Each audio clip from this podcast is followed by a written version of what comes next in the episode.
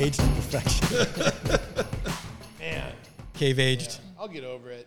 Yeah. I'm sure. cave aged sourdough. Well, I I'm was gonna in. bring- I was going to bring dessert, and I forgot that. So. You looked at me like I was crazy when I said I was going to do it, and then when I was like, I've got it, to then not come with it is that's the hard part. Well, it was two thirty, and all the shit going on Yeah.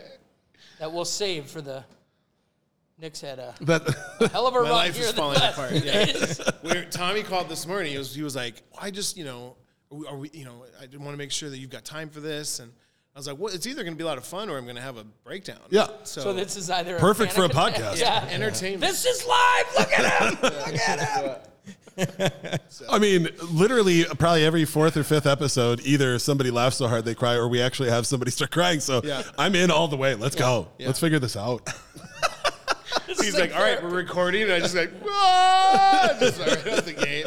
The beginning, yeah, the song plays, and then you just hear someone Just weeping openly. just, just openly heave crying. Once I get started, guys, it's, uh, Oh yeah. it does not stop. oh God, I There's no off button. I was grocery shopping last week, and there like, you know, I'm sure some kid couldn't get his sack of like Halloween candy before Halloween, and was just sobbing. And he was he started doing the heaves, and I felt so bad. I had to go into a different checkout line because I couldn't stop laughing. And the mom was just oh. staring at me like, "Please do not do this right now." And I'm just like, Encourage him. because he's just like. I'm like, come on, man, that's too that's too amazing. Come on, tighten it up, kid. Tighten Cartoon it up. character. Oh, well, here we are back again. Yep. in the classy confines that are Club Caraway. We have the uh, the master himself down here with us, Derek Reed, looking amazing as always. I uh, I'm digging. I, all right, I'm trying to learn more about uh, fabrics and colors, and my brain would say that's like um, a plum mauve. Your jacket is that? Do I seem? Okay, so we. I'm getting better. So you can't hear him, and you also Yeah. can't see his jacket. Nope. We're off to a lowering start here. Yeah, there we are. This is, ladies and gentlemen, this is high pro radio. Just guess. That is Just the jacket guess. that Derek was uh, wearing when he uh, fit me for my suit here, and it was There. a wonderful experience. I've also seen said suit. Uh, Nick, well, we'll get to your introductions in just a second, but faceless voice. Uh, number You one. can see the description. Uh, yeah. So uh, the last time I saw click. Nick, he was actually wearing the suit that uh, that Derek made for him, and again, And spectacular. you knew that because I tell everybody. I walk out of the car and I go, "I got this at Club Caraway. It's a Club Caraway. It's got my name in it." You know, that's actually a very that everyone that I know that has a suit from here does the same thing, and I love it. Even though I do not have one as of yet, uh, it is fantastic to see. Again, just to see something that is not typically in in the the generation that that we've grown up in. That was not something that was ever pushed to me. Was was for men to brag about like how much they enjoy the clothes and how well they fit and you know where they came from. And I love seeing I love seeing people taking pride in what they're wearing and, and talking about that. Because if we're going to focus as much as we do on the show about food and drink, I think that that just goes right along with it. All of the aspects of life, all the ways that we can treat ourselves, it's it's an important thing to do. Yeah, I remember the transition for me from like the decision to actively wear a suit every day is a big decision, and it feels weird at first, and then it feels weird to be in public and not be suited up, and I I, I much more enjoy that. It's like a shield, Yeah. almost in some way. So it's kind of like your your mascot outfit. So when you're not wearing it, oddly, I bet people don't recognize you. Correct. Well, Right? yes, it's a lot like the Freddie the Falcon mascot from high school, but three pieces instead of the one ah. large piece. Yeah. And you don't have to wear the the big dumb head. I wish. I asked him to make me something, some sort of like Yeah. uh, ornament that would cover my face. I Can we Yeah, yeah. complete this? I'm very happy that you didn't because I think I've talked about it on the show before. I have like a weird, like mascots clicking like a, a strange rage thing inside of me. And if like when mascots come and fuck with people, I'm like honest. I'm literally like honestly, please go away. Like this isn't. I'm scared, but uh, I just want to see you get pinballed in a furry convention. That yeah. accidentally walked into. So I, I want to live a life like the masked singer. I want that to be my life. lifestyle. oh Like, god. wanna- Oh, I just be swinging. Yeah, different masks. Big Also- sparkly wolf head with your suit. I think pinballed Perfect. at the furry convention will be the name of my new punk album. 100. Yeah, percent right. That's Could be the name of this episode. that's too. it. Could be. Candidate number one. But yeah, there is a, a very wonderful bartender by the name of Aaron who did not take no for an answer when I asked him to please stop putting that head on and coming at me, and I, I broke his nose. Oh, no. And I still feel guilty about it. His real nose? Yeah, his real nose. Oh. Yeah, I hit him hard. Well, like the, not the mascot. apparently, yeah. apparently, it was it was a giant bullhead, and apparently he was laughing at me, like walking away from him, being like, "I'm serious. Like, please do not." Please do not get any closer. I'm gonna hit you. And he was laughing so hard, he started to bend over because, like, at the waist because he was laughing so hard to catch his breath. Oh. And that was right when I swung for him. So he was like bending over into my. It couldn't have been a worse Yeah. hit. I was picturing you doing the Zangief, and that's why you couldn't see. Oh, that would have been great. No, I didn't. clothesline? No, No, I, I hit him really hard. Or he and was then, doing the Yeah. yeah. well, and then he, charged him. digging in. there's nothing worse than seeing somebody take off that big dumb mascot head and then just seeing like blood everywhere. And I'm like, oh, I'm, Nothing better. Yeah, but nothing better. Correct. Fuck you, Aaron. I said no. child sees that, and they're like, "Is that what he looks like?" I, I saw him at a, a grocery store like six months ago, and he had his kids with him, and they were all like having fun. And I was gonna go over and say hi. And the sad part is, I literally couldn't think of any other story for him. Like, how do you know mm-hmm. Dad? And I'm like, well, I broke his nose at an after bar because he wouldn't stop charging me in a bullhead. Wouldn't it be great if Well, he was see you like, later, kids. "Because of you, I got my deviated septum fixed." Oh, I sleep well tonight. His, his oh. wife is a nurse from the hospital, and that's how they met. That's how they So- met. Yeah. Oh, oh man, that's some Hemingway shit. out- Let's go. out for you, man. Glass we go. Or he was like me and he was a bartender that never had health insurance, so he just shrugged it off for years and years. And now Adds he sips character. with a yeah, exactly. Kept the mask on. Yeah, gotta keep my head at an angle to really make it look like I'm looking at you. It's fine. Wow, tragic. Well, we should depressing. we should probably say hello to our guests. Hey. I mean, we're gonna have. We, you know, honestly, I kind of like this right now because we're throwing our format a little bit out the window. Because normally we say we're sipping shots and sharing thoughts. It's six shots, six questions, but none of this looks like shots. We thought it was seven. We just took a shot, actually. We thought it was seven questions. So you guys are gonna have to ask a uh, an unplanned question. Or maybe you turn it around. whoa, whoa, Look out. Ah, that's exciting. Mind fuck. Look out. Uh, but yeah. So before we get into the ridiculous cocktail program and coursing dinner that we have going on here, uh, I feel like you gentlemen should introduce yourselves. Feel free to whoever wants to go first. I am Tommy Begnaud. I uh, no wait, I messed up. Uh, I'm Nick Kosevich. yeah, yeah. What else am I supposed to say? Just Like, that. uh, well, so you you both work together, which is the, I think the first time that we've had two people on for kind of the same thing. Yeah. So maybe talk a little bit about the venture that you also Yeah, Together and uh, apart. Yeah, we are partners at uh, Mr. Paul's Supper Club in Edina, Minnesota. Uh, voted the most uh, party restaurant. Restaurant. Yeah, most best restaurant to party at. Named the most. Yeah, part- na- yeah. The best. Thank you, Jason DeRusha. listen, Tommy. But uh, yeah, I mean, if you haven't been there, please come and see us. We're about to hit our one year anniversary on December 3rd. Uh, it's a big, big spot. It's a New Orleans inspired supper club uh, with an extensive cocktail program, uh, two bars, and then we do a bunch of pop ups in the Po' Boy shop and back, including the Balloon Emporium, which is my big focus there, a nine course cocktail experience that we've done uh, since January. We have four more left, two uh, around Thanksgiving, Balloons Giving, we're calling it. And then we have Balloon Year's Eve, uh, the two days before. Yeah. and let me Yeah, just where'd he come up with that one? Takes a lot of marijuana to come up with these guys. Uh, yeah. So uh, we have four more left for the year, which is really exciting, and then we're going to start back in January with the uh, Friends Like These concept that we did, which is uh, Yes. bringing in guest chefs and guest bartenders. And uh, Christina uh, Nguyen from uh, Hai Hai is going to do. Awesome. We're going to do Oh, a Viet awesome. Cajun uh, pop up. yes. One night, oh my god, I've been waiting to see Let's that Cajun go. in Mardi Minnesota Gras. somewhere. Like, right Yeah. around Mardi Gras. Yeah, Mardi right Gras is around early this year. Yeah. I think the first week of February. Yeah. So, So super pumped. in- collaboration with that. Uh, yeah, so I, I do that, and then I also am a, a, a, owner over at Earl Giles. I'm the CEO of the bottling company, which is the non-alcoholic division of the business, uh, producing elixirs, citrates, syrups, basically anything you can think of uh, that is used in cocktails. We produce it, and we produce it for bars, restaurants, and hotels throughout North America. Uh, and then I'm a partner at the distillery as well, uh, but I don't have as much of a hand in the beverage program there uh, at this time, anyway. Uh, but yeah, that's what I do. and Tommy. And Tommy. Tommy. Hey, I'm Tommy Bigno. Hey. That's the worst. Now you have to do it the rest of the time. Got something in my throat.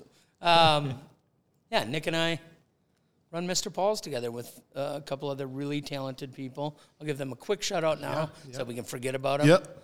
My loving, beautiful wife, Carrie Begnaud. Yeah, did- And is it Begnaud? She's a Begnaud now. Oh, that's Ooh. amazing. Love that. Gotcha. And uh, and then our talented business partner Courtney Bryden, who, you know, she is Mrs. Hospitalitarian of the Year. She's everywhere. She does everything, and I think maybe later on down the road we'll have those gals on here. Absolutely. And Nick and I can laugh at, at their recordings.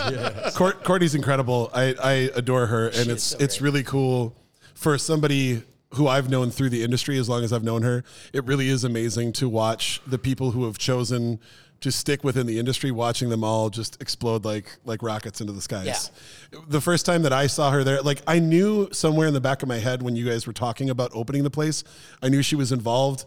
And then I got there and like it was just ADD central and all the bells and whistles and everybody was coming to say hi. And then I saw her face and I'm like, "What are you doing here?" And she's like, "I own this place." Yeah. And I'm like, "I forgot." And then we just like hugged in the middle of the dining room.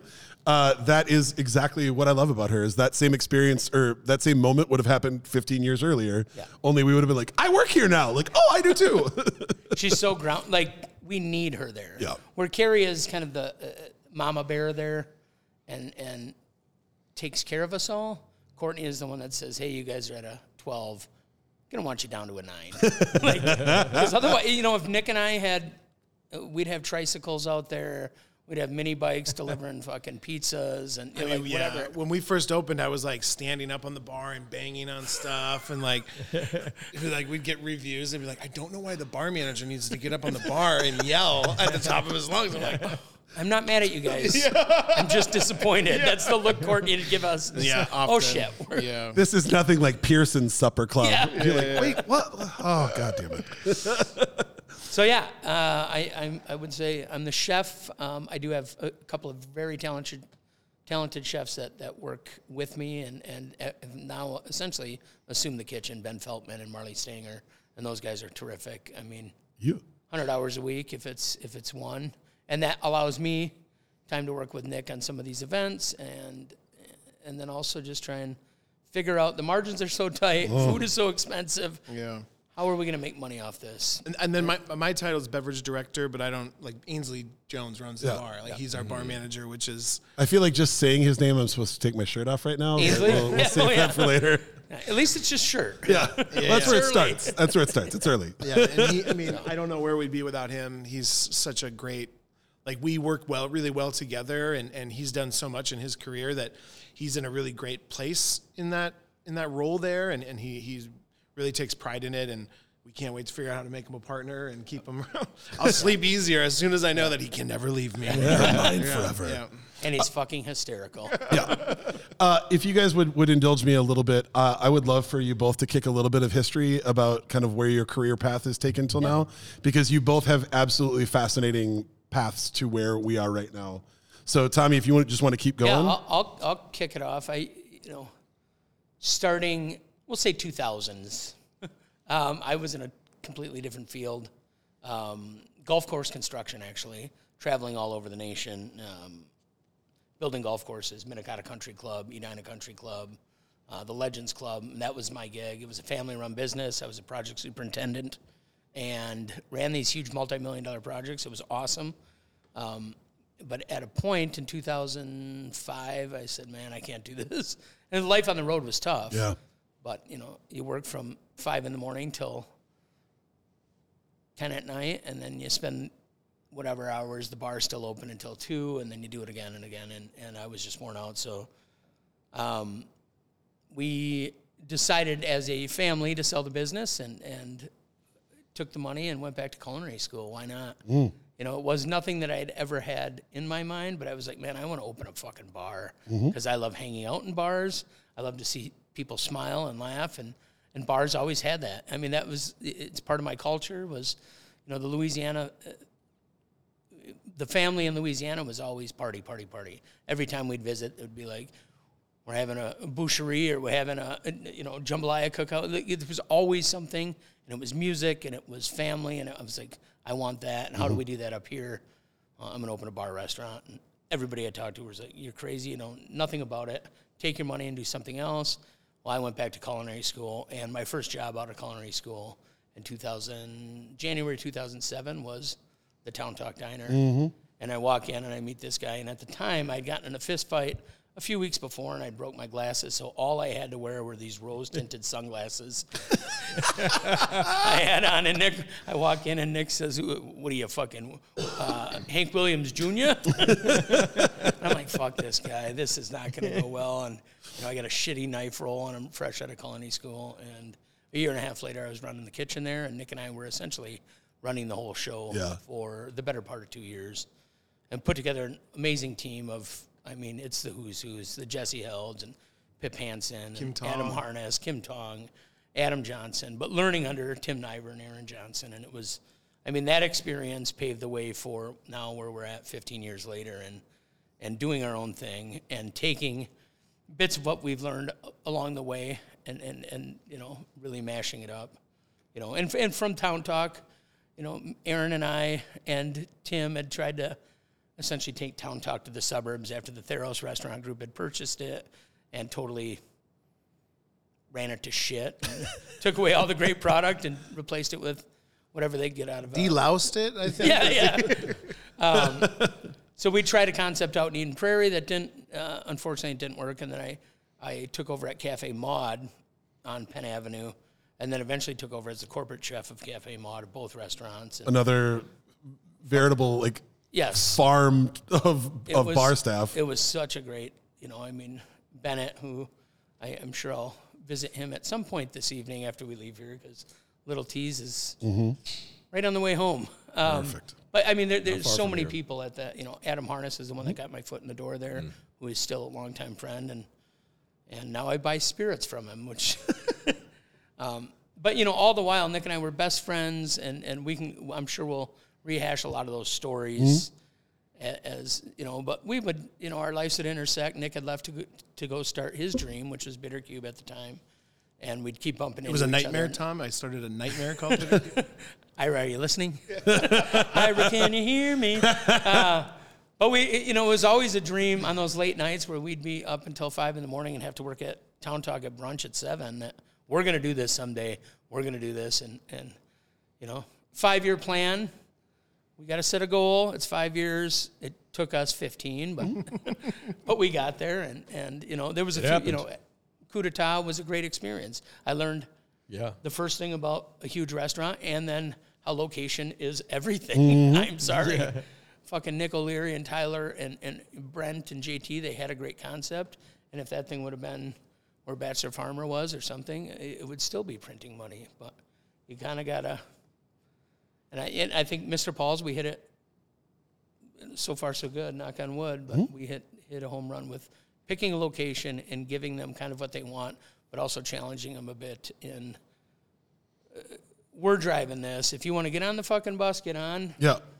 But you don't have to, and you don't have to stay on for the whole ride. You can jump off, and or we'll throw you out, or you know. But um, it's it's we're very fortunate there where we get kind of total creative control, um, which is something that we always sought. And and Nick has done hundred beverage programs across the nation, and it's always that. Eventually, the owners. eh, Yeah, you know.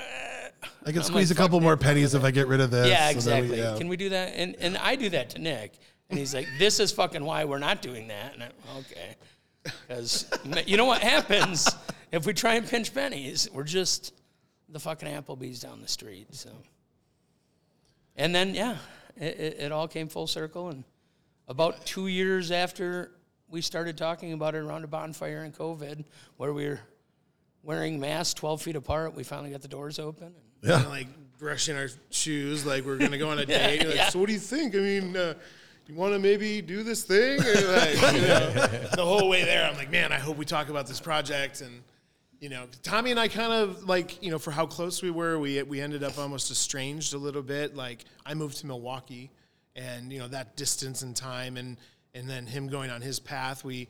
We hadn't really, we didn't stay very connected for a very long time, and so to be able to pick that back up was Yeah. awesome. So, um, to rewind uh, for me, then I didn't know that that was Tommy's first gig out of culinary school. I just learned that I was this many years old when I learned Today that. I learned. yeah. so that's awesome to know. And uh, you know, so I opened up Town Talk. Before that, I had been at the Palomino, um, which is where I kind of cut my teeth.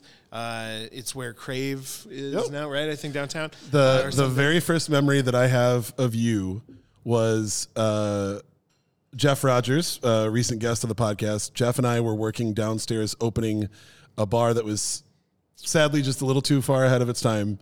And whenever we had a chance, we would run upstairs to your bar uh, before going back down and doing Yeah. things.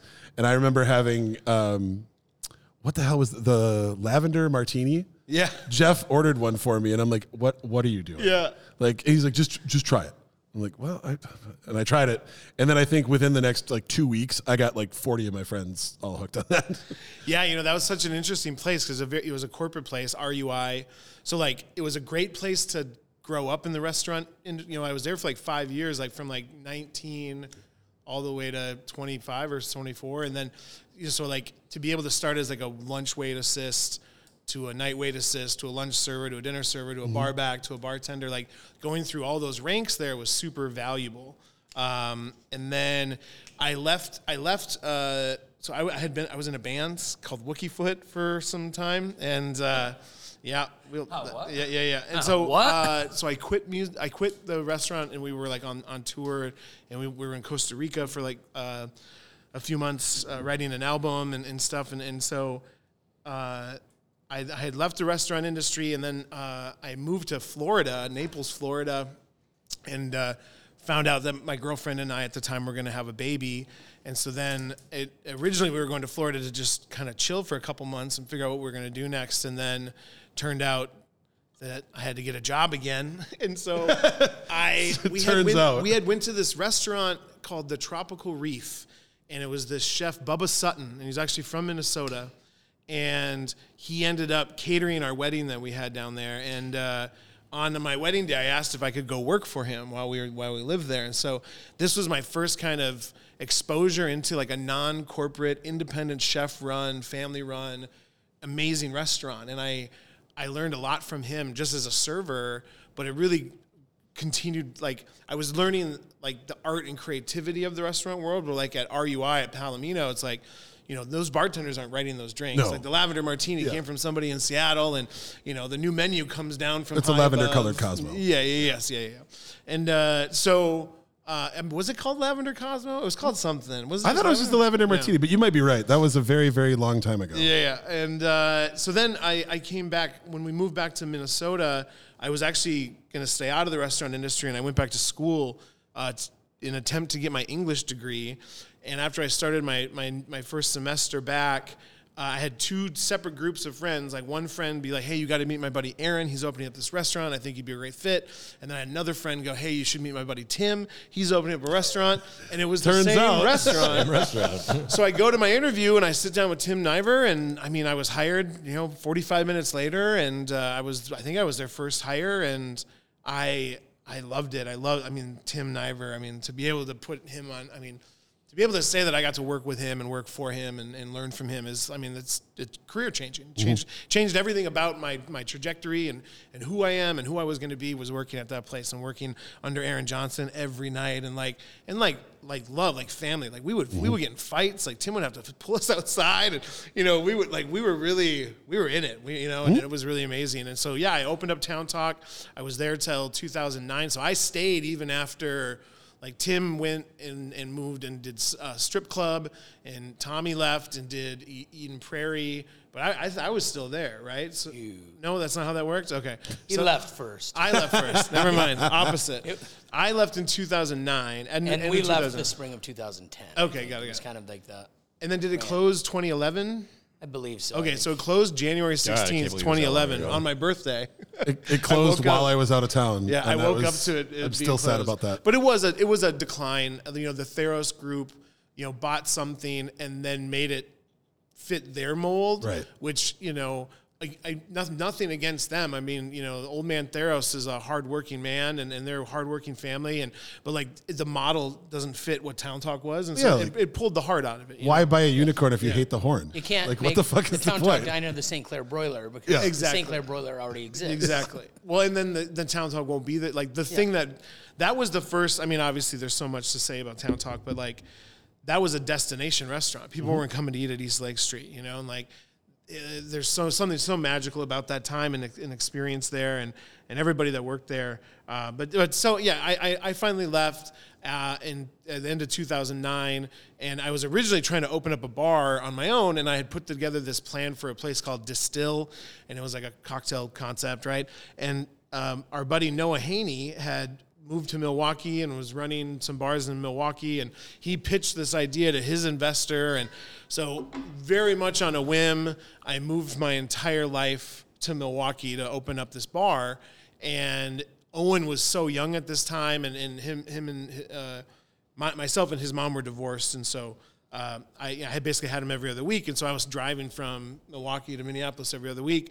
And you know, three months after I moved there, this whole deal fell apart. And uh, at the time, as it was starting to get rocky, we actually went to Chicago, and, and uh, the owner had met Ira at the Violet Hour, and Ira and I had just started to become friends. And he he came up here just a quick backpedal. He had come up here. We thought he was Toby Maloney because we tur- we heard Toby Maloney was coming around town and checking out everybody's programs, He's a and we were spy. like, we were like, yeah, we are like, fuck this dude. Like, we're not gonna enough, let, yeah. At that exact time, I did have to have a night with Toby Maloney, so that, that wasn't rumor. That was actually real. Yeah. Yeah. So so anyway, so these these two girls come in one night and they're taking pictures of the fo- of the menu and taking pictures of the cocktails and we're like, "What's this?" And they're like, "Oh, our friend from Chicago's coming in next week and we just want to find the best places for him." And we're like.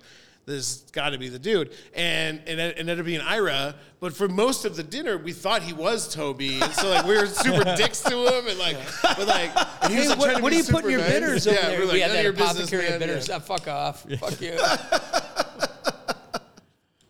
So So finally, we figure out that he's not Toby and he's actually Ira, and like we hit it off, and like he'd come up, he was dating somebody from here at the time, and so he came up every couple months, and we became really close friends. And um, I had spent my birthday in Chicago with him that year, and you know he's a legend in the in the bar scene too, and so like we bounced around, and it was like the best time, and. Uh, uh, so yeah, we, we, you know we connect, stayed connected till then. So so then I brought this owner to Mil- to Chicago, and he met Ira, and so then he asked Ira to move up to Milwaukee to help open up this bar with me. And I was like, sure, well, then fuck it, let's do it. So Ira then also moves his life to Milwaukee, and then a month later, this whole thing like just falls apart. I remember we were sitting in, in the office with this guy, and he goes, "We're not going to make money off of your guys' craft cocktails. We need buckets of beer, and we need this and that." And like, it's still Milwaukee. It's Milwaukee, you know, and like because this is very this is 2009, Yeah. so this is all very brand new. Right.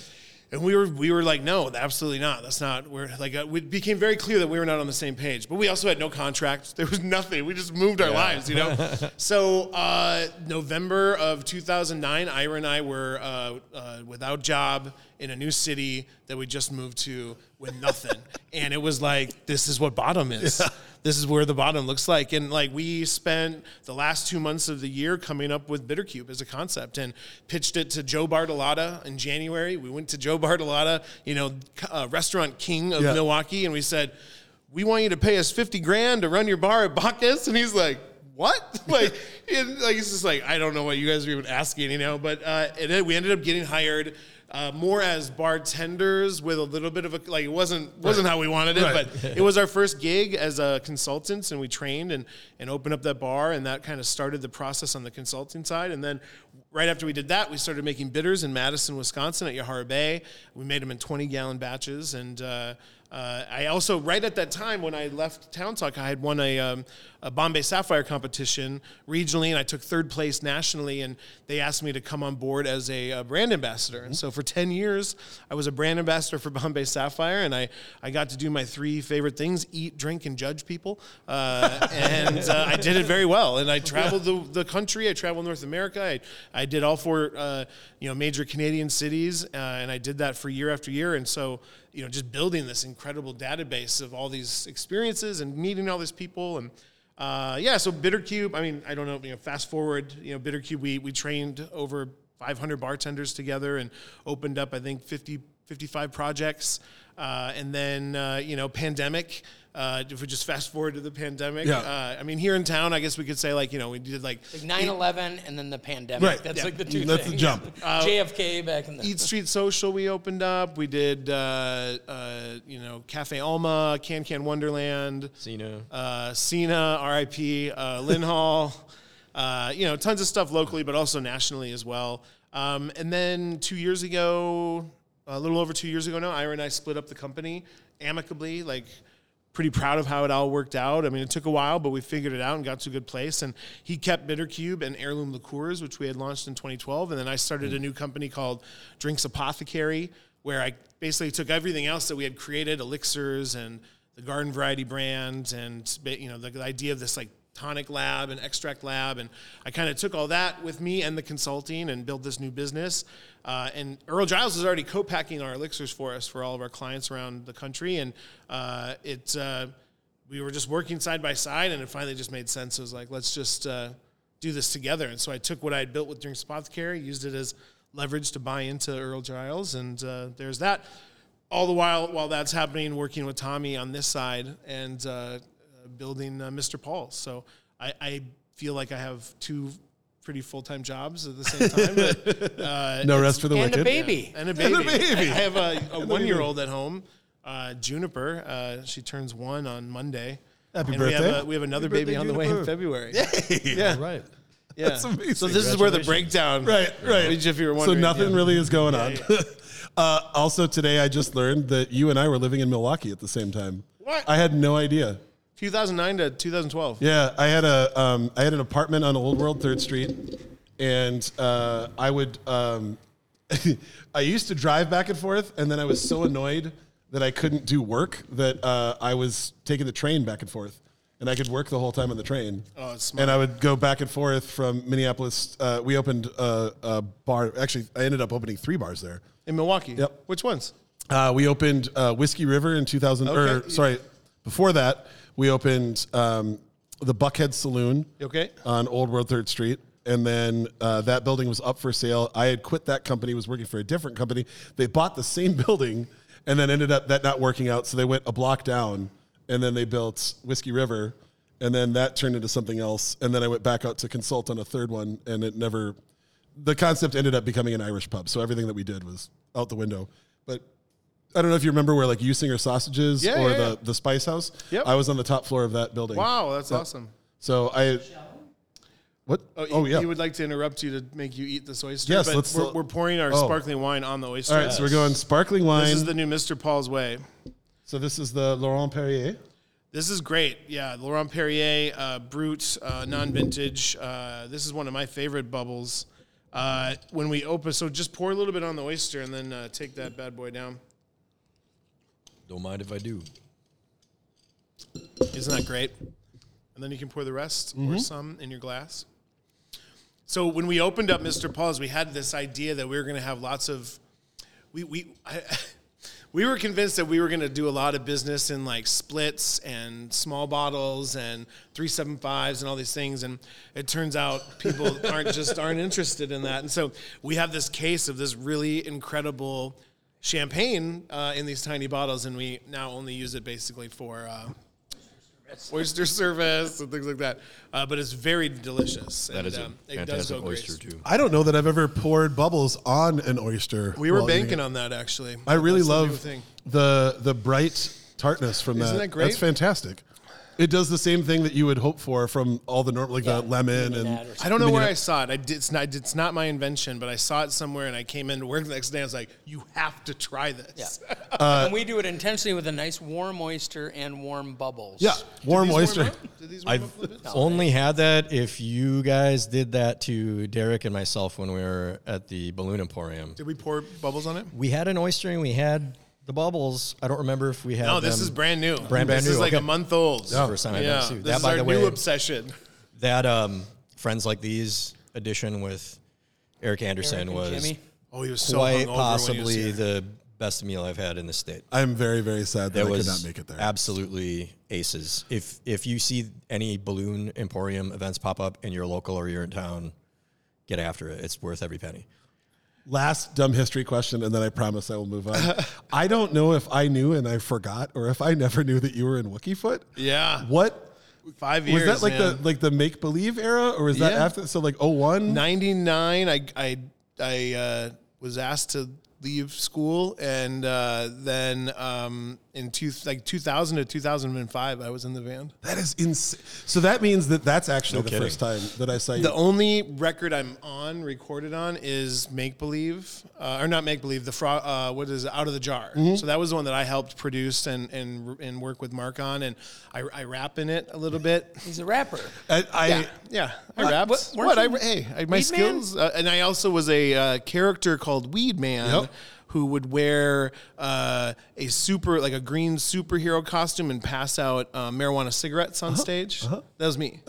so I uh, That's what I did. I really After school, my mom was very proud. a lot of She experience actually with- was as a mascot. proud. It was so very, yeah. all of, like I just I looked it up while he was talking. All of those albums are on Spotify. Uh, that is absolutely handcuffed to my college experience. Uh, the that make believe run. Uh, I think if I remember right, our band even covered "Falling Down Trying." oh, there you go. Uh, and I I sing it at the restaurant often. I, I will gladly sing with you the Nice, next time that let's we do are there. it. Yes. I think I still know, and I, I think I can sing the harmonies on that. there we go. so we should figure that out. That is, I, Get I, the old band back together. I want to believe that if I knew that at some point, it would seem familiar right now, but I don't think I did. yeah. But yeah, I think that Well, I had hair. that little run right there, I probably saw your band like I don't know, fifteen times. Yeah, so how I got I got lucky. So it started. So I moved in next. That's so fucking wild. I moved in next door to the Wookiefoot house, like on accident. I've been there. I just I had just finished my first year of school at the U of M. I was going to school for theater. I was doing stand up at Acme, and I did not do well. I, I left high school at a three eight, and then I left my first year at a one eight. You know, because I I I Because college. well, yeah, I, I had abstained from everything up until then, and then found all of it, and uh, was it was a lot of fun. And uh, so, um, yeah, I did not do well. Took some time off, is what I was telling my, my mom. But uh, I moved next door to Wookie your village- villain I origin legit- yeah, story I legitimately like Yep. quit college and moved next door to this hippie band uh, that.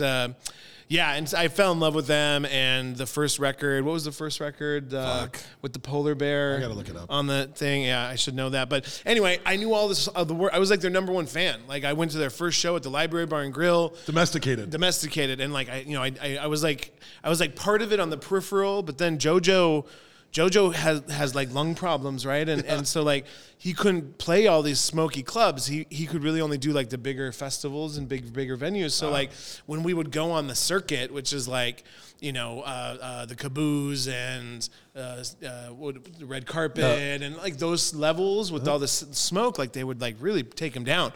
So I was like the ringer and I like I started performing with them, and like it happened on at, like one day there was a show. I was sitting at home, and Mark came over and was like, "Hey man, JoJo's sick."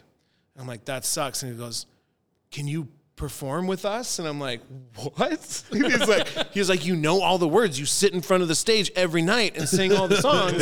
Just do it up on stage with me in a microphone. I'm like yeah.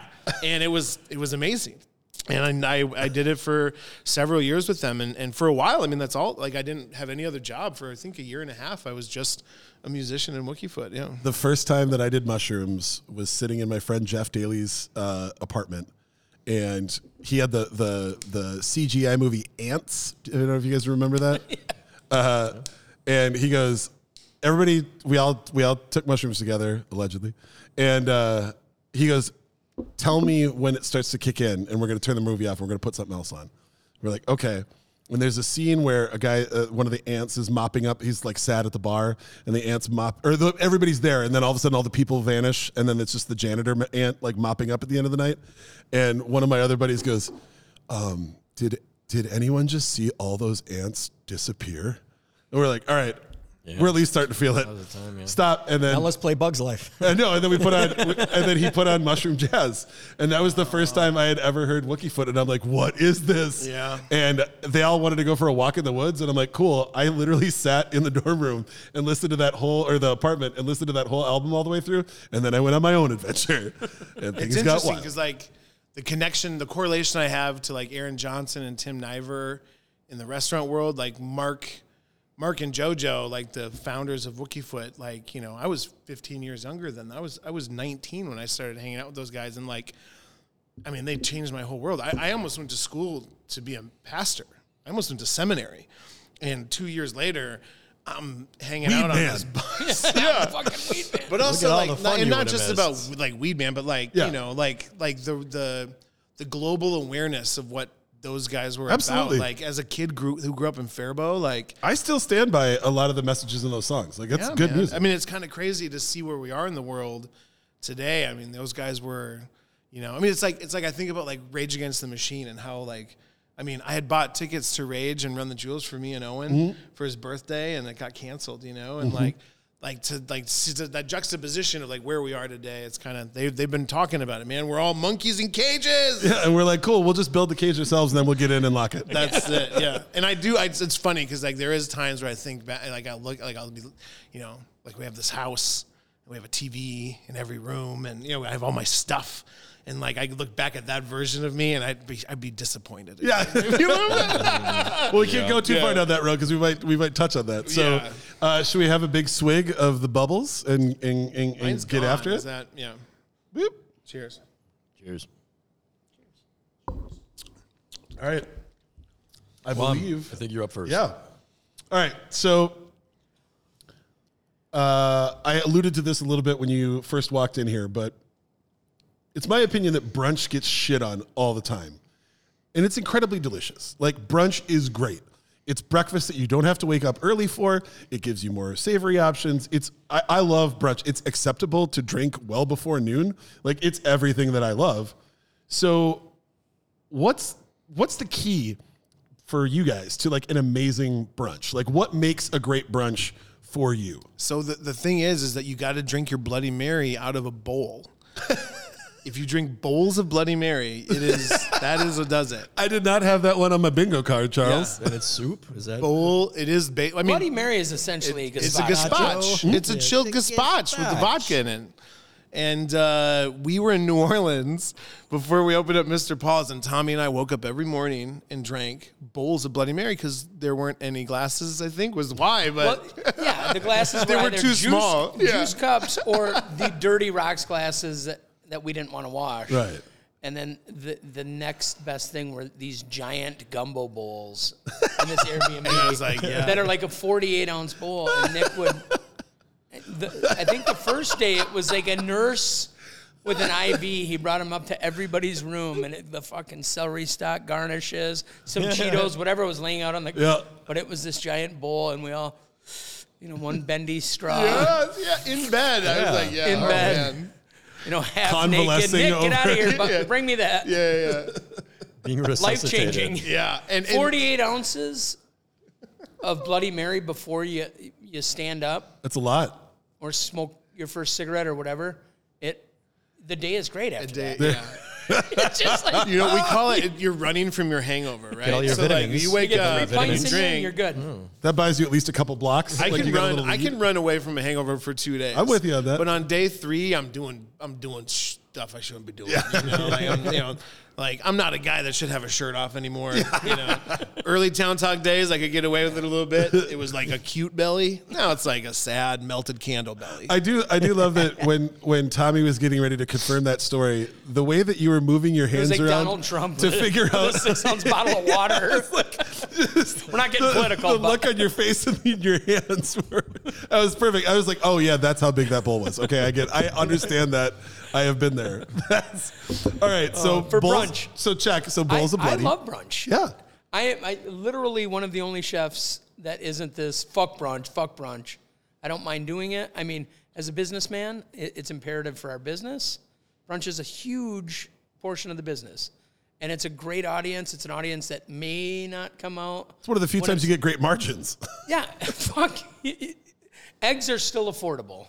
Potatoes are still affordable. But also, like, to, to show people a taste of what we're doing on the business side, a taste of what we're doing on a 12 item menu where they, where they can get by with 10 or 15 bucks. It's, it's great in that sense. But when I dine for brunch, you know, I, Birch, RIP, was, was my fucking go to. So good. I mean, you could hammer back a couple of shots, a Bloody Mary, you know, maybe a couple of French 75s, a Corpse Reviver, all these great cocktails, and then toast. indulge on the fucking crab toast Oh. and the like, you know, sea bean salad and all this.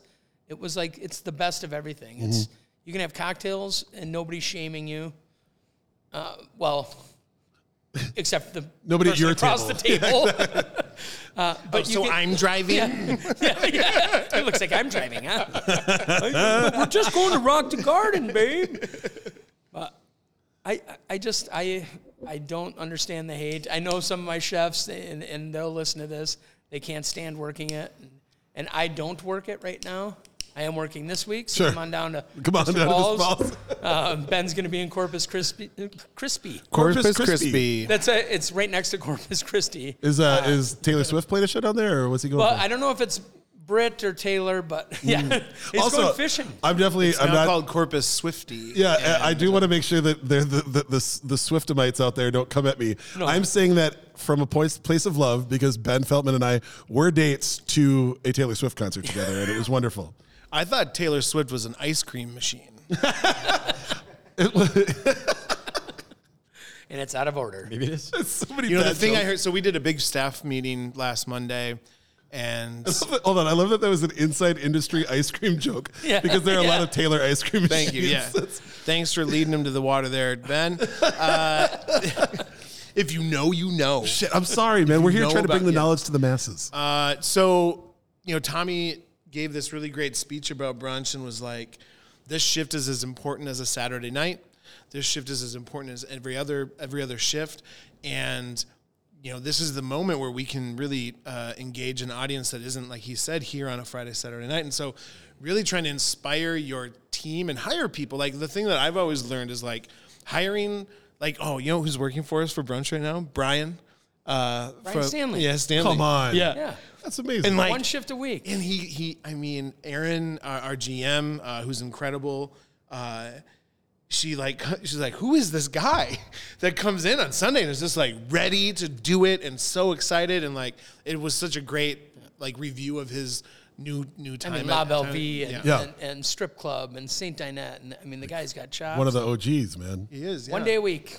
That's beautiful. We asked him, "Hey, you want to pick up Saturday nights for fuck no?" like, I want brunches, brunches only. But but yeah I it's, think it's I all think about the that, personnel. yeah. I think everybody in town does great food. Hmm? It depends on you know what you're looking for. I had eggs Benedict today for breakfasty brunch. Ainsley and I had beers and and breakfast at Blue Plates um, Edina Grill. Hmm? It was fantastic. But the service makes everything, and you know a guy like Brian Stanley or or, or Orion or Hmm? you know, our service staff that works brunch is great. I mean, don't come in. I'd rather you not be there if you're going to be hungover and pissed off Yeah. to be there, because we'll just do it without you. you know, like Fair. uh, nobody do it well. nobody expects this high end polished service. What they expect is I'm here for a good fucking time. Yep. And I'm going to spend fifty bucks, but I want to leave laughing and saying, "Do you think we should go over to Pajarito for a margarita, or what? What do you think we should do?"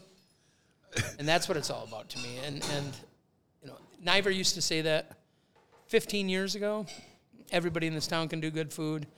Everybody in town makes great cocktails. It, what really fucking matters is you greet everybody at the door and you say thank you when they leave. And if they leave with a smile, we won.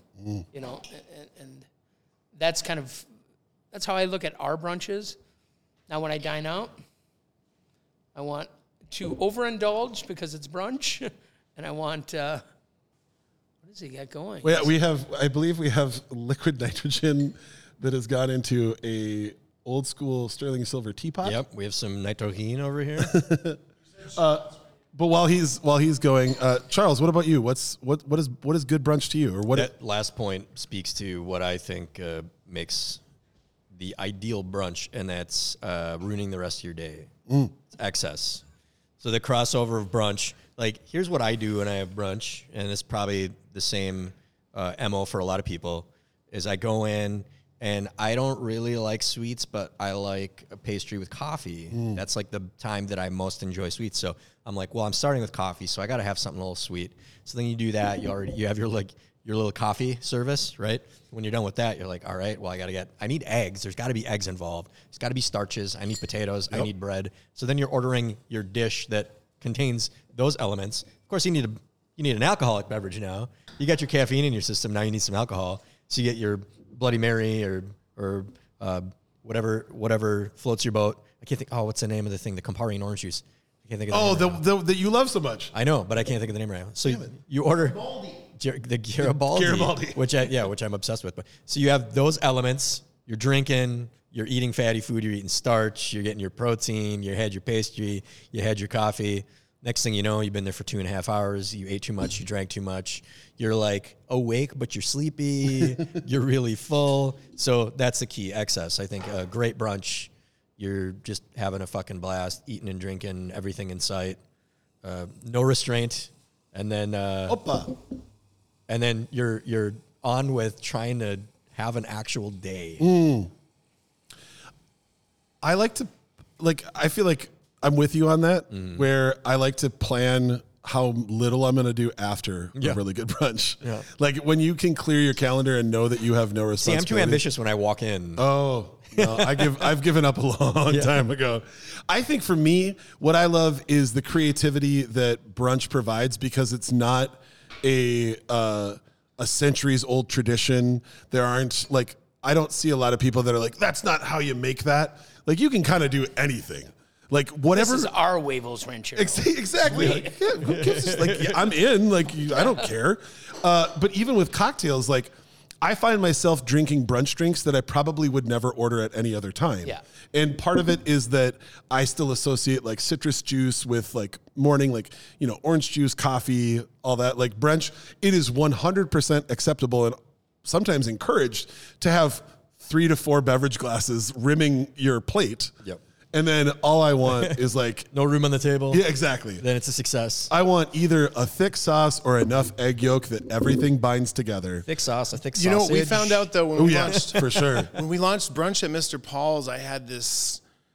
I don't know for for some reason I wanted to do like crazier drinks. Like Death in the Afternoon, I think is the best brunch drink, hands down. Absinthe, simple syrup, sparkling Mm-hmm. wine is my favorite. Uh, we did like a absinthe frappe. Uh, we did uh, a few other things that were just kind of like New Orleans, but kind of farther out there. Mm-hmm. And Cafe Brulot. Cafe Brulot, and then it's just Bloody Marys, mimosas. Yep. Bloody Marys, mimosas. No matter what, and we're just like That could be our demographic. Well, I mean, yeah, sure, but that I mean that's all I have to go on, right? And I think you know that is you know as much as we push the envelope there, you know, I, you know the, the day we opened, you know, 22 drinks on the menu, and pe- people waiting outside to get in, and they don't even look at the menu, and they go, "We'll have five dirty martinis," and I was like, "Here's an ice pick. I'm just gonna run at you." Nick refused to refused to put an old fashioned on the menu until he committed to purchasing a, a barrel of uh, Whistle Pig 10 year. and I said, "What the fuck are we gonna do with 52 cases of Whistle Pig?" And he, "Oh, I'll put an old fashioned on the menu, but it's gonna be the most expensive one in town." It's an eighteen dollar old fashioned, and nobody bats an eye. And I, you know, I got a call from some like an interviewer from Axios, and they were like asking about the increase of cocktail costs, and they didn't actually publish. They didn't use my quotes because I think they weren't expecting me to be like, "What do you mean? Everything is more expensive. Why, like, of course, drinks are going to be more expensive. Exactly. And like, it's not like nobody's." I'm not ripping somebody off at eighteen dollars. I'm putting a ten year old single barrel. Like our co- the cocktail cost on that is still like a, a twenty barrel five pick. percent. Yeah, 10 year barrel pick. Go go go find that for yourself. Yeah. Go ahead and make that for your friends. You tell me what you $65 want. bottle. Exactly. I mean, I was gonna say I've seen a lot of eighteen dollar old fashions on menus, and not a lot of them have a Mm-hmm. Not a lot of them have ten years even a named whiskey in them. Yeah. Yeah, it's like I just love the the fact that like time isn't even a constraint. Like you can still rock brunch at 2 p.m. or you can have brunch at 9 or 10 a.m. Like it doesn't it's it's it's the sluttiest meal and it's so great. Because it's just exactly why block parties now start at two o'clock. yeah. Everybody gets Right. their buzz on. Yep. They would end at four o'clock and If it start wasn't- at 11 if it wasn't for brunch. But Yep. now they can go till 10. Borough block party, this and that. and Fulton's big grand fundito. I Mm-hmm. mean, they, how do you do that? How do you party for seven hours, eight hours eating parlor burgers if it wasn't for, well, I went to Free House. Painted a little 500 base coat. Yeah. I love that you call it. gravy. I love that you call it the Grand Fundito. Grand Fundito, Grand Fundito is even more fun. The fundito. I mean, after eight hours of drinking, it is the Grand Fundito. Yeah. That's for sure. You. All we need is little queso. Yeah. All right. Well, uh, yeah. So, oh, oh, oh, photo, photo bomb. Here we are. We have liquid nitrogen that has been thrown on the floor. We have all kinds of fun stuff, and I have a beautiful colored, a beautiful hued drink in my glass. Sazerac, guys, the the signature yeah. Mr. Paul's uh, Sazerac here with uh, miraculous cocktail enhancer, uh, liquid nitrogen to chill the glass, and then uh, just poured. Just like everything else in Mr. Paul's, we try to make it as efficient as possible. So give it a try. Cheers. Cheers. Cheers. Tastes like an angel's armpit. Man, I love that drink. One of the few one up, huh? one of the few drinks that I have I have tracked down to the alleged first place that it was poured, and it was delightful. The bar at the Roosevelt. Yeah, Yep. that's not the best Sazerac though. It's not, but I want. sometimes I want to go and see, like, okay, well, like, where was this, and then you go bounce around from there. Hundred percent. Sometimes but you you want do it when you go to the thing, like you want it to like change your mind or change your life, and it's almost like meeting your hero. You know, like you like I went to the Roosevelt, I went to the room that this drink was invented. Uh, It's like you know. smelling Willie Nelson yeah, fart. yeah, yeah. yeah. Still smells like a fart. there, there are no Peychaud's bitters in this. We don't use Peychaud's. We, we, uh, we're working on actually a Mr. Paul's bitters with Bittercube. Uh, Nice. My friend Ira Koplowitz is going to be uh, basically we're taking the orange bitters, we're dyeing it with cochineal and adding fennel extract, and so My enemy, Ira. you're. He, he who stole you from Yeah. me for, for 10 dark years, and then here we are back together again. That's fucking beautiful. Oh, fucker. So roll into our next topic. Let's go. Okay. So years ago, uh, Nick and myself were featured in the same Beard photo book. Oh. I got to thinking, we're all really recognizable people in a crowd. What is it about you that people find most memorable or identifiable? And that could be something physical, your laugh, or something else entirely.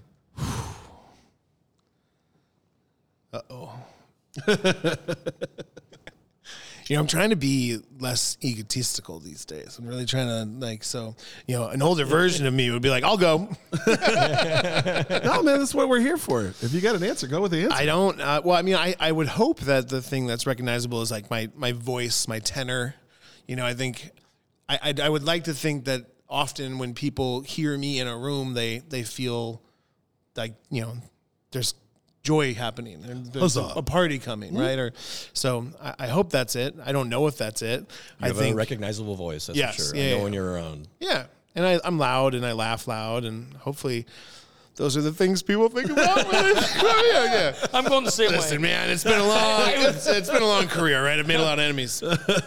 When you when you remarked earlier about the suits too, that didn't that would not have occurred to me, but I knew I was going to be asking this question, and I was like, oh, that is actually critical because if I saw you at Whole Foods and you weren't wearing the suit, I Yeah, might. and that's happened. That happens. I've, times, I've like, had, pe- especially like employees and, and staff at various places where I'll come in one day and I'm just wearing like uh, civilian clothes, and uh, they'll be like, "Whoa, that like, are you everything okay at home?" Everything okay? yeah, Did and you I- sleep here? Yeah, and I've always, you know, I, you know, obviously, like, like getting fitted at Caraway was the, you know, is the crown jewel of my my suit collection, and, and what I've done for for all these years is more of like a, I call it a three pieces suit, where, you know, just a hodgepodge. Uh, Gotta have your uh, so- separates. Yeah, yeah, yeah. Uh, but yeah, it is. It, it's weird, you know, like leaving. Like uh, yeah, I, I I hope my attire is another one of those things. Yeah, my voice and my attire. Final answer. Uh, there, go for it. Tommy, what about you? I fuck. Let's let's talk about Nick's suits for a minute. If you want one of us to go too, like we I can do would say uh, just to touch on Nick's suits. I, it- I mean, really, that's what we're here for. is to- 2008. is to touch on Nick's suits. I used to pick Nick up good, yeah. to go to work at Town Talk, and he would answer the door in nothing but his birthday suit. That which sounds was right. Every single fucking day. Every day. I would drop him off, and romantic. And I would open I the would door honk, naked. honk the horn, and he would swing open his front door. Come on in, not ready. And this is the uh, 36th and Grand, like right in the heart of Uptown, and butt ass naked, stand step out on his stoop, wave to me, and we'd have to puff a marijuana cigarette. And then he would put on his Sup, weed stonewashed denim and his black Town Talk shirt. Oh yeah, Which is always one size too small.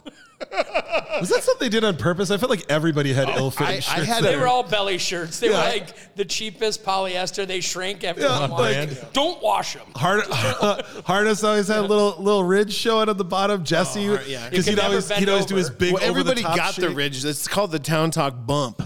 Well, yeah, because you Nick guys. 60 pounds. That was the talk. Of, the talk of the town was the midriff polyester yeah, shirts. yeah, at exactly. town. It's the only that that was the show. Man, they're really gonna put on a show. Putting Weird on a jiggle. thing. But I remember the first time he I'm bought a digging it. suit. He had it was Bombay Sapphire, and he's Yeah. like, "Man, these," and he's pointing at his slacks.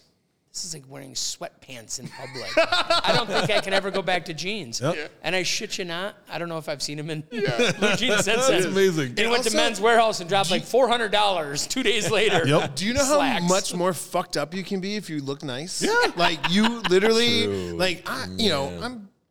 You know, I ran pretty much all the nightclubs. That was Yeah, yeah, literally my mo. Yeah, you can be way more of whatever you are if you look sharp, and it's uh, it's a great tool. Yeah. it's a great tool. Yeah. The better you dress, the worse you can behave. Coming from the Hashtag best that. dressed guy here.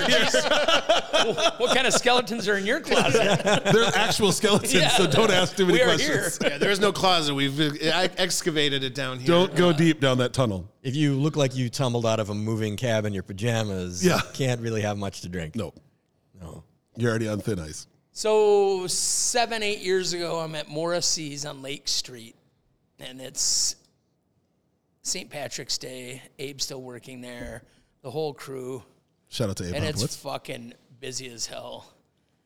And the gal runs up to me and gives me a big hug, and she's like, "You're Ben Quam. I love you. You're always so sweet. You had the best laugh. You're such a nice guy." This is And bullshit. This, is, did not happen. True fucking story. And so when I look at what I think other people, what I want other people to feel, or what I think they feel, is that that that energy, that smile, that that Ben Quam quamity What? that you have. Yeah, it, it- there's something like How have I never heard that story? you know, 20 years ago, my mom used to say, "You always light up a room," and and and that's what I want. You know, I if if if I leave anything to my stepkids, or if you know, I want that. Be confident, mm-hmm. have energy, put a fucking smile on, and laugh like you don't give a fuck. Mm-hmm. And honestly, that that's that's the beginning. Like you know, like Tommy was saying, like when we first met, we probably didn't like each other, but like when our friendship grew into like like we spent every day together. We worked every day. We get done with mm. work. We race over to Asia to get wings. He would sit at the bar and he would debone my wings for me. Like we oh, were in He didn't know love. how to bone. we were in love. Bone fucking. I, I was bartending. I used to watch it. I'd be like, "What the fuck is going on?" Because I didn't know you, and all I knew is that you were like the uh, the Yeah. the heir ascendant to the cocktail realm, and I'm like, "What the fuck is going on here?" Yeah. Like just in there. He's got a wing Yeah. guy. yeah, Yeah, he's yeah, got a wing guy. He's Yeah, got, yeah. got ten saucy fingers just going to town. And he's wearing rose tinted glasses. Oh, that Must be actually a big deal. the rose tinted glasses not that out of out of touch at Asia. That- there was some no. Oh, there was some weird No. stuff that went on there. We had we had some fun. Aaron used to wear those yellow glasses too. He always like put them up and down like that. Yeah, so funny. But yeah, I mean, like our, I think our friendship grew like. I, nobody makes me laugh more than him, and vice versa. And then when we're to like, it's like the it's like Captain Planet of comedy. You know, like to be together in a room is like even better. you Wonder know? Twin powers Yeah. activate. And like the thing that that uh, Jason wrote about the party restaurant, like who would have thought that the best party would be in Edina on 50th in France, but the party come the party follows where Yeah. Nick and Tommy go. And like that, Expect the unexpected. that was the most like that sentence. I'm like that's that is it. And and we didn't have that for a while. I mean, I left, I moved, and, and, and we, you know, it's kind of that thing, like, especially in the restaurant world and for how busy we all are, like, I mean, I have friends. You're my friend. I have friends, but I don't have friend time often. And you know, the people that you work with are your your your friends. You know, and we were we lived that. And so when when we stopped working together, you know, Yeah. how, how, how goes that time together? But uh, so above everything with Mr. Paul's the fact that we get to see each other, you know, almost every day is it's fucking great. fucking great. Oh yeah. What about you, Mr. Wad. Oh, why don't you go? It's Oh, it's my turn. Yeah, I guess you asked that question. I I'm I'm still weirded out. Like that's that's wild to me that that you said that. I I for you it's always it's your laugh. Like I love when I hear it from the kitchen. I'm like, ah, Tommy's here, cool. And then it's like, then it's like a game of like trying to figure out how far I need to go to get it, because that's like that's the drug. you know, like oh, there we go. I got one on him. Hundred percent. and you're, and you're waiting for the motherfucker. Well, he's not in that good mood. For for me, it's tough because I am just physically so much larger than most people that I think that that's usually the defining thing. Is like when I'm at a concert, it's I'll people will find me because they're like, Easy to I spot. saw you in the Yeah, crowd. physically Yeah. easy to spot. Yeah, like it's a whole bunch of people, and then your big dumb head, and then like cool. Or if they're up in the What like, size is that, by the way? that's way? an eight. That's an eight. That That's a an full eight. and that is not a That's loose. seven and three it- quarter. it's not a loose eight. It is- That's a, that's a one snap. yeah, that's a yeah. That literally is a one snap. In in high school, there are pictures of me. I was so embarrassed about having the one snap in the back, and fitted hats were really cool. hockey tape or Yep, something. exactly. It was either hockey tape or gaff tape, depending on the color of the hat. I used to rip off the, the back of my Levi's because they were like 38 30s or 38 28. You're like, uh, you ain't getting that one on me. oh, these old things? I don't know what happened to the tag. As a bald man with the the snapback, uh, it's hard because you see your your bald head. little the top. window? Yeah, yeah, yeah. Or when you take it off and you can see the imprint. Oh, You know yeah. exactly Yeah, I was never a hat there. person, and like a couple years ago, like I jokingly put on a ball cap, and I was with Ira and another buddy, and they were like, "Whoa." It actually looks really good. And I was like, great, I'm a cap person now. But you know, the problem with being bald and wearing a cap is that every time you meet somebody that's never met you before, the first time you take that hat off, their eyes dilate a little bit and they're like, oh shit. Yeah. And you see it, you watch for it now, and you're like, oh yeah, no, you didn't know. You were so cool before. You were so That- cool that's before. thing Yeah. is, like I, I, that's tough because like if you wear a hat all the time, people like they're gonna somehow assume and, and shame you for being bald. Like my thing is, I'm I'm currently trying to lose some weight, and my thing is that I want to lose enough weight that when a stranger sees me coming out of a bathroom, they don't assume that I just took a shit there. Like that's literally that's like my, my hope in the world. That- that's it. Because Like, you get the look. Being You're a like, "Oh, that guy fat probably man, took you a were shit." blamed. Hey, people walk out, you're No, like, wait it for the wasn't next me. restroom. Like Yeah. the door, No, this I'm one's good. open. No, no, Being I'm a fine. fat man, you were I'm blamed actually for not every using the bad bathroom. smell. Every bad smell. Every has bad to smell, come they're from a like, big yeah, guy. yeah, tons of fun over here. You know it. What'd you have for lunch? the thing that the thing that like they're, they're watching what you're eating at the Yeah, restaurant. You're like, I got to race into the Chili bathroom. cheese fries. I knew it. Oh, it's typical. Uh, but the thing that She's eating. what weirds me out is that even being like when the shoes that I have on right now, I'm six seven, right? I have a size eight head. I am as big as it gets, and yet it's people will wait to hear my voice to ask, "Oh, hey." Ben, sorry, I thought that was you. I'm like, how many other people do you know that fit this profile? That you're like, oh, I don't know, it could be eight of them. Like, it always amazes me that somebody will wait and listen for my voice and then come around. like Andre the Giant yeah. or Ben Quam. Thank God this is Fuck, a I can't tell from the back. Oh, there he is. Did the Undertaker let himself go? Nope, it's Ben. I heard him talk. Well, I mean, there are a lot of we do have a lot of big people here in the north. Yeah, that's So, that's fair. I, I mean, there there I know are people of your- I more know many here. people But of you stature. are your, but your personality is also like of giant proportions. there's so like, a lot of you seven really foot fill your guys. shoes well. You really do. Like you fill your shoes well, and like, and so. I guess like I feel like I hear us all saying the same thing. It's like, what do you want people to know about, like recognize about? it? And you're like, I want them to know when I'm in the fucking room. I mean, well, that's I. It, it does go back to I spent a lot of time alone when I was younger, and I hated it, and I just wanted people to be around. So the best way, after years of fucking it up through junior high, the best way to get people to stick around is to try and be nice and warm and be funny when you can. Like that's that is ab- for anyone that's listening to this. That is the best way to have people want to be around you. Is be nice to them, remember them when you can, and try and make them Give a last. pen. Give him a big, give him a big fucking hug. Yeah, All give of a these big ol' are- hug. All these are surprises to me because that's not how I treat people. But also, like, if we're going to talk about the hug thing, make sure that it is 100% like a consensual like with a hug. document or I've, no, yeah, I've, I've just had.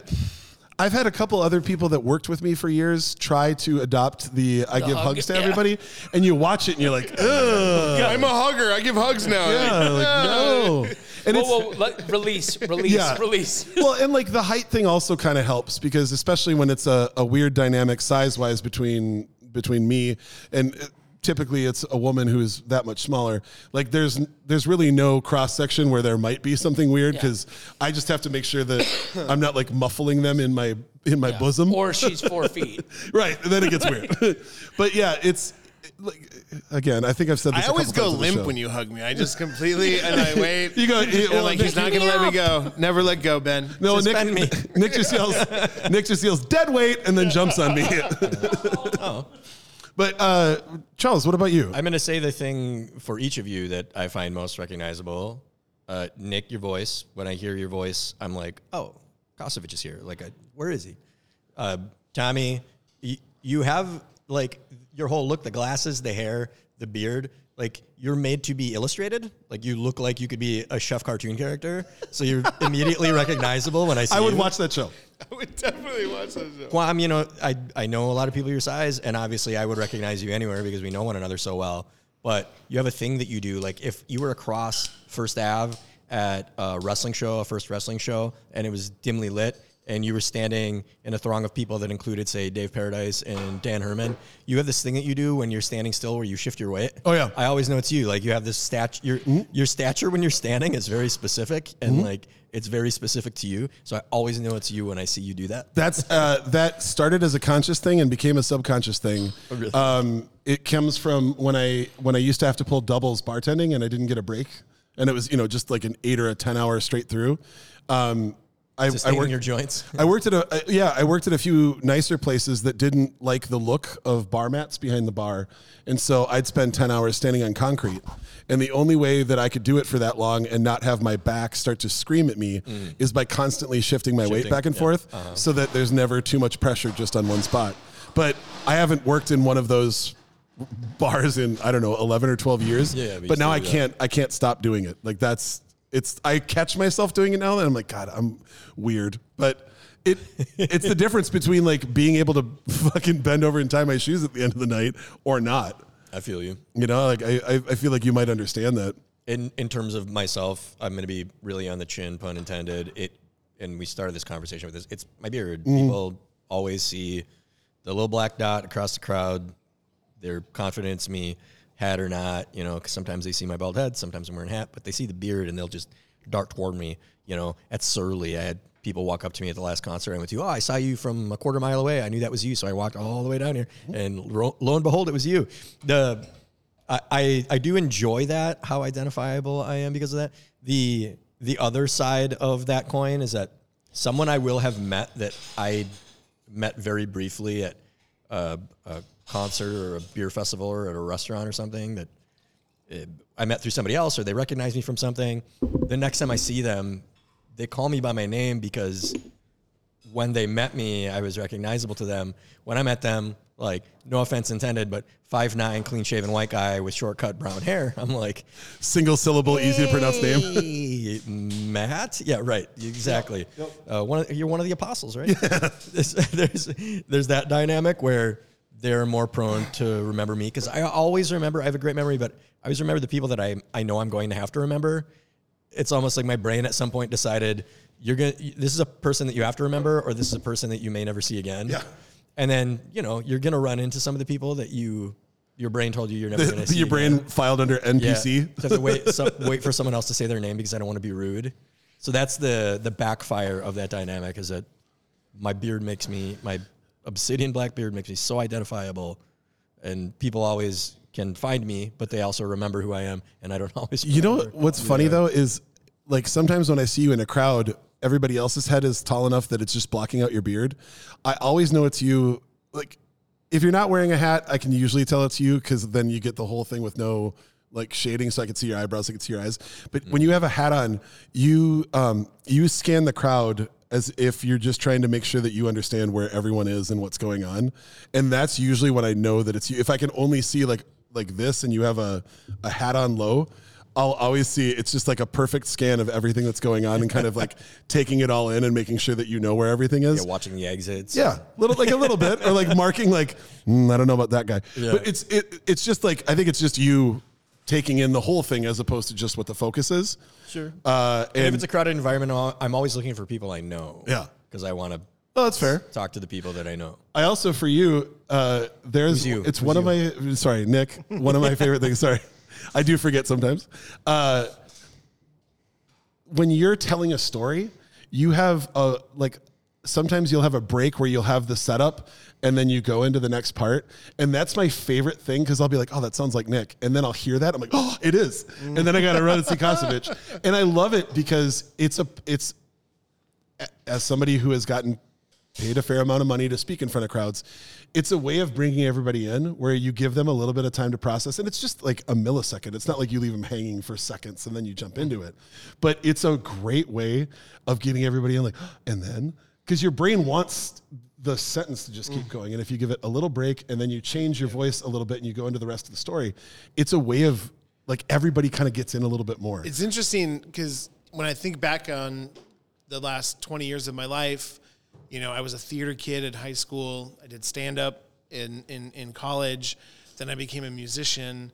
And when I started bartending at Town Talk, all of those things connected, right? Like like quitting, like leaving Wookiefoot and having a baby and you know, being 20, I was 23 years old, right? And I'm 41 now when Juniper was born. It's a very different experience as a parent. Wildly. But like, you know, at 23, you know, you start, you're feeling like this, like what was once this like vagabond lifestyle, you know, the need to be rooted. And so I found all of the things that were fulfilling me as a comedian and as a musician, I found them behind the bar.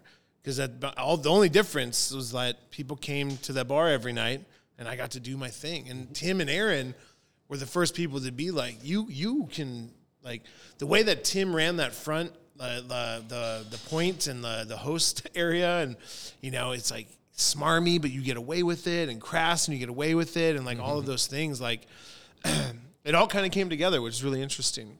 It's it's funny. I think that maybe part of the reason that I also pick up on that, like the way that you tell a story, is that I also was a theater and choir kid Yeah. who was in a band who did stand up comedy and then ended up Tommy behind a bar. barked- Tommy just coughed nerd. I don't know. One hundred percent, absolutely. But no, there it's it's trying to figure out how to bait that crowd in to keep listening, like while you're going, and then you see him lean in just a little bit more every time, and then you you bring him in. And I loved like the first time I heard you do a soliloquy was when Tom Pham got super hammered one night on quote unquote Mexican holy water. And uh, he paid you to go back and start making some cocktails. and before you started making a drink, you just picked a random story and started telling it to a bunch of strangers at the bar. Yeah. And I was like, oh, fuck, man. This It's like looking in a mirror, but this guy doesn't look like me. This is exactly what I do. Because I used to test out stand up bits behind the bar, pretending like it was a story that had just happened to me. Like, oh, dude, 10 minutes before you guys got here, this happened. We- just to see if people would think we it was are funny. very similar creatures, Quam, and I, I almost think that our relationship is more at a distance because of how similar we are. Like we, we I think the world wants it to be that way. I don't think they No, need but, it. for real, like Yeah. like I, I when, every time we get together, I'm like, God, I fucking love that dude. But also like we're the same in a lot of ways, which is very very interesting. You know, to say uh, you know what what you were talking about uh, the uh, not knowing names and like not remembering names.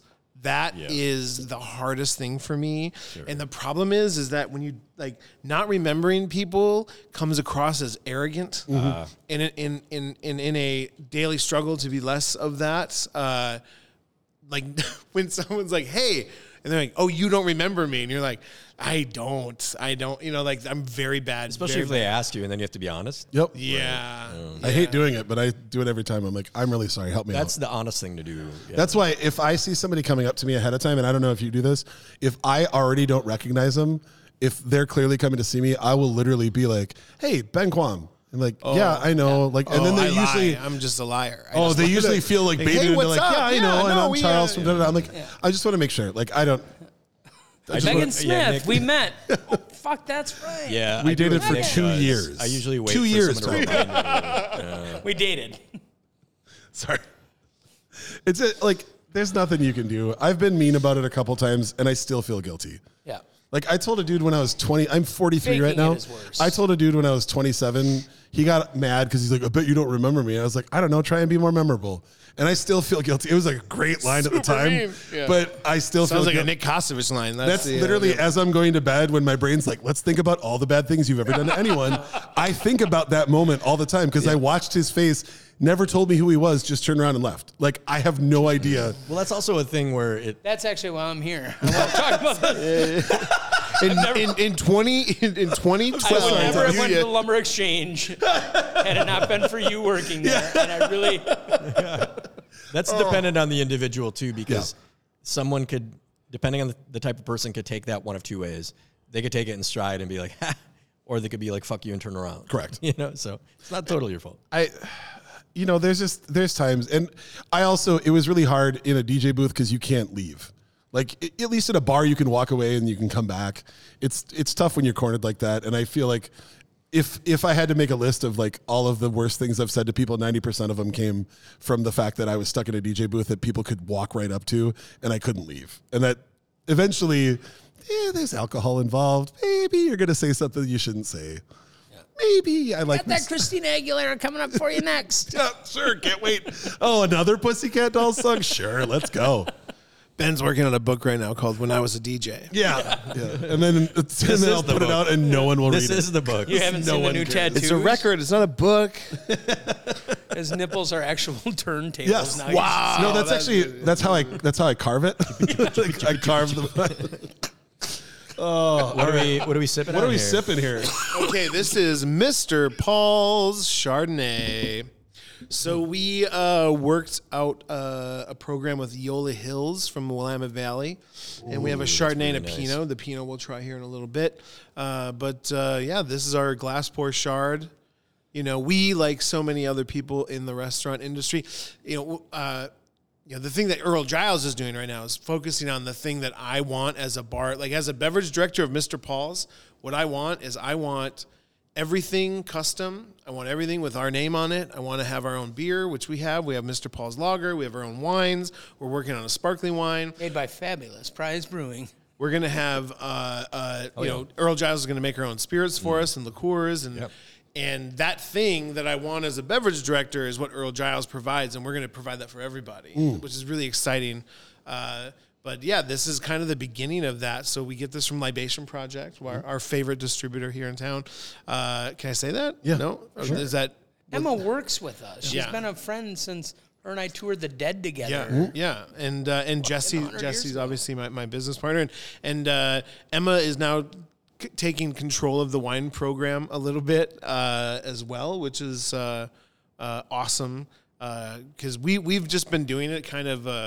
As a community, which is beautiful because we all tasted a bunch of wines and put this first wine menu together, and then had to realize quickly that what our perce- like kind of every part of the restaurant, like what we wanted to do or what our perception of is what we were going to do, changed very quickly over this last year, right? So like we put out this wine list. It's pretty esoteric. Doesn't have a lot of California on it. And you start to see these like dem- asks for things, and then you know we put Caymus on our glass pour list at twenty seven dollars a glass, and Their number one selling people wine. cannot get enough of it, right? Yeah. So like we, you know, when it comes, like, and again, like this is where that price point thing, like we're not putting expensive, like our glass, our wine list isn't expensive. We have great wines available by the glass. It's a very different thing.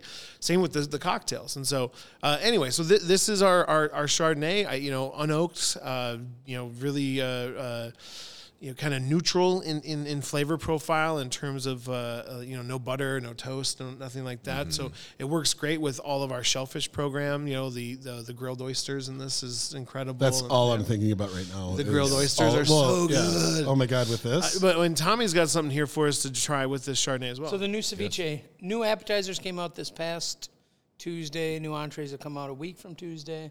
But this is the new ceviche. We went from the snapper. This is a bay scallop. This is actually one of Ben's dishes, and it's freaking lovely.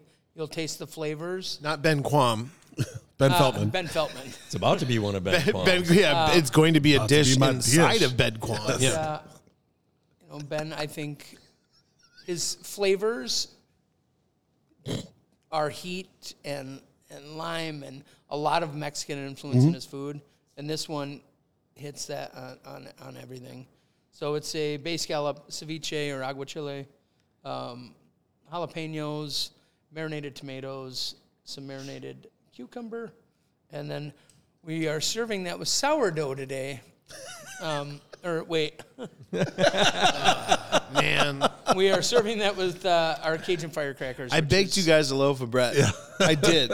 Fumble the I'm loaf. gonna have my wife send a photo of it. Fumbled the loaf. Oh, I bungled it. Yeah. Bungled the loaf. Yeah. Oh my god. Yeah. How is that not a Wookiefoot song? Yeah, that's the new record coming out. That's Bungled the actually when loaf. Ben walks out of the bathroom. Yeah. Oh, I bet he just bungled the loaf in there. well, I guess I'll wait bungled for the this one. so, wasn't me, it was yeah, I have, I have a three-year-old starter. Her name is Sally, and uh, she makes great bread uh, that you'll never try. Uh, but luckily, and, and it's never funny because I have. was at the restaurant today, and I was like, "Hey, I'm going to make a loaf of bread," and he pulls his glasses down and gives me that serious look, and I'm like, "No, I got it. It's already rising already in the oven." And it was, it was, it was all great. I went home for uh, my uh, couples therapy, and the bread was cooking, and it was amazing.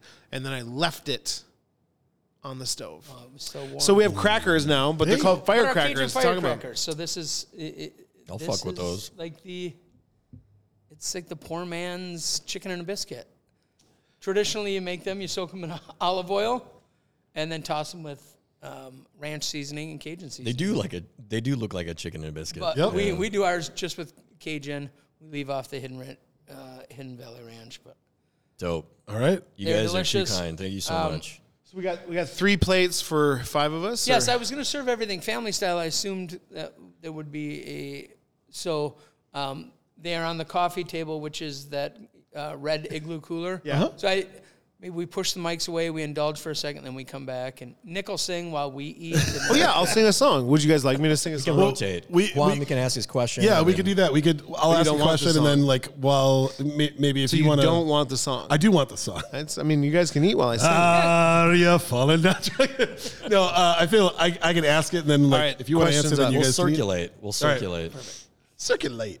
So, uh, w- whether it's um, whoever cooked food when you were, you know, in a youth, maybe like 14, 15, 16, whether it was your mom or, or somebody that cared about you, whoever it may be, what would they be surprised about that you either A, love to eat now, or B, what would they be surprised about that you refuse to eat now?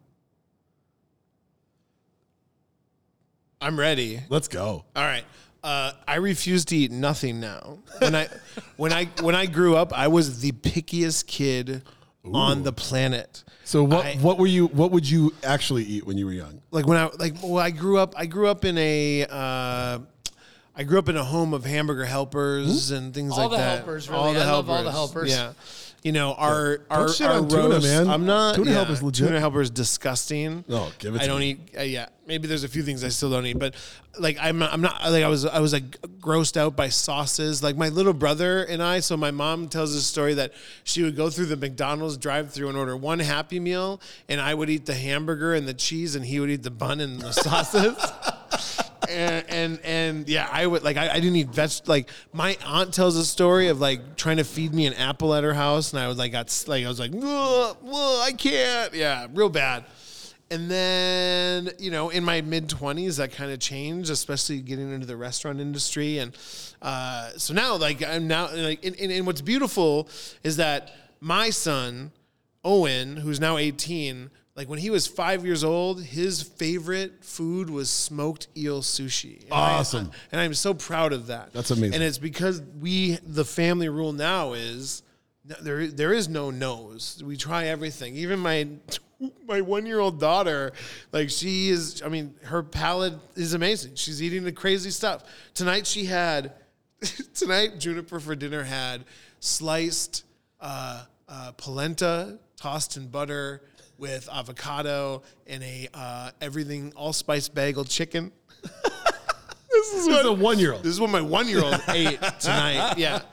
And, you know, and her formula comes from Germany. It's very, very special. It's the finest formula you can find. It is, for real. Like, this is now you real will life. have your bottle. Yeah. And uh, so, I, you know, for me, I get the other thing. In, when I was 13, 14, 15, I was the cook. So I I grew up hard and fast, and I was definitely helping uh, raise the my my younger siblings while my my my parents were working, and then I had a very sick brother my, my whole life who um, you know spent a lot of time who was basically in the hospital all, all his life. And, and my mom had to obviously do a lot with that. And so I helped raise my little sisters. And, and you know from the time I was like sixth seventh grade I was I was cooking dinners. I was, I, you know, I think I, I remember making like Thanksgiving, uh, like when I was like 14 years old, you know, for fun. Yeah. But, you know, I remember learning how to make biscuits and home ec and I, I made them every Saturday after. that's and, wild. Uh, so that, that like a level of cooking has been part of me forever. Uh, you and then my grandparents, my, my grandpa George, uh, who is like my closest uh, positive father figure in my life, you know, and, and he was a cook and he baked and he made sticky buns and bread and, and you know, although we were Croatian, he also made a lot of Italian food, but he made his own sauerkraut. You know, I remember like laying on their, their, their floor of their living room and he would put the, the big garbage bag of sauerkraut like in a big trash can in the closet, but the aroma of the sauerkraut would waft under the door and make its way all the way over into the living room. Like I remember that as a child. And- Sure. and so, you know, my, my grandparents definitely were like, food is love. And food is love to me now. And, and it has been for forever. I, I mean, cooking is my, it's funny because I don't cook, right? Tommy's a cook. Tommy cooks for, for work, for a living. For me, cooking is a very like sacred, like I cook for fun. I cook to relax. I cook to not think about work, which is interesting, right? Because, because, you know, and I often think about asking, you know, I want to ask drink to not think about work, Exactly. so it's kind of the same thing. It's symbiotic. You guys are the yin and the yang. Yeah, but I actually want to. I want to be in the kitchen more. I want to like. I, I haven't talked to Tommy about this yet, uh, but I want to start to. I want to. I want to be in the kitchen. I want to. I want to start at the bottom and and and do prep in a kitchen mindset because I just think the more I can do that. Like, I want to work with Alex, like our, our, our pastry chef right now, who's starting uh, her own business, uh, the Dahlia. Yeah. She's making Juniper's cupcakes.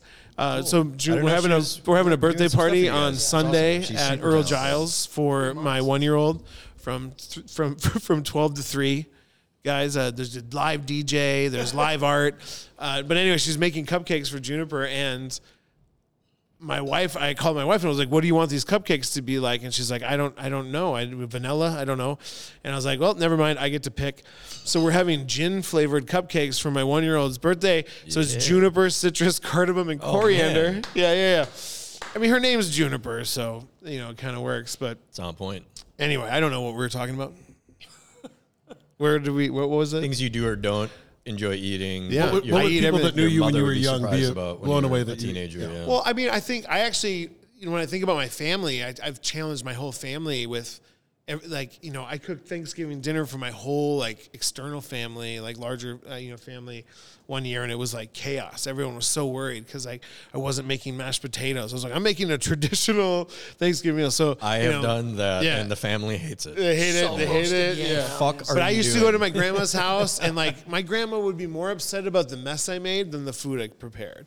So like there was a there was a time in my life where I was really excited to like sear scallops for my grandma and, and and put bacon salsa on it and show her things that we were doing and and then it just we wasn't really it wasn't appreciated so you just you're like the, not worth the the, the it's not worth the Stovetop. squeeze yeah, yeah, yeah. do the stovetop stuff. So I, I did. I grew up in that the roast with the the the the, the powder on the top and stove top, and you know th- that's the family. Some of that I is grew the in. stuff I miss the most, though. Hmm? Like my mom used to do that chicken and rice casserole. Huh? That you pour the rice and the cream of mushroom soup, and you just bake it all together, and it's like, oh my god, it's the best thing ever. I still Cream do it of every now and celery. Yeah. The one it I, is soul chicken wild satisfying. rice. Like my mom did a chicken rice with mushrooms soup and Cream of chicken. mushroom, Yeah. yeah. that dish I still try to make now. That's the one that yeah. Yeah, like, It's the, glass classic. Pyrex, It was like rice-a-roni, right? Oh, Those are- The oh, it's pork- hot. It's hot. The pork chops baked with cream of mushroom soup, Yeah, and then you just like throw it over rice or, or mashed potatoes, and it's everything's all. Yeah. And it had to all either be the, the glass Pyrex one or it was the I can't remember the name of it, like the white porcelain Yeah, that had the blue The flowers on the side lined, uh, that everyone had. that everyone had. That was that was it had to come out in one of those two. still and the leftovers go in the orange Tupperware. The, the, not With- the yellow one. with the orange one, the medium yeah, yeah. riveted And I top, get it. yeah. The riveted top. Same color. Yep. I get why it happens, right? Because like that generation, the idea of saving time in the kitchen was the value. Correct. And like for me, like I grew up in that, and like I grew up, I grew up a picky kid from parents that were fine that I was like they they they were fine with that, and like mm-hmm. also like I it's a bland. I grew up in a bland culinary world, right? And so like to see to see that and so for us we're like we have very busy busy lives but i'm not shortchanging the cooking like we spend 90 Good. minutes together as a family almost every night the news is on waiting for it. wheel of fortune to pop on we're getting that dinner ready by wheel of fortune that's our life right now but it's all centered around that food and cooking really good food we have not bought a loaf of bread in two and a half years That's amazing. and like I am, I'm really prideful of that. I make a big, big loaf. I, I, I, I split it up for three days. I make a focaccia with it. Like I do the whole big loaf. Was that the joke? Yeah, Sorry. yeah. After We're just Quam's making comment, eyes. I make a big, big Anyway. loaf. That, that was actually his nickname at the Who's next? Exchange. Who's next? Big, big loaf. The old big loaf. Two bigs. No, two bigs. Two- big, big. It's my the big, big. BBL, you know. The BBL. Yeah, I, you know, I grew up four brothers, so five boys, no sisters. Dad worked on the rail. Mom didn't work because how the fuck would you ever afford child care with five boys? We're all two years apart. A lot of us a year and a half, so we're like Irish twins. yeah. You know, That's amazing. yeah, five boys in eight years, Just a big pile of boys. That and just the strength and fighting, resiliency of that woman. punching holes in walls. We're all wrestlers and football players and this and that. And, uh, but definitely a lot of help. My mom had a lot of helpers in the cabinet, but we were poor. I mean, we grew up in Woodbury, but we were like 3M Woodbury, 3M Yep. headquarters, Battle Creek, um, you know, Maplewood, Oakdale, kind of on that cusp of. Mm-hmm. We were allowed to go to Woodbury High School, but they really wanted us to go to Tartan High School. but they, they, fuck, somebody drew these lines. They you know, hit you with we were the like, first day of school. They hit you with the lye powder to Yeah, make sure you were yeah, deloused. we got, yeah, exactly. yeah. How do you guys keep getting free lunches? Uh, we got it like that, fuckers. VIP baby. But I remember, uh, so my mom uh, passed away a few years ago, and now is when the crying starts. But uh, she was everything. She cooked every fucking meal. Dad couldn't cook worth, worth of shit, but there was a year, or a, a, a weekend maybe, or two a year that she would get out of town, and she grew up in a huge family with 11 siblings. And she would leave with her siblings for the Virginia Slims Classic, they called it. And it was just all of her sisters, her and seven of her sisters, and they'd smoke cigarettes and they'd go on pontoon rides. And, they and so that was my dad's weekend. And my dad hated pizza because it was so fucking expensive. Like, what are we, what are we eating pizza for? Wow. So he would, his meal, his go to was the cheapest hot dogs you could buy, Corn King hot dogs. And I remember them like, they were you know, 29 cents for 10 dogs. Oh boy. And then you get eight buns in, in the 29 cent pack. And so that was that was the dinner, but it was five boys, and we're all 58 cents dinner right yeah, there. exactly. And then water, because who doesn't love water? Well, you Mm. guys want milk? I mean, you can have milk if you want milk. There's a little in there. You're growing boys. You need Yeah. Water. We had a milkman, and that would deliver nine and a half gallons every other day. Hence the five boys. But Oh shit. Yeah, yeah exactly. Dad being the milk. Uh, so his go-to was these Corn King hot dogs, and he would boil them stovetop, and he would toast the buns, which was like that was like his chefy the panache. magic. His dad was Mr. Paul, by the way, who is a fantastic chef in his own right, and a, a, a man about a real raconteur, and like The titular Mr. Paul. Yes.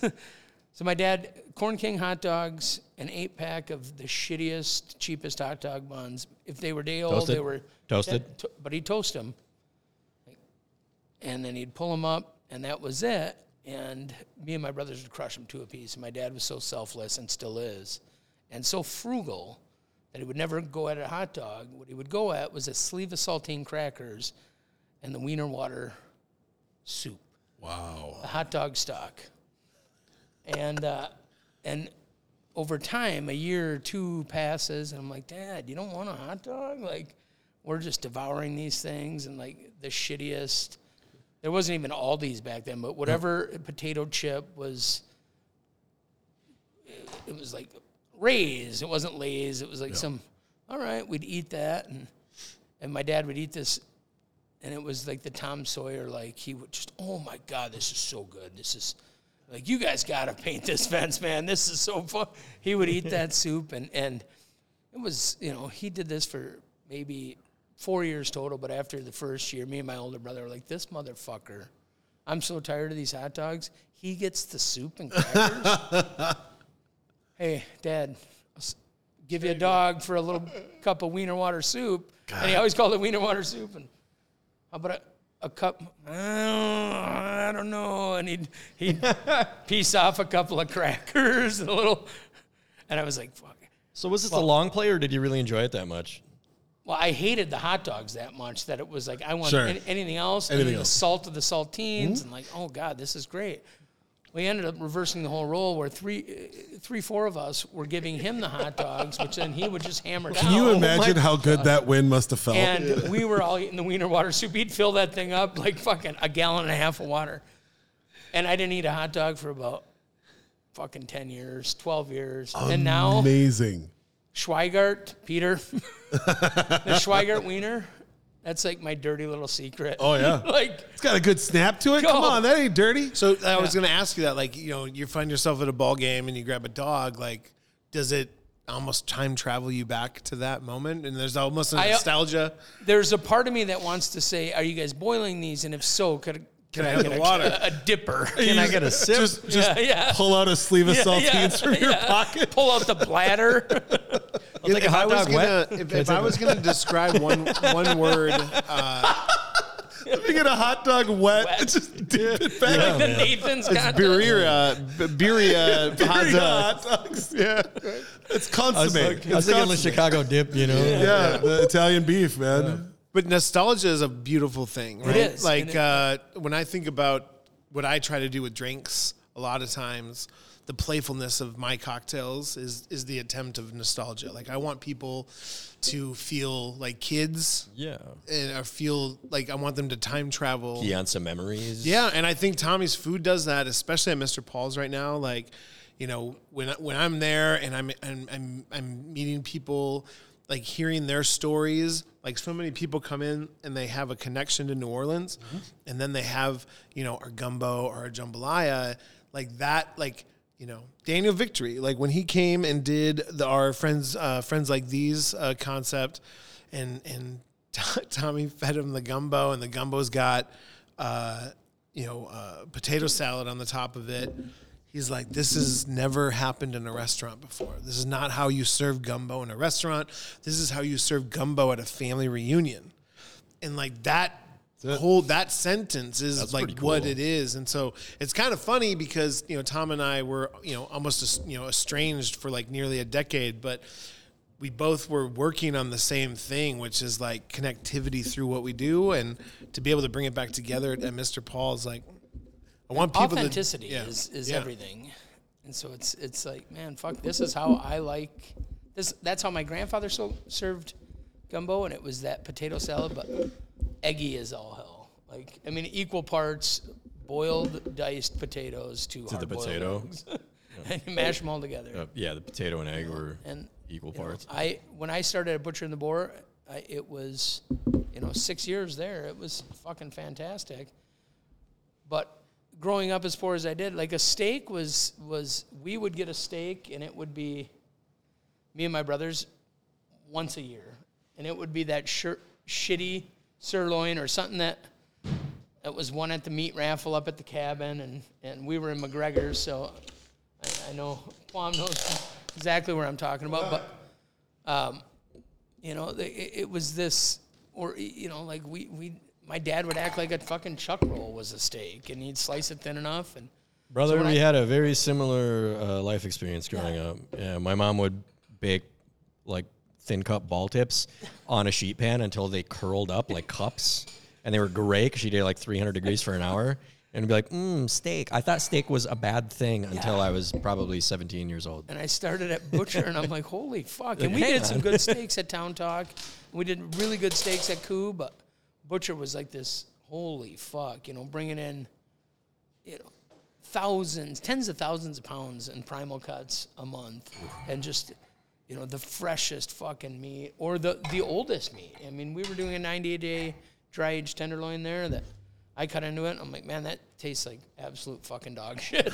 like this tastes like this came off uh, uh, uh, a, the, a, f- a fucking steer's hoof, and then you acquire Smell the like a big guy taste. came out of the bathroom. Yeah, yeah, exactly. Jesus. Quam, Quam, where is The he? I know he's here. But uh, you know, so when when conceptually when I was coming up with Mr. Paul's, I'm like, man, fuck. I steak. I, I fucking love it. It's something that it was such a special occasion as a kid that I'm like, I want to give everybody a special occasion every fucking night. And one of our, you know, in our business plan that we wrote now two and a half years ago, it was like, man, if people are going to spend their hard-earned fucking money, they better have a good fucking time. And and literally that is eh, everything. It's it's you better have a good time. We'll deliver you a great steak, and and I'm all about like when I cook at home for Carrie and the kids. I want to do roasted chickens. I want to do steaks. I, you know, smoking on the green egg. I want like whatever I can do that maybe I, I I wasn't privileged enough to have as a youth, but also like I want to play with shit that I, that I hadn't played with. Yeah, yeah. Like the first 25 years of my life was, I mean, we all, as college kids, were, you know, we were helpers. We were the hamburger helper kids. Mm-hmm. For sure. And we were that generation. And then it was the ramen noodles, and I still love them. That's Damn right. If there was one dirty little secret, it's Yeah. Ritz crackers and that cheese that comes out of a fucking spray tip, and then ramen noodles. You know, like, Mm, yes, and you can doctor them up every way you want. Well, I'm gonna crack an egg in there. I'm gonna throw the extra fried rice in there, or whatever. But it's ramen noodles. Yeah, I still love just some Maruchan ramen. yeah. Yeah, you and you can doctor it, but I also just whatever. Give me Just- a chicken just as it Maruchan. Yep. Just feels good. half the broth. You know, twice the noodle. That's it. I mean, That's the key. You we've know. all been to jail, right? I went to jail one night, uh, unpaid parking tickets. I was I was so adamant about bringing my car from Faribault up to U of M. I didn't have a parking pass, and so I spent my first semester getting a you know parking ticket maybe three four times a week. Never paid them. Was driving home after I was done with my first year of school. I was working at a like paper factory and. Uh, in St. Louis Park, and I got pulled over for uh, having a warrant out for my arrests, which you can't even do anymore. It's illegal to arrest somebody for unpaid parking tickets. So at 18 years old, I ended up in the downtown Minneapolis jail Oh, You learned some things. on a Friday night, overnight, overnight, and then yeah, I mean, I remember like, like what are you in for? like uh, parking tickets and the whole thing is 117 like, parking tickets. Give me your sandwich. Here's some toilet you don't wine. Get a sandwich. Yeah. like a guy puking over. Yeah, it was. How about was- you? What? What's your food? Yeah, Charles. Yeah, when so when Quam and I were talking about topics, I said that I've always been a healthy eater. I like to eat everything. I've taken things out of my diet from that time, so that would be that would definitely be the side of the equation for me. I think that if we're talking about specifically like you know friends from that time or or my mother, what they'd be surprised about. And I used to love getting food court Chinese food in a big just like the biggest Coke that they had. I was obsessed with that. And of course, that's a thing that kids do when they go to the mall. Right? You go to a movie or something, you go to the Rosedale Mall here in Minnesota, and you stop into the mall and you go to the big food court and you order food and you get your beef broccoli and your chicken mushroom and the fried rice and then Sesame chicken. dump hot sauce all Tasty over it. Yeah. General So or whatever they call it. And then you dump your hot sauce all over it and you get a big old Coke. So you're like eating this salty MSG uh, Chinese food and then slugging your Coke behind it. And I used to be. Wait, are we beating up on MSG right now? No, we No. love MSG on the show. okay. MSG is No. all about it. It's No. everything. Nick, we're out of here. We're out of here. No, we Flip love, the table. we love MSG. This next drink show. has MSG. To the point that like we want to make shirts that Yeah.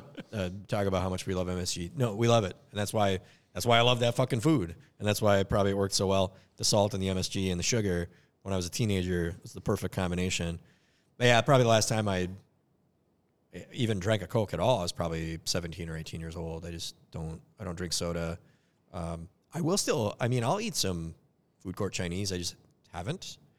But I I do like the sort of crappy food court uh, Asian food experience. I just that's something I also don't do a lot of anymore. Just, I don't find myself there and hungry. Not just I'm in hanging mall, out- hanging out going at to the mall. Somebody should mention that, Yeah. that Charles looks like Joe Rogan.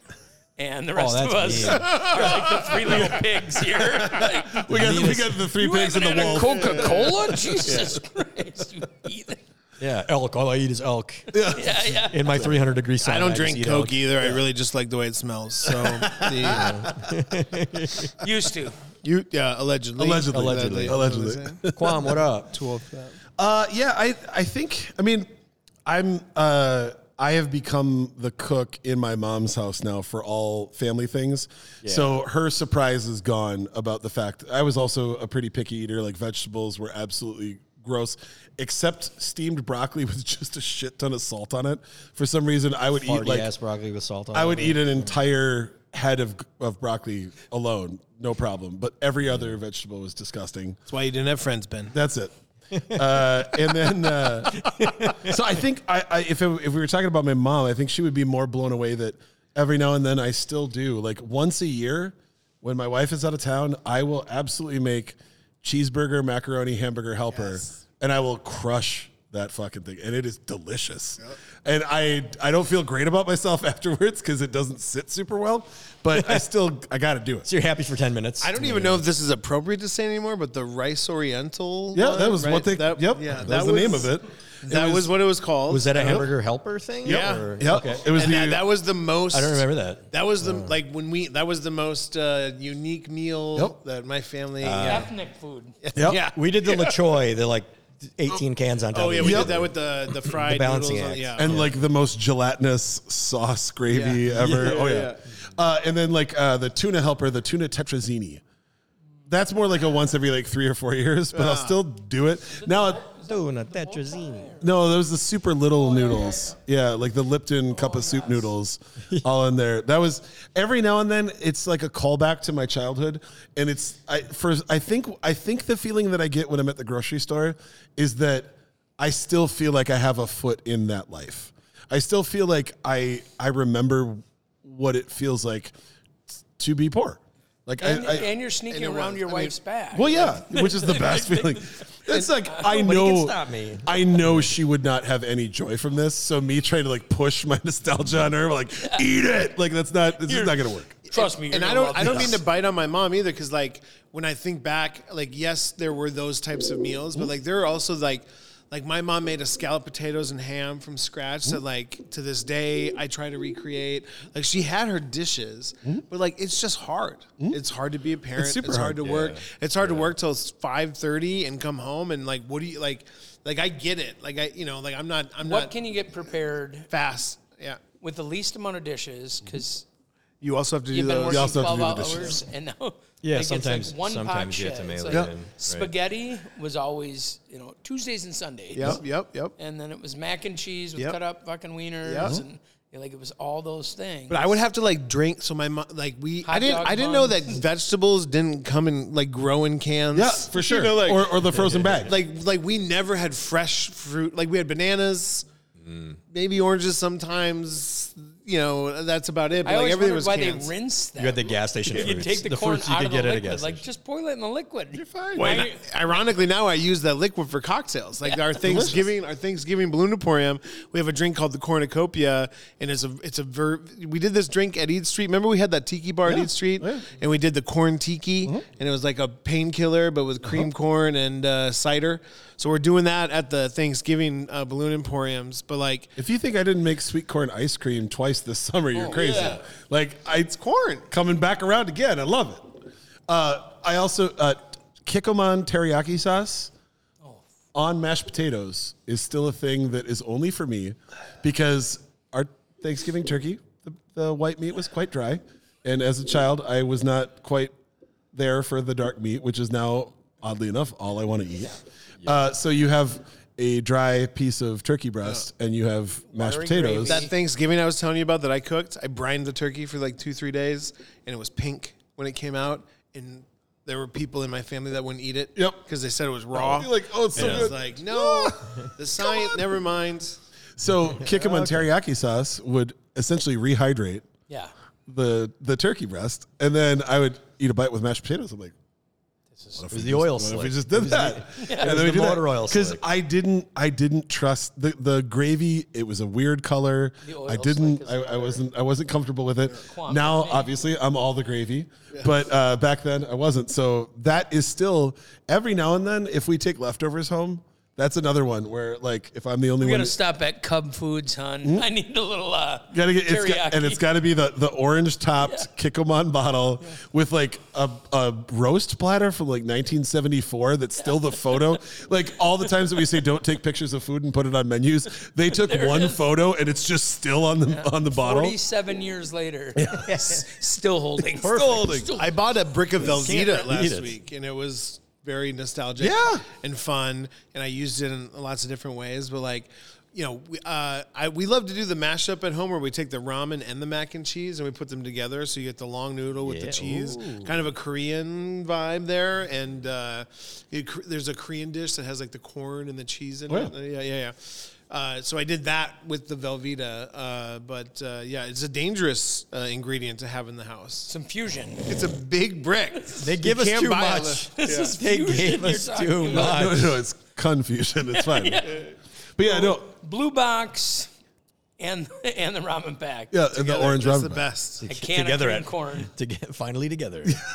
what are we drinking, fellas? Yeah. what Oh, is- this what- what is the okay. So this is this is a old fashioned that I think is still on the brunch menu. It hasn't done well, but it's quite delicious. This is an andouille old fashioned. So this is an old fashioned. Excuse been, me? It's been fat washed with andouille fats. So Tommy makes an andouille in house. We take the rendered fat. I love you so much. I Make want the old fat fashioned. andouille. Yeah, How do we make that happen? it's very easy. Anybody can do it. Find a hot tub. Find some olive oil. Obviously, We'll everybody in the world fat washes stuff now, but I would like to say that you know in 2007 we were fat washing a Manhattan with bacon, and it was on it was on Diner Driver Girlfriend Dives. for an andouille old fashioned. Oh, that is highly And, uh, sexual. Sorry, Care. Uh, let me. Okay, That is first of all, stupid good. That's that is tremendous. Thank you. But also, I want to remark on the base gala ceviche. Yeah, let's had. talk about that dish. I'm a I'm a ceviche snob because I've had ceviche in the part of the world that makes it better than anybody else. Peru? And uh, well, I was uh, Santiago, Chile, but it's basically Chile, Peruvian yep. Peruvian chefs and is brought there by the Peruvians. But I, I ate so much ceviche when I was in Santiago, and I love. It's one of those foods like in the Nicole Crowder episode we talked about foods that can be great or terrible. My answer is actually hot dogs because I hate skinless wieners, and I like the you know snappy. Dude, Lowry Hill meats hot dogs. I had them this week. Fire. oh, bang I it. gotta try that. Uh, so ceviche is a great answer for that same query because I mostly hate ceviche because it's mostly bad, but I love it. So I'm always excited when I try it. This ceviche is fucking great. Yeah, that's ridiculous. Those little bay scallops are perfectly mm-hmm. succulent. the acid from the The- tomatoes. The, yep, and the so bright. citrus, the the little bit of jalapeno, those beautiful chicken biscuit uh, crackers. Chicken and good. biscuit. And then oddly so enough, good. the the agua chile from that going right into the next Yeah. thing that I put in my mouth was this. The spice from the andouille fat is is per, it just like pops a little bit. That is God Bang damn it. it. I mean, the sourdough was gonna kill, and then you were gonna go into. The- I wish I was dead. Uh, I mean, I've had a shit week, you guys. It's been rough. My daughter has foot, hand, and mouth disease, all of the whatever that means. foot, hand, and, and my, mouth. all of them, which is very different. I have foot in mouth disease, which is way worse and has caused me way more trouble. Like hers is going to go away in five Yours days. lasted a long- Mine is longer. a lifetime. Let's talk. Let's let's let's back. Let's talk about the whole shitstorm you had. So my house dressed second. up for Halloween as diarrhea, and our sewer backed up, and then we had a plumber come, and he said he quote unquote fixed it, and then we. Oh. Then had a problem where the water drained from our bathtub and there was a vacuum and it shot out of my son's toilet in the basement. Amazing. And our entire basement needs to be redone. I just spent seven grand with a company to come and cut up the carpet and pull everything out. And they got to cut two feet above the water line uh, of our. Yeah, it's a night. I'm living in a nightmare. Uh, yeah. So like That my was this morning, Yeah, so- that was I'm- this morning. Like, my so life I'm is already like frozen in super Superman shock last right night, I knew where he was like at. weighty, right? Yeah. So when this stuff happens, I'm like, I'm at a point of like, I was like, I "Are don't even know how to have a Quam and tell breakdown, but I feel like this would be the right time for it.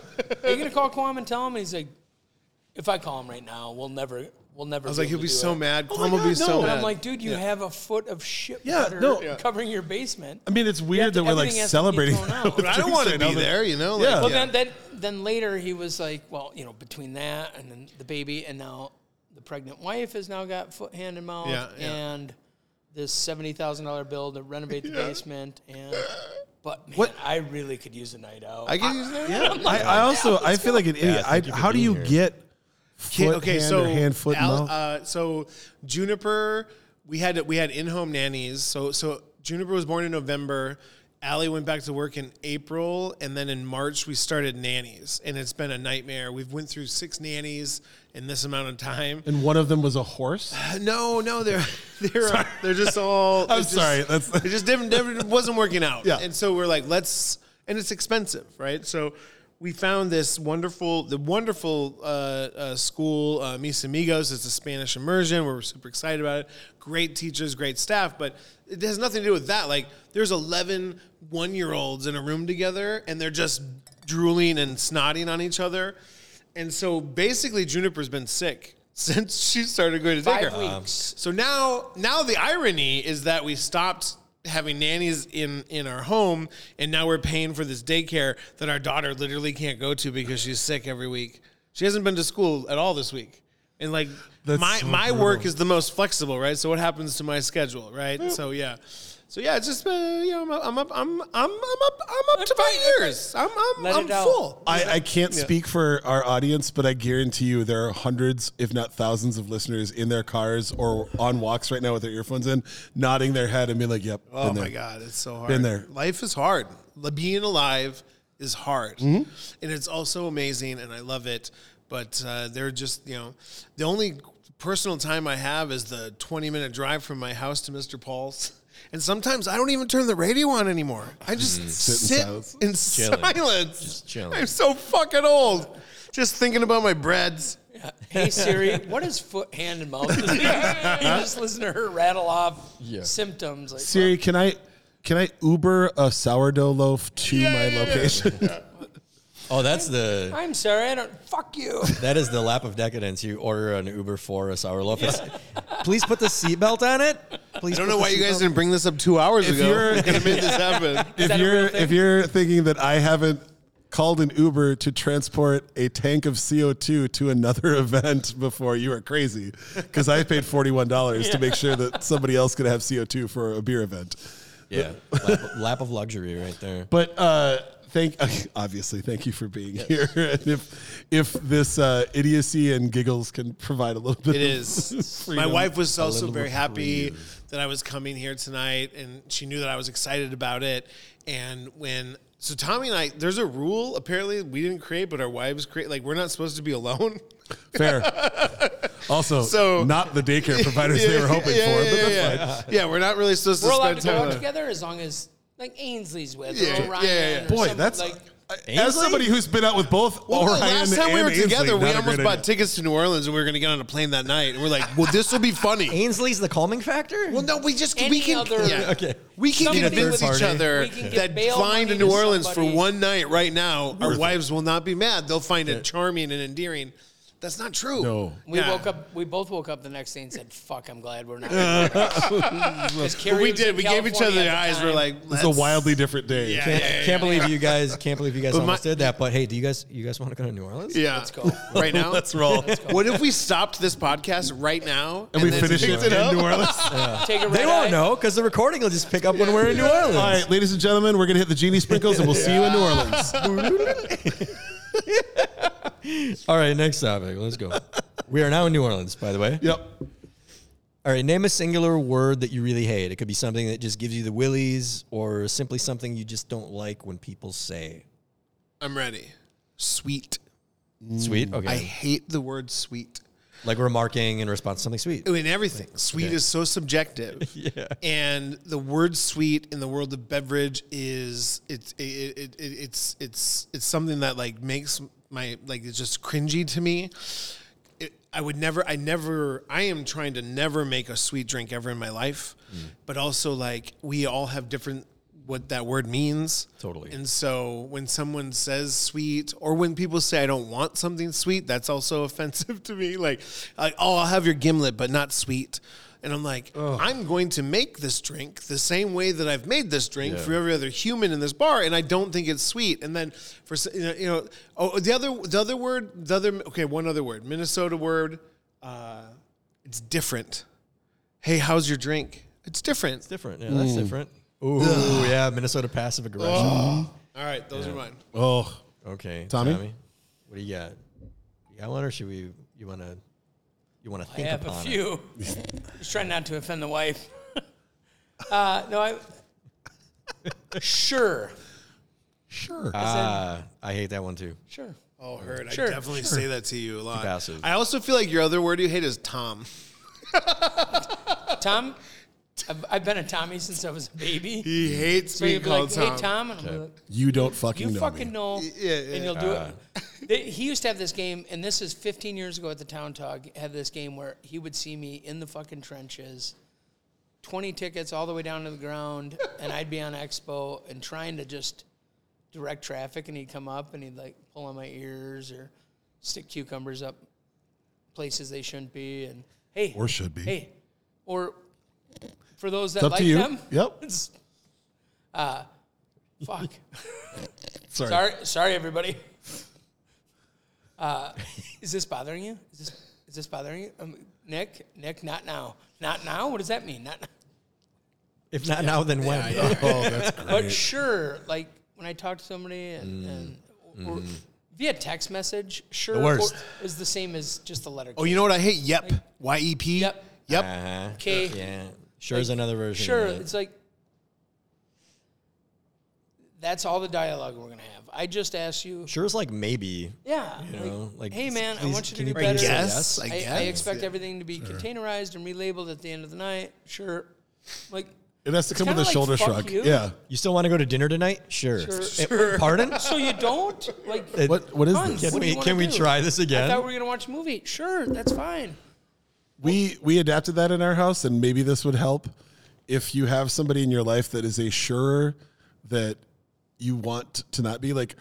My wife and I started spelling it S H O O A H, so it's sure, Sure. sure, Sure. sure, baby, sure. So you That's get the definitely low, more of a you know, yes. It's the a lot of yeah, exactly. That's a yes. It's a it's a one hundred percent affirmative, and that was how we had to change it.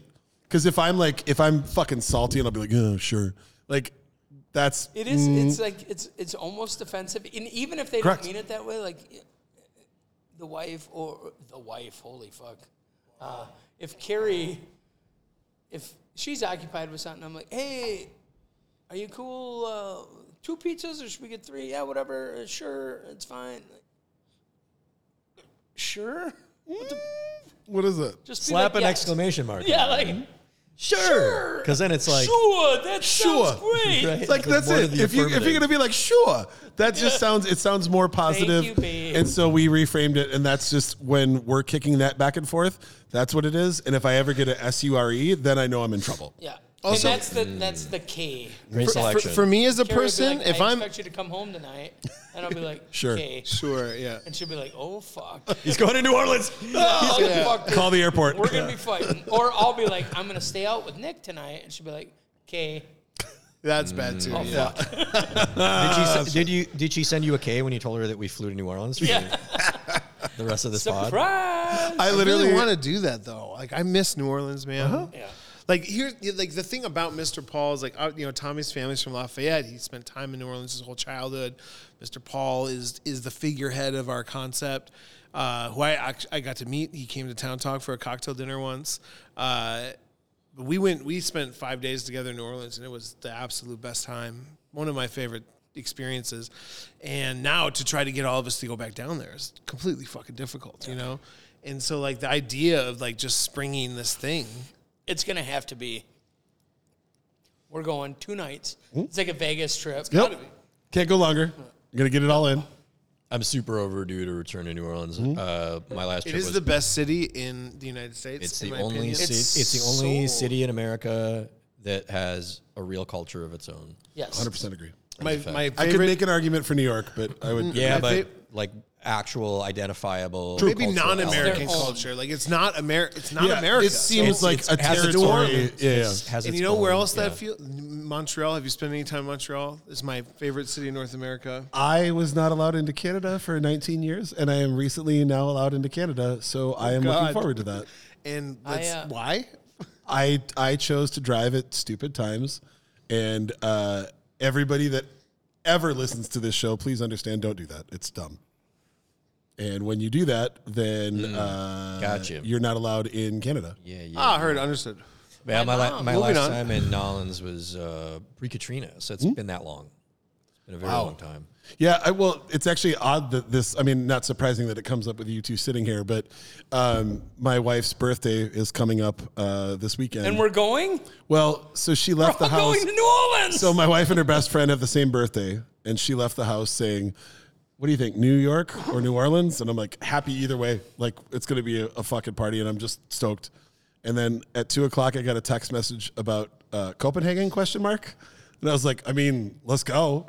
And then four hours later, my wife came home with tickets to Dublin. So we're going to Ireland. We're not going to New Orleans. But uh, there was a pretty good chance up until about a month and a half ago that we were going to be in New Orleans in like two days. And, and I, I don't think you know. New York is also its own thing, right? Like New York is my favorite country to travel to. I You agree know with what I mean? Charles's Yeah. point, though, My favorite that like, country in America to travel to is Yeah. New York. Yeah. For sure. Yeah, Isn't you it- could you it could is- certainly like uh, And we haven't done New York contextualize it in that way. The New York is its own universe. Yeah, and, and and every time you go, you could write a book. You could write a book about you know like to me, like I, you know you go in, you're in you're in the city for three nights. Do you guys know who Hamilton Leithauser is from the Walkmen? So he does this show at the Carlyle every year. Tried to go last year. And Remember we tried to go last year, and, and you tried to go last year. Allie's been pregnant uh, for three years, but Allie and I went one year, and Ira and I went the year before. But then it happens to be on my birthday, and I got to I was in the like right there, this you know one of my favorite musicians of all time, and you know like you can have that experience and there's just you know New York is incredible. Obviously, but we all know that. But New Orleans is is like I feel like when I go there, I'm feeling a battery, especially now that we own this restaurant. Like like we need to go every year. We need to bring back Dude. that feel, the vibe. like I want to come back and be energized from New Orleans. You know. the that uh, actually realization dawned upon me when I went to New York last year because I hadn't been back in so long. I that I had to add, I have to add that to my R and D for what I do for a living. I go to Chicago multiple times a year. I go to California at least once a year, often multiple times to different parts of California. And I hadn't been to New York for a very long time. Those are definitely like the three markets that I have to be Yeah. in to like see what's happening because those are the markets that have And- they're the best for of us, everything. And Yeah, and that's for you, New yeah. Orleans makes sense, Yep, right? Like- Absolutely, and like Yeah. we, we need to go there as a group, Tommy, because like w- you know with your friendly 100%. podcasters, Charles Well, and Ben. But there is, there's such a difference, like like like traveling And for Tattersall. Distilling is going to pay for the whole trip with that one Let's go. mention. Let's go. The the uh, That was my commercial. you, you travel different with your partners than you do with your spouse or whatever you know for work on your own. Like every time we are Totally. out somewhere, we're eating and drinking and thinking about how it impacts what we do. Yes. You know, so Juan, what's your word? Well, I really hate. I I hate a lot of words. I hate superfood. I don't like that at all. I hate the One that term you hate really, really badly right now. game changer. Game changer. I fucking That's hate when such a people say game that. changer right now. Game changer. Every time somebody says it, I wince. And the tough part is there are things that have happened. so that many hateable words. whatever whatever game was going on that it actually changed the game. And I'm like, okay, that's cool. But literally anytime somebody comes up with like a new thing, like this is a total game changer. And I'm like, no, it's fucking not. You just found like a cheaper or an easier route to do something that didn't change any games. Like no, I, I get You just found out about something. Oh, that one. Yeah, you just found out about something that the odds are that a good 40% of other people already knew. Like, I, d- I, I hate that. Like, adaptogens and nootropics and all that shit. Like, all the new terms that we have to come up with for how to sell snake oil to people, whatever. I think Game Changer sucks because it's used in everything. Like, they're like, oh, this quarterback can throw a ball and run. Game changer. Also, that yeah, usually is meaningless. It's always meaningless. You know, they're like, oh, check this out. it's a cloth to wipe your sunglasses off. Game changer. And you're like, I have a T-shirt. I can just use that. I literally have spit in my mouth and a shirt that I'm wearing. I'll clean my glasses with that. Guess what? Works pretty well. Game changer. Game changer. We use Like a lot every of time. amplifying words, um, a- at least in, in the U.S. We use a lot of amplifying words. I wouldn't say the new incorrectly, but you know the one that I hate the most. I mean, there's a couple, but I, I don't use the word amazing. yeah. I use it very. If I say it, I mean it. But You have people made say me- amazing so much. You've made me self conscious about how much I say it because I'm always like, dude, amazing. Because I'm two like, that's- people's I'm worth of amazing because I don't. I think on this podcast in sixty-seven or whatever episodes we're on now, we're in that range. I've probably said amazing on this podcast four times, and I've said it on every single episode. I say incredible a lot. Uh, I I prefer to use it only because I use it in place of amazing. But amazing Is it a conscious thing at this point? Where you're like, Oh, I uh, yeah. There's uh, some time ago, probably a decade ago. I was like, man, I really need to phase that one out because it's a white noise word, Mm-hmm. and especially with what I do with marketing, copywriting, and things, and with with Pamos, um, I don't say words like amazing. I don't say delicious. Remember when everybody They're said white noise words. absolutely? Absolutely. Absolutely, Yeah, Absolutely. absolutely. Oh my absolutely. god, absolutely. I'm Like, fucking are- you know the fucking meaning of that word? Absolutely. Right. Like, Without any Without without, without any, fail. without a shadow of a fucking absolutely. But white noise words, Uh-huh. game changer would be, especially because it used out of context. And when is that used in context? It's so dumb. It sucks. Like I absolutely I have a tougher time with because somebody that I lived in Norway with said it all the time and it became a thing that we used to do in his accent and it just got burned But it into was my brain. it was like the early 2000s. Yep. Every my younger brother from college used to come back. He went to UMD and it was like 2003, 2004 and everything we said was oh, absolutely. it was it was 2000 to 2001. That was that was, it was just absolutely. And I'm like stop fucking saying hmm? that. Like what? 100%. 100%. 100%. Hundred percent. Say no more. Hmm? And, and I catch myself saying stuff stuff like that every now and then. I'm like, ugh. You, Like- you want to know how you say 100% in Arabic? Mia be mia, which means 100 and 100. That's way more fun. Oh, That's 100 twice and as 100. good as what we That used to became do. slang, like, at least to my knowledge, that became slang about 10, 12 years ago. I remember thinking it was so funny hearing people say it because at first I was so confused. Mia be mia, which is 100 and 100. Mia be mia. And it took me a solid week being there to, to say to myself, oh, they're saying 100%. That's, that's how they say 100%. Mia be mia. They're keeping it Mia. Yeah. Reminds me of Keeping the uh, movie Kingpin, where We- we do everything 10% better. You bowl you bowl Once in- 10 frames. We bowl We bowl 11. 12 or 11. Yeah. Like 100 and 100. Yeah. Yeah. so that's like doubly good in Arabic. Also, everybody just go rewatch Kingpin. It's still funny. Oh, fuck. I'll die every time Oh, it's when great. Bill Murray finally yells, I have enough dude. money, I'm above the law. We were talking about this. Uh, the Swartzens were in this weekend, Yeah. and Grandma's Boy Yeah. is a fucking Classic. gem, It's a classic. and you need to watch it. If Game you've never watched And it I told before, John yeah. Swartzen, I see you're, you're going Also, as uh, also, what the fuck are you saying? teeth from Grandma's Boy. And I don't know if John got it or not, but then he said, Are you guys looking for bartenders? Yeah, yeah, yeah. I said this guy hasn't held a jigger in 15 years. So I uh, I will still hold like there are certain movies if you are prone to catchphrases, and I'm probably speaking to mostly the fellas on this one. Uh, go back and watch some of your old favorite movies and realize how original, unoriginal you are. I rewatched Grandma's Boy uh, this summer, and there are at least three catchphrases that I 100% thought were you were organic Ben Quams. Nope, just lifted right the fuck out of that movie. It's- Put in I my came back up with pocket. that one on my own. yeah, there's nothing new under the sun. Yeah. The antagonist is frequently referenced by me. I love to send gifts of him. You know. that dude's a yeah. Adios, turd Classic. nuggets. So my word uh, is, is it, there's a lot of directions to go with Yeah. this question, which is why it's fun when asked. But mine is the word sorry. I hate the word sorry. You made me because- love the word sorry. Pronounce sorry or Sorry. Well, actually, uh, Sorry. For, for Arabic having 12 million words, one of them there is no word for sorry. Someone's probably mad at me about this. I'm surprised I haven't got an email yet. There's probably some because there's way you can say like lekwahizne, which means like uh, please don't hold it against me. That's how you say because you're actually asking for forgiveness.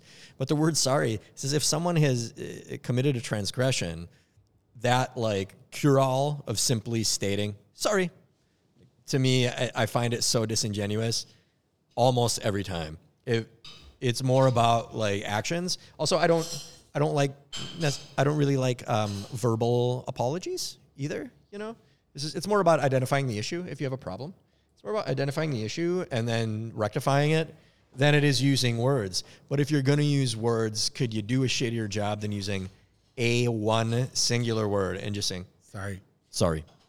You know, sometimes if you bump into somebody, yeah, I like, contextually, sorry. sorry. That's how they say in Lebanon. Sorry. Sorry. But if you just bump into somebody in the grocery store or something, sure, sorry. Yeah. But even I would rather say like, pardon me or excuse me. It's Oh, almost like you know, most of the time, the next word after sorry is but, Sorry, yeah. and then guess what? I'm know- sorry, but yeah, we know where we're headed. I learned this in therapy with my wife, and Yes, it's offense, a thing that I, uh, yeah, you know, I need to speak more in I statements than you statements, and uh, Mm. sorry is kind of a you statement. When you're like, I'm sorry, but you did this thing that offended Yeah. me, and that's why I did what I did to. That's to not what know, we're yeah. talking about. Yeah. You want me to move on? Is there saying? No, no, no. Oh, sorry. I'm saying like that's the tough part. Is no, that's the Sorry, tough part. I'm is like, sorry. when somebody says I'm sorry, and then they say but. Now you're changing it to You're not. I. I'm not sorry. I acknowledge that you ex- expressed hurt, but now I'm going to tell you why my thing is more important. Or like maybe like if no we were gonna be like, what are your wor- like like That's the not worst sorry. phrases? So if sorry is like your least favorite word, then I would imagine I'm uh I'm sorry you feel that way is also like a super terrible. I hate that That's one. a mega extender. Yeah. Yeah, yeah. That's the Voltron of sorry right there. That's the. Sorry you feel That was one of my catchphrases at one point in my life. Yeah. Empathy. Not everybody's born with empathy, okay? Like some people have to learn it. I am learning. Well, it. e- a lot fewer people could admit that. Yeah. yeah, that's step one or two, I hope. Let's Yeah. go with let- let's go Farther two. for- We'll yeah, give you a- further down the road. Sorry. All right, Tommy's making our next dish for us. Yeah, and what do we uh, what do we got in the glass? Sipping upon. Uh, this is Mr. Paul's Pinot Noir again uh, from Eola Hills, Willamette Valley. So a, a Oregon Pinot Noir, uh, light, fruit forward. Uh, you know the a very food friendly wine. Oh, you guys tell me what you taste. I I love how like luscious, the perfect balance of like the sweetness of the juice and the tartness of the skin, like all of the dark berries right there. Just Yeah, and also like I think I think both the Chardonnay and the Pinot Noir, you know, they sit at like 13, 14 bucks a glass on our list and they are in this very approachable place. Like to 100%. me, like these, like we're trying to ca- like, absolutely. How can I cast the widest net? they're very. They're both very flexible. Yeah. Yes, Like the chard worked great with the ceviche, and it also worked great with my La Aroma de Cuba cigar. it, exactly, it did. It did hold, hold up Had to the enough. cigar, it- one hundred It percent. could stand up to the cigar, Yep. but also delicate enough to work with the ceviche. Exactly. And I think like when you think about this, like being a steakhouse in some respects, like this could punch into steaks. 100%. You know, but it's also, you know, tartar friendly, which you might find out right now. So Tommy's w- whipping up something special. Why don't you guys ask the next question while he's doing that? Can do. Because you know it. the longest uh, lib- libations for everyone, I, I was uh, three and a half hours. I, I really don't want to go over that, but, I'm not- but I feel like I feel like we're headed we're headed to that direction right now. We're now. headed in that direction. All right. Well, uh, this this question popped into my brain when we were. Uh, I was fortunate enough to um, to provide the beer for an incredible charity event that you were also both at, and uh, we were raising money for a, a chef who changed a lot of people's lives in the the Twin Cities market. And we had the first annual chili cook-off Yeah. uh, for. We for raised Jack ten Randolph. grand for them. At the Oh, end. Yeah. s- oh, by yourselves, Yeah. you did. Yeah, yeah, yeah. Like that was amazing. Uh, again, doing uh, the the cocktail coursing for the the balloon Emporium. emporium. There we go. I was like, the balloon night. No, that can't be. Balloon right. That's a whole different Wait thing. People call it the balloon room, which is fine, but the balloon emporium, yeah. Which, as far as I understand, it's just nitrous balloons, and then we play music, right? So I I am I am on nitrous the, the whole thing. Yeah. currently, yeah, Yeah. So, uh, That's how I recognize your voice. well, no. So it was fun because I realized listening to you two kind of give each other shit back and forth. It's very similar to the partnership that Charles and I have, and uh, in a partnership, See, I think I, I wrote this better. So, as partners, like, how do you balance and choose what you work on together, and then how do you how do you decide on things like separately, and then just say this is where we're going? Like, it's and obviously this isn't like a like let's drill all the way down to the core of of your partnership and everything, but thinking about working together is tough, right? All four of us in this room are very independent, driven human beings. So when you have to form a partnership, that also there's a give and take that comes with that. You know, we talk about the 15 years since Tommy and I worked together, and, and I, I really feel if Tommy and I would have tried to do this together at any other point, it would have ended. And I, I really feel like we're in a we're in a relationship right now, and we're in a business now that like we're not. This is not ending. Like we are creating established brands that are going to stand the test of time. Like that's I'm very confident in that through all my experience. and so, you know, I don't I don't think Tommy and I have even like really dove deep into what that partnership looks like. I think that he obviously, you know, we've created an incredible bar team at Mr. Paul's. We've had like zero turnover. We've hired Brian Stanley as the only hire in a year. Yes, you in a year, we've hired one person. single shift a week, which I love. But think about that. Think about that. Like like think about what that means And to me as a as a as a beverage director, as a consultant, as a as a teacher. The fact that we have not hired anybody and that we like our turnover is that low is the most thing to be proud of. for me, Absolutely. right? Mm-hmm. And so I think there, like there's a lot of our unheard of. jobs where like we're just like Tommy has full trust in me to run a beverage program that is he knows that I'm I'm fighting for what I think is going to be the best thing for the restaurant. Do we butt heads at times? Yeah, way different than we did at Town Talk 50, 20 years ago. Like at Town mm-hmm. Talk, we would butt, butt heads and it would, you know, it was uh, emotional. Yeah, Yeah, we're respectful to each other now.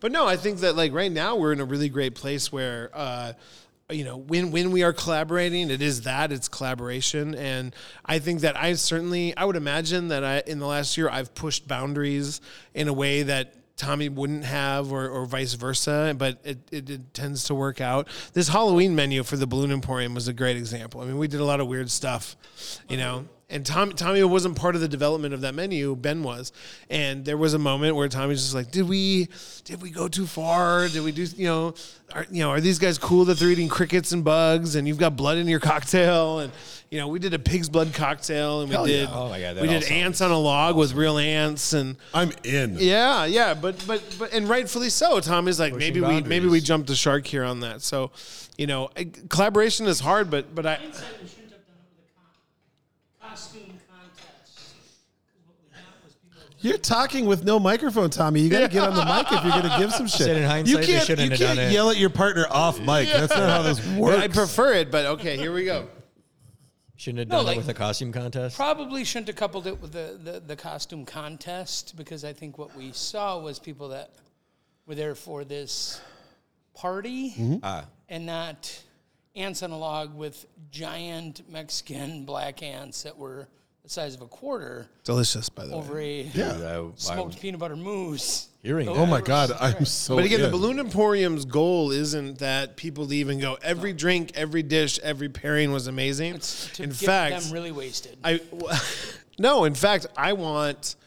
I would rather the guest that goes, "This thing blew my mind. This was challenging, or this was weird." Yeah. like I want people to leave. love that kind you're of- pushing boundaries. Yeah, yeah, yeah. yeah challenge people and you know you're doing and you're doing it in in ways that uh, are palatable because the elements of that sound like something that you might be receptive to even if you're unsure for sure. Yeah, I'm doing Smoked I'm doing peanut these butter. broth cocktails right now, like hot drinks for the win- for the fall for these balloon emporiums, and we did a bone broth inspired by what's the guy, the barber that killed people, and then we ate him in the meat pie. Oh, the uh, of Seville. Uh, no, uh, some uh, uh, what's his name?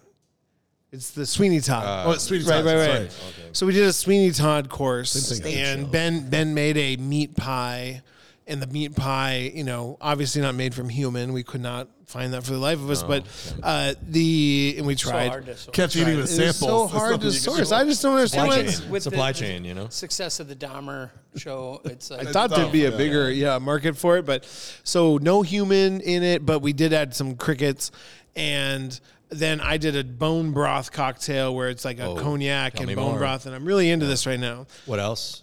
Uh, well, so I did micro carrot, micro onion, micro beet in like a tall coffee cup. Fucking And then you pour the hot cocktail over it, and you eat the the, the veg. And uh, the first the first night, no one drank it. 'cause- And I fucking oversalted it. I fucked up. I I, I salted I'd- it in I'd real probably like time. and like I I am still struggling with this mistake I made. Like like the fact like like I, I- I'll see 14 people, I'll see maybe a few people that don't drink a drink and I'm like fine, fuck you, you know, kind of thing or like great. Yeah. Like kind of good. But like to see the whole table not drink it, I'm like I wish I was dead. like it, and like I, I obsess about that. I obsess know about that those feeling. errors. So what I'm hearing is you're going to do it again, and I can come have one. no, we're doing bone, bone broth on all the rest of the dinners because So we're going. well, the Thanksgiving you one's going guys to are be invited to the Thanksgiving. I will get you guys two seats. Let's fucking go. Or four with LFG? the wives. Uh, we will make that happen. Yeah. We should do a we should do one of these during a dinner would be really fun. But Oh, that would Maybe be not so much Thanksgiving. fun. but anyway. I uh, I make mistakes and I and they haunt me. Uh, and uh, anyway, so the bone broth was I don't know even know why we're talking about this, but Well, either, but all right. it's So, Tommy, like as you were putting all this together, first we should talk about what the spread is in front of us because Yeah. holy shit. Smorgasbord. No. he'd like to start he'd like to start by saying there isn't any sourdough. So you know, This is going to pair really well with. Al, is Allie here yet? No. so Nick, was, yeah, let's do a couple of bites to eat with it, and then it was, well, we need a few more bites. So this is kind of just everything here we serve at the restaurant. You know, uh, charcuterie on that side, which is a private den- menu item. You know, some aged white cheddar, manchego, salumi, a finocchiona, and then the one that's topped with the uh, pecorino um, shavings is the steak tartare, bone marrow aioli. It's one of our signature dishes, One of my favorite things on your menu. What's the dip? and then uh, pimento cheese, There it is. Gotta have it. and then a little Baby. yeah, homemade jardiniere. So, kicking it back to you, like in a partnership, w- like how do you help define that, and then how do you decide like which whiskeys you're gonna choose? Don't have me in the room. No, this is a it's- touchy subject. There's one one whiskey I, didn't get to pick, and I bring it up every. I've learned a fucking ton about myself, A- and, and I think we all do. When when, Yeah. when you're put in that position, it is a learning experience, hmm? and and you know this is a new thing for me. I've ran a lot of restaurants, and essentially, I was without ownership, but I was an, I would say by proxy owner operator of Butcher and the Boar for a few years, and financials, everything down to vendor negotiations and bill pay and working with the accountants. But when it's when it's your ass on the line, it's it's you know I fucking duped a banker into giving me two and a half million bucks. Like now I got to account for it. Um, it's it, it changes this. It's a game changer. Yeah, I mean, it's- it flips the script. it flips the script. Uh, no, it's it's you wear a different hat completely because if it's somebody else's money, I'm like fucking let's go, man. But so all those same things that we just said, like owners do that we hate, he does because he has to. Which is like, It why is- glitter? Why nitrogen? It is why that, rocks? You know, like somebody has to. But I've learned in say the eleven months we've been open now that I don't have to put these dick beaters and everything. Hmm? It's it's kind of like man, if they make their numbers and everything's you know like at one point, I think it was Nick's first menu prior to opening. I'm like man. Prices seem high. It seems like we're gouging people. He's like, you have all the costed numbers. I've sent you every spreadsheet you asked for, and I'm not trying to gouge people. But if you, if you think I am, I can I can lower the prices. I'm like, I want to lower the prices by a buck a piece. first quarter numbers come out, and I said, "Why the fuck aren't your numbers in line?" He's like, "Cause you dropped all my pricing that it was calculated." Oh fuck! And it, you know, it's the kitchen. You know, I, got to hammer on the chefs. You know, I hammer on Ainsley, and Ainsley, of all the bar managers I've worked with, uh, it's not his money. He can spend it as he like.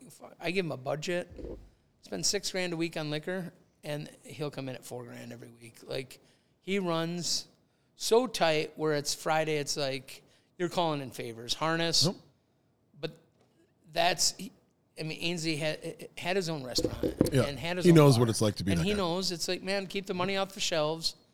And Nick has done the same. He's he's run his own business and, and still does. So me getting involved in any of that it, it, it isn't advantageous for the business. It's it's not good for my head because I need to concentrate on the things that really matter, and it's making sure we execute that food at the quality I know we can every time.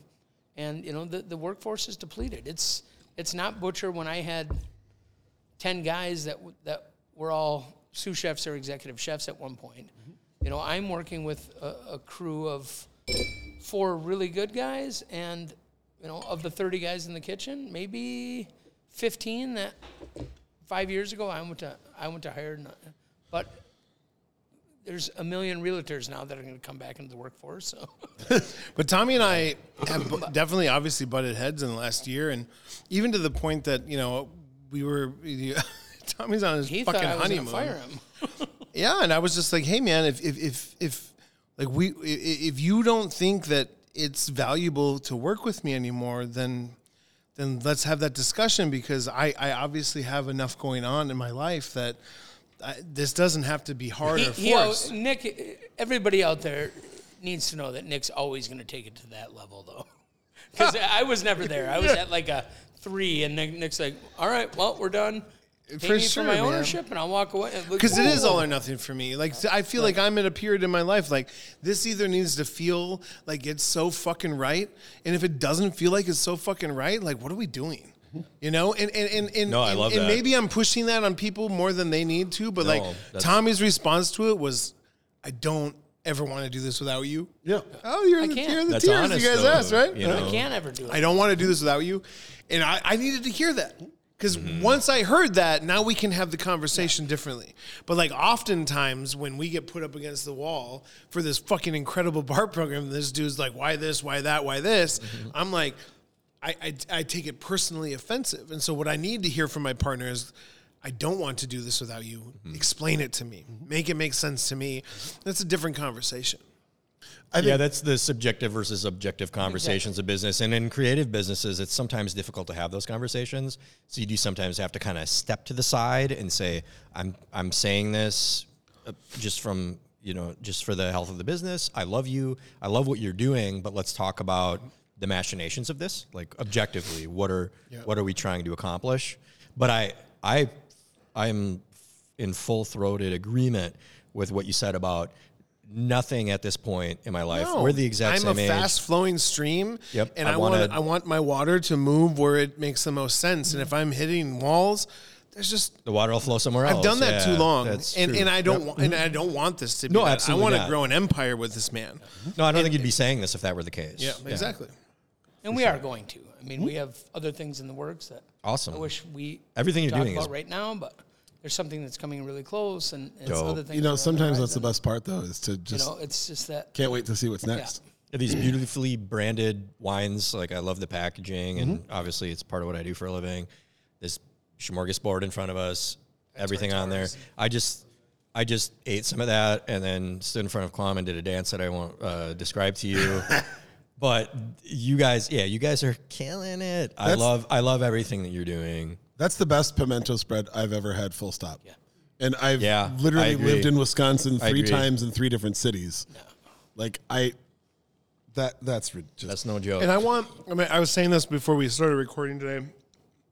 We're talking about that Joe Beef episode, and they're on the ice house, and they've got terrine, and uh, like in these crazy wines, and like that's what this was inspired. Like that, I want Tommy. Like Tommy and I are that, and I want to be that. Like like I want to be ten years from now, and people still be like, the party is where these guys are.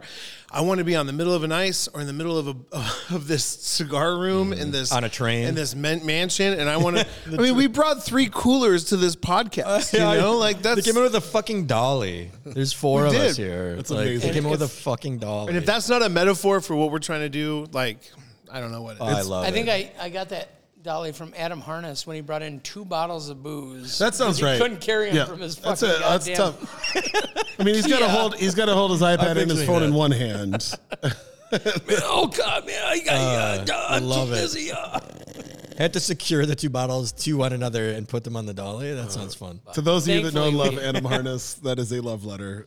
We we got him drunk enough where he forgot it, and now it's It's yeah. been held captive. If We've Adam commandeered Harness it. listens to your podcast, there's no way he listens this far in. no, definitely not. No, it's it's over. He's already forgotten. You He's done. the acid is really Uh, allegedly. yeah, Charles. What about you? We, you know, on this pod, we like to talk about how the sausage is made. On this particular episode, we're going to talk about how the boudin is made. But I, uh, as a human being, I'm, and also as a professional, I'm bad at asking for help. And also, I don't like to delegate. Like, I prefer to do things. I'd rather. So here's my thing: if I ask someone to do something, and either they say that they cannot do it, or they do it poorly, then I feel like I've wasted time that I could have spent doing it myself with our podcast, uh, I, one of the reasons we're a natural fit, Quam and myself, is that uh, we sort of like get in where we fit in. The things that we excel at, we sort of take on ourselves. And we've built it this way out of intention. It wasn't by accident, where the things that I'm more adept at doing, I just do. And the things that Quam's more adept at doing, he just does. And it's not a perfect science. Of course, you know, when it's non-vocal, there are things that could work differently. And those are things that like we talk about too. We have a lot of our production meetings are after our podcast when we've had a lot to drink and then we have a lot more to drink. And then we just continue to, to talk about the way we do things. And then that's when we have, you know, the harder conversations about like, what can we change? What can we do differently? What can, you know, what can you help me with? What, what should I, you know, what was the thing that I could have done this week that I, that I didn't do? But I would say that I think in terms of if I'm going to use that as a, the example, because that's what we're doing here is you know partners and partners. Uh, we we have like a pretty good uh, hot dog broth here. You know, we got the hot dogs, we got the water water. Circle. we got that wiener water soup just cooking on the stove. And uh, I think that we're we're fortunate that it works really well for us. Where I bring a particular set of skills, and Quam has a particular set of skills as well, and we have some crossover as well because there are things that we're both adept at.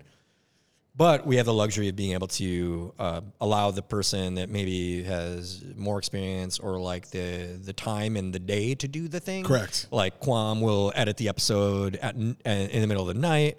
You know, I'm I'm up late at night too, but the way we do it is when we debrief, Quam takes the memory card home and often does the editing in the middle of the night. That's why sometimes you do. It doesn't happen all the time, but a lot of times you get an episode literally like next ten hours after we recorded it. Yep. Sometimes, I mean, from the start of recording. Sometimes we are leaving a recording at midnight, and it's going live at 10 a.m. and it's fresh as fresh can be, unless it was a live broadcast. Not tonight if that Makers has anything to. Uh oh. But that's you know because of Quam saying when are we gonna when are we gonna put this up? And sometimes I say tomorrow, and then he says fuck it, I'm gonna go home. And then I the next day like mm-hmm. I, I have it. It's in our drive. I write the copy. I make the graphics. I formulate the post. I put it up to the moon. I send him a message, tell him that the rocket's in the sky. Let's roll. And then 15 minutes later, that motherfucker's live. And then 15 minutes after that, I do the social media post. And then we're rocking. So, like, the way that we have that system working, it, it works really well for us. if I was gonna say, you know, obviously, you know, I had a business partner, Ira Koplowitz, for 11 years, and if I was gonna say anything about my partnership with him versus Tommy, like Ira and I are yin yang as probably as far as you can be, and Tommy and I are like yin and yang. right? Yeah. Like, Yeah. like Tommy and I are very much the same person. And what I've seen from Tommy since we opened up Mr. Paul's is like, as much as like I have to grow my empathy arm of my body, Tommy is like the owner operator the like decision maker, the the sober I've sober never been so angry. the sober decision maker. No, like like really like mm-hmm. like I see a level of like business sobriety from my drunk friend Tommy that like I really respect. Like you That's and I great. like what's what are we known for? Like we're fucking knuckleheads we're that buffoons. bounce around town and be knuckleheads together but also run a great fucking restaurant. Right. That's not this. Like we we are still that. We're doing Totally. that in our restaurant, but like this mm-hmm. dude is running a 5 million dollar fucking company and he's got a lot on the line and so I find myself having conversations with him that sometimes I'm like, are you like I have Where's to my tell- old friend? I have to well, I also have to tell myself he's having these conversations because he has to have these conversations. Yeah. Not because I did anything, not because I've done something wrong, but because if you're not digging down and going, why are we spending 50 grand on this? Then you're not doing your job right. That's how you know you found that boy. Any of Because you out there that. have ever You have to had have a had to go to uh, Nick? We'll call him Kosevich or Yikes! And- All right, and- Tom we're, and Kosevich. Have had to we're have going. We're Tom uh, and Kosevich are about to get Yeah. deep. a looking in the eyes conversation oh. with Nick to say, "Hey, man, I, I kind of need to tamp it down there." His enthusiasm and his passion can be often misconstrued as aggression at times because he his love and his Yet another way Like- we are similar. I mean, motherfucker, I'll stay up till four in the morning and wake up at four uh-huh. and do it all again uh-huh. every single day. And like, I hit the wall at ten.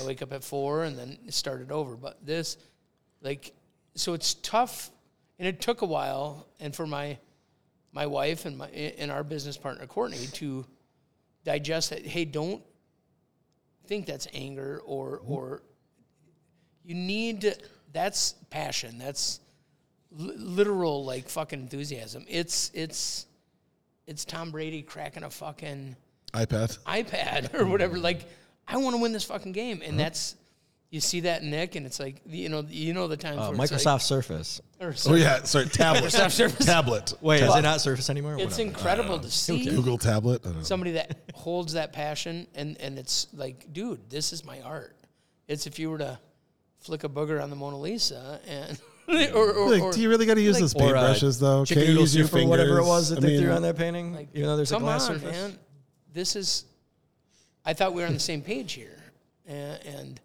and then well let's talk about it and and sometimes in talking to a good friend who's also a business partner it can come off as a full-blown you know, Attack. It's, it's too yeah. I mean, It's even the gals will back off. I- Sometimes, you're and we're in the creative, right? room, Like, you're a creative. and we're You like, must feel Fuck that. yeah, we love this together. Like, but it it's sometimes it comes to that. Well, it's- Sure. Literally, I that don't was always play part of well the with others. You know, it's not easy. It's it takes a good com. It takes like a good uh like chemistry. You know, it's like a it's like a good cocktail. You know, it's got it. Everything in there needs to work the exact right way. Gotta be it sweet. To be ready, ready for the public, right? Is it sweet? Just make it less sweet. Could There was a less period of time in my life that I was just surrounded by people that I literally employed. And so like when you're in that period, like there isn't anybody pressing you. And that that's a great thing to do as well, but but being in a position where you've got like I have doubters in my own partnerships. And not doubters cuz they doubters cuz like they they fucking should. Like mm-hmm. I'm trying I'm like I'm like we fucking hot dog roller. We need a hot dog roller on the bar, want and we're gonna a do hot hot dog roller on the toddies top. on the fucking hot hot dog dog roller. toddies. And like Courtney is like, "What the fuck are you guys talking about?" Like, Yeah. that's but but but I, yeah, it's like th- you possess the magic.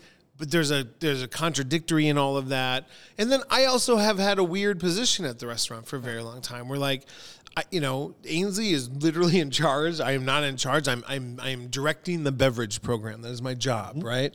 And uh, so I'm not there on a regular basis. I'm not there behind the bar on a regular basis. We're changing that now. I'm there a little bit more, but you know, there's a lot of like, who is this guy? What is? Who? And com- coming from uh, consulting on 70 restaurants or whatever you have internationally, the dialogue is is a bit different, especially you can't be Minnesota nice if you're training a bar staff in New Jersey, you got to say, "Hey, fuckers, this is the way it is. I got 70 hours to get you guys up to speed Yep. with the bar cro- program, and I'm out." Yeah. So it's bam, bam, bam, bam, bam, and and some of the staff, like, you know, Nick is the most loving and, and he's learned empathy, but uh, heartfelt fucking man I know, and he's he's arguably my best friend in the fucking world. But there there were times I'm like, holy fuck, dude, you're coming a little hot here. Come on. And he's like, Well, I think okay, so that's that's part of the reason that I wanted to ask this question is like looking at us as partners. I, I know that there's a lot of people out there that are listening that have partnerships uh, in business, in side projects, whatever they're doing in in art. And I think it's important for people to understand that even if your partner is a very very close friend, like there's still hard conversations that are going to have to have. There's still crazy shit that's going to have to have. You know, like Charles and I kind of got into it last week, and I just needed a couple days to cool my head. And then there was, 50 50 partners? I mean, depending on. Because that's a whole different thing. Like Yes. Tom, Tom, Tommy owns that fucking restaurant. I meant right? depending on Mike share, but yes. But like, I, I obviously have an equal share in conversation. But at the end of the day, like, I don't own as much of that restaurant as Tommy. But like, Ira and I, we were 50 50 Mm-hmm. partners in Bittercube. You guys are 50 50 partners in this in this podcast. Yeah, we're this me- operationally the 50-50, potentially yeah. media company that you guys could create, which is something I'd love to talk Well, to we you had a about, but- conversation about this too. The, th- this podcast is us. I don't. I wouldn't. I mean, I own the intellectual property, but I would do a different podcast if we didn't Yeah. do this Th- podcast. this- this- this podcast now to anybody that listens to it, which is quite a few people. This podcast is Ben Quam, Charles Bois. That's what this entity is. and anything different would be wildly different. And I like. And I it's hard wouldn't- for our I wouldn't partners even like because we have other partners, right? Courtney Bryden, Right. a fucking legend. She's amazing, and the only reason that we are successful today, Carrie Begnaud apparently is her last name, uh, is is is is like she makes everything feel so safe and comforted, and and her she designed the fucking restaurant. Like she's she's incredible, and like. But like, guess what the narrative is? What's the narrative of Mr. Paul's Supper Club? you two dudes. Yeah, you know, and like, which it hurts at some points. Of 'cause I'm course. like, man, these gals. but also you're like, do you do you like how? You got to take it. Like media is media and press is press. How do we help try to drive that narrative? Well, but but here's the and I'm I'm gonna I'm I'm not trying to tell you guys to speak for either of them because obviously like we're we just want to be on on the speakerphone right podcast. now? We're- right. We'll figure that out. Should we But call like, them? Or we go? but we gotta get the record. We got to get the record. I the, the the spotlight portion of what you have to deal with also is not easy, and I, like it's tough, right? So I almost feel like sometimes there's a great window for partners to succeed and do what they want if they don't have to do this kind of bullshit. If they don't have to sit But in a even room those that and say talk they don't want it, like you still, you deserve it. like, oh 100% You know, like i'm just like i'm looking at like looking at my own relationship with my wife it is absolutely like i love her more than anyone else. I thought you were talking about us for a that second. is no that is the, like my wife is my best friend but we also not Charles, is that- there are parts of that that are a business relationship now if somebody wanted to for some reason if somebody wanted to ask us as a couple like what's it like being married she would be like you talk i don't want to have anything to do with this Tell 'em because how we feel. yeah, but yeah, because she doesn't like, she has no interest in talking to strangers about things that she cares about. She wants to do her thing, and there's nobody in my world that doesn't understand I how think much the thing she we always means say is to like, everything. our, uh, you know, my wife is incredible, as is Tommy's. Uh, can you imagine being married to us? Like, No! it's a nightmare, right? Yeah. So Everything that she might not like about me, I fucking hate about me. I think about it every day, every day. yeah. So Quam, Reason we want to lose weight. Yes. to your topic. Um. yeah, I guess at, at the end of it, I I think the hardest part is I look at the four of us in this room, and I think that these are four incredibly charismatic, incredibly intelligent human beings who could do whatever the fuck they want on their own. Choosing to partner with somebody who is also one of those humans is a little bit dangerous. And the question is do you want to put in the work to make it absolutely fucking spectacular? Or do you want to kind of like half ass it and then it falls apart? Because it takes work to hold to hold this together, right? If you have two, like whether you want to say like meteors or comets or whatever fucking object you want to pick, it takes work to have two things travel at the same. And that's pace, why I always go to that hard. Like I'm like, either we're in or we're out. that's why I was go break to that aggressive. And like Yep. Tommy's like, I was at a three. This dude's at a ten. I'm like, well, because I need that. Yep. Like I need, I like I can't have this conversation with you unless I know that I'm safe. Mm-hmm. And for me, safety is knowing that it isn't. It can't be a ten. Yep. Like I need you to tell me that we're in it. And if we're in it, then I can have an honest conversation with you, and that, that's a big difference. And what I've, uh, Charles, what I would kick back, what I've learned from you, and that I'm trying to get better at, is you do a really great job at asking questions about things that you would maybe like to see like change a little bit, instead of saying you should do this better. Like you'll be like, all right, so sometimes we have something like this happen. Like, do you think we should do this? So Tommy and I actually had some things that we wanted you guys to change about your podcast, and I think we'll Yeah, save that for question seven. Is that okay? Well, and again, I would say oh, at least for the crackers, let's maybe back up on the black pepper and a little more smoked pepper. But aside They're from called that, firecrackers, Quam. They're supposed to be spicy. listen, I don't. I'm just happy that the insightful, uh, uh, really handsome men are on this side, and then the loud mouths. on that side. We The planned best it part that is way. the best part is no one can see where we're sitting. Yeah. You know, I've tried so hard. You figure out what we're up to. This whole podcast, I've tried so hard to say le- the least, and I'm feeling failed. Failed I, every, I'm like, all right, say say less stuff. three and a half hours false. of Nick babbling Yeah. about his goddamn bow tie. so, but but it really is. I,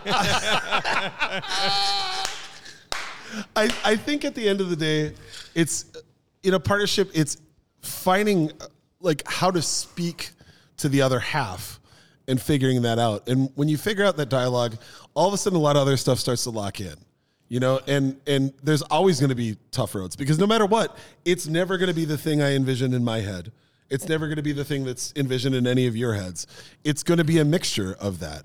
And No, if any of us could predict exactly what was going to happen, it would be really ordinary. yeah, it'd be really boring. It wouldn't frankly, be- I don't want that. It wouldn't be extraordinary. It wouldn't be Actually, we're, extraordinary. we're about two million You know what the difference between ordinary and extraordinary is? A little bit being extra. billionaires here. That's the worst. But uh, but no, like I think that when when you have when you find a partner where when you're like, I don't know where the fuck this road is going. Hopefully they have a better idea, and maybe they do, and maybe we're Why both. wives are great. Can I just because get they uh, just on tell record you. in the next minute? Tommy did say that we were going to be billionaires, which means that I did not Oh. buy a Powerball ticket, but I am counted into his. We are two Par- minutes away from Carrie and I being billionaires. Whoa, whoa, whoa, whoa, whoa! I was just. We're I coming. might give Nick a, a, a mil. I'll give everybody here a million. You heard it here first. All right. Oh, All right, listen. We have we have two more drinks for you guys. All right. But we got this whiskey first, and then we have another drink after. So let's uh, well let's all right. So let's go Charles, back to the just be in whiskey. the bucket. That's where Nick and I have been going. Charles, we brought a pee bucket. You oh guys my said god! Hold bring on. a pee Stop. bucket. Stop everything. I just noticed that you have a MF Doom lapel pin. Yeah. Nick. It's so fucking good. Holy shit! Like, I'm wow. I I got like a, a bite in my throat seeing that. Uh, it's a it's the best lapel pin I've ever owned, and what it does is it it it inter, like as somebody who's wearing a three piece suit, uh, it allows me to like get connected to true heads very quickly. I got Like if somebody recognizes that, you know. As like an old bald redhead, yeah. It makes you look a little bit cool. No, but also as an old bald redhead, I have my fucking thumb on the pulse of music more than anybody. I'm 42 Fact. fucking years old. I write the playlist for Mr. Paul's, for Earl Giles. I write the playlist for like 12 bars around the country. And my my the thing that I am trying to continue to keep me young is to know the best about the most music and I find myself teaching younger and younger morning, bartenders. we Dude, I'm teaching younger and younger kids today. how to New make Turtles album. bartenders, right? I'm I'm gonna challenge you right now. I feel like we should You have guys should nerd out. we on should have a music. playlist off. He's up at three in the morning. So are you. So you We guys should we should have a we should have a back and forth playlist, and for like a month, fill So something. I write out. a I, I write a monthly playlist that I send out to my friends every month. So I and I'd love to add you to that. Oh. I absolutely And, and would. if you could do the same to me, I'd 100%. appreciate it. And I- then yeah, I got to a point where uh, back in the day, I'd make mix CDs for everybody, and then when playlists became we're a the thing- same human, but you're much so taller weird. with probably a large, way larger penis. But like Like, I'm I will very choose to similar. average penises Yeah, I think every the time. reason that we aren't friends is because I've been so afraid of your penis He's size. six foot eight. Yeah, A size yeah. six No, that's a shoe. fucking wristwatch. I cannot be your friend. I'm sorry. But going back to the MF I'm Doom Irish. thing, It's an innie. It looks like a fucking date. It looks like a dried date. I do have to say Raisin. this. I was lucky enough uh, a week and a half ago. I had never seen Open Mike Eagle live, and I got to see him live. And his tribute to MF Doom was one of the most beautiful things. Like it's weird when you're tearing up at the. Have you opening listened to the new Kenny Beats? Louis Louis? Come on. Oh my god. Dude, it's ridiculous. it's so good. So, uh, all right. What about how about salt? this? How about this? S I, A U L T salt. I do not know salt. Dude, okay, this is a brand from London. It's a secret band. No, you don't know who they are. When you when we're done here, S A U L T salt, and just dig in. So, to all of our listeners out there, check that out. But then I'm going to make this promise, okay? When you send me your monthly playlist, I will send you the same one, and we will post both playlists in our next It's called episode. Kwam- Quamovich. Quamovich, absolutely. Casa Quam doesn't Ka- sound oh, right. yeah, that's good No, too. I like Quamovich is more fun. That sounds like actually could be somebody's name. Benelis? But we will. Country. We will. Quamovich. We'll post them both. I'll, I'll put them both on for all of our listeners Yeah, out there. I love that, man. Send that out to everybody because Yeah, so I, do it every month, uh, and and I'm proud. Like I'm proud. Like I control the entire Mr. Paul's playlist. Like the the po' boy, the main room, the brunch. Oh, I know uh, because I've asked twice, like, what's going on with the music here? And they're like, oh, it's Nick's thing. And I'm No, like, it is. no, I smile like- ear to ear yeah, because people are like we work here every day. Like, but like the idea of Hmm? New Orleans brass bands covering fucking popular songs. I'm sorry, that is the playlist of Mr. Paul's, and we and and Tommy's been so supportive of it because we've obviously had There's people like, like. 40 hours of music, and just because the bartender and I change it every week, man. I edit it every week. to go to Uptown Funk brass band, the old Dirty Bastards. Like Mm-hmm. it doesn't. It's this. It's this, Again, if you haven't been to So Commander's much. Palace, You if don't you get it. haven't dined in New Orleans, if you haven't been to these great dames of, of, of culinary history in America, like when you walk in, you are inundated sound, visual, smell. All of your senses are excited and like I want that for our guests. I mm-hmm. want and and unfortunately, like we already do the that. music isn't curated for our staff. And, But our staff it- it's also not loud enough for me. so- Like Courtney and I's biggest battle is that like because she's like, dude, people are complaining that the music's too loud. I'm like, well, the way the sound system is built is is unfortunate, but like to me, I want like. You know, there was an article that came out about, and we were mentioned in it, like, you know, is there any more quiet restaurants anymore? And I'm like, why the fuck are you going to Mr. Paul's Supper Club if you're looking for a quiet restaurant? There are like, I'm sorry. restaurants. There are, yeah, there But are. if There you are are, like, we can probably figure that out too. But like, I really, you know, Town Talk was unapologetic, and I think that there's got to be a level of Mr. Paul's that is- is unapologetic. And I think to think about Town, uh, to, when I think about Mr. Paul's five years from now, that unapologetic part is gonna be the thing. Because if you accommodate and you accommodate and you accommodate, you That's round out your sharp power. edges. Mr. Paul's has sharp edges right now. We are a thing. And when you round out the edges, you become the Look fucking at what Perkins Jack down and the Tim street. Rooney did it, Butcher and the Boar. Mm-hmm. yeah. And it was Rock and Roll Steakhouse, Capital Grille two blocks down, Right. Ruth's Chris. it- So- like, it- Old people just slicing into stuff. and I- you, you, you look at what Randy Stanley has done at Six Smith Hmm? and this fucking burger fat pants Friday, and it's like this yeah, the big, 18 the fucking patty, but Yep. he is like, F you. Can I just like so full disclosure, uh when my wife and I got married, we knew it was going to be an insanely large thing. And so what we decided to do was have a really small ceremony and a dinner afterwards. And then we went on our honeymoon and then we came back and we threw a party. And I chose Tommy to be the chef because all I could think about was like after an insanely stressful day like that, I wanted your food more than anything. Like that, it felt like comfort. It felt like home. And I don't know if I've ever told you this. The first time that I had that idea, and Jenny and I talked about it, uh, was right when brunch had kicked off when you were at Coup d'etat. Yep. And King Otto was DJing before he moved away. Wow. And King Otto played uh, the uh, was it the Dirty Dozen brass band, and they do a cover of No Diggity. Yep, Yeah. yep, yep. And I was at the restaurant. I was walking up to get my first scoop of food, and I'm smelling all of your food. I'm smelling everything, and I'm just like, oh my god, like this is what I wanted, like a spicy, flavorful Cajun brunch.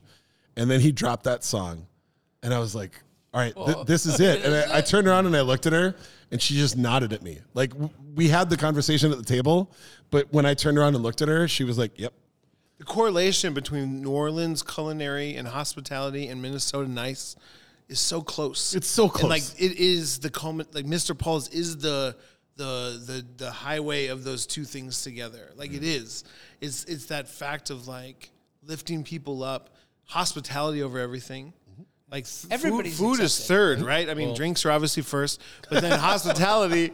ho- no, but hospitality, right? Like, like, like, eh, if I don't feel good in a place, there's no way I'm gonna leave with, a th- right? It doesn't matter what the food tastes like or what the no drinks the best, like when, I didn't when like people there, come into our back. restaurant and they say this reminds me of New Orleans, that's that's the win, man. That's When people just from wanted New to- Orleans come in and say that, yeah, that's what I'm saying. Oh, it's like fuck. This yeah, is New that- Orleans. that's it. And and not a But- gimmick. New Orleans restaurants are gimmicks. people in Minnesota don't understand at a point is that they expect Cajun and Creole food throughout. But, but there's Chinese restaurants in New Orleans. There's steakhouses in New Orleans. We wanted to bring the spirit of New Orleans to a restaurant and make it authentic. And, and it doesn't have to be. Put a little cayenne on that. Put a little fucking okra on it. Like it. And don't you think be- that New Orleans is still defining itself? Like New, For New Orleans of any city, evolving. it's always evolving. I mean, the Bywater of New Orleans, which used to be the Seventh Ward, which was like So you you guys have not been to Bacchanal ever in New Orleans? This this bar called Bacchanal. you walk through, you grab your bottle of wine, That's the best place in the world. and, and and you just drink to oblivion. Nick and I both picked up dates there with our wives, which was No, our wives came after we picked up Yeah. the dates and they ruined everything. But Uh. yeah, they ruined everything. I, I, just, I just wanted to remark, just referring back to what we were saying about like the bar being noisy. Uh, the episode we had with Jeff Rogers, and he was talking about flair, and we had this big conversation about uh, a lot of bars getting like very like quiet and nuanced, and having people stand up against a wall until it was their turn to make a drink. I think that it's easy to find a place that's quiet, but it's not easy to find a place that's got action and animation.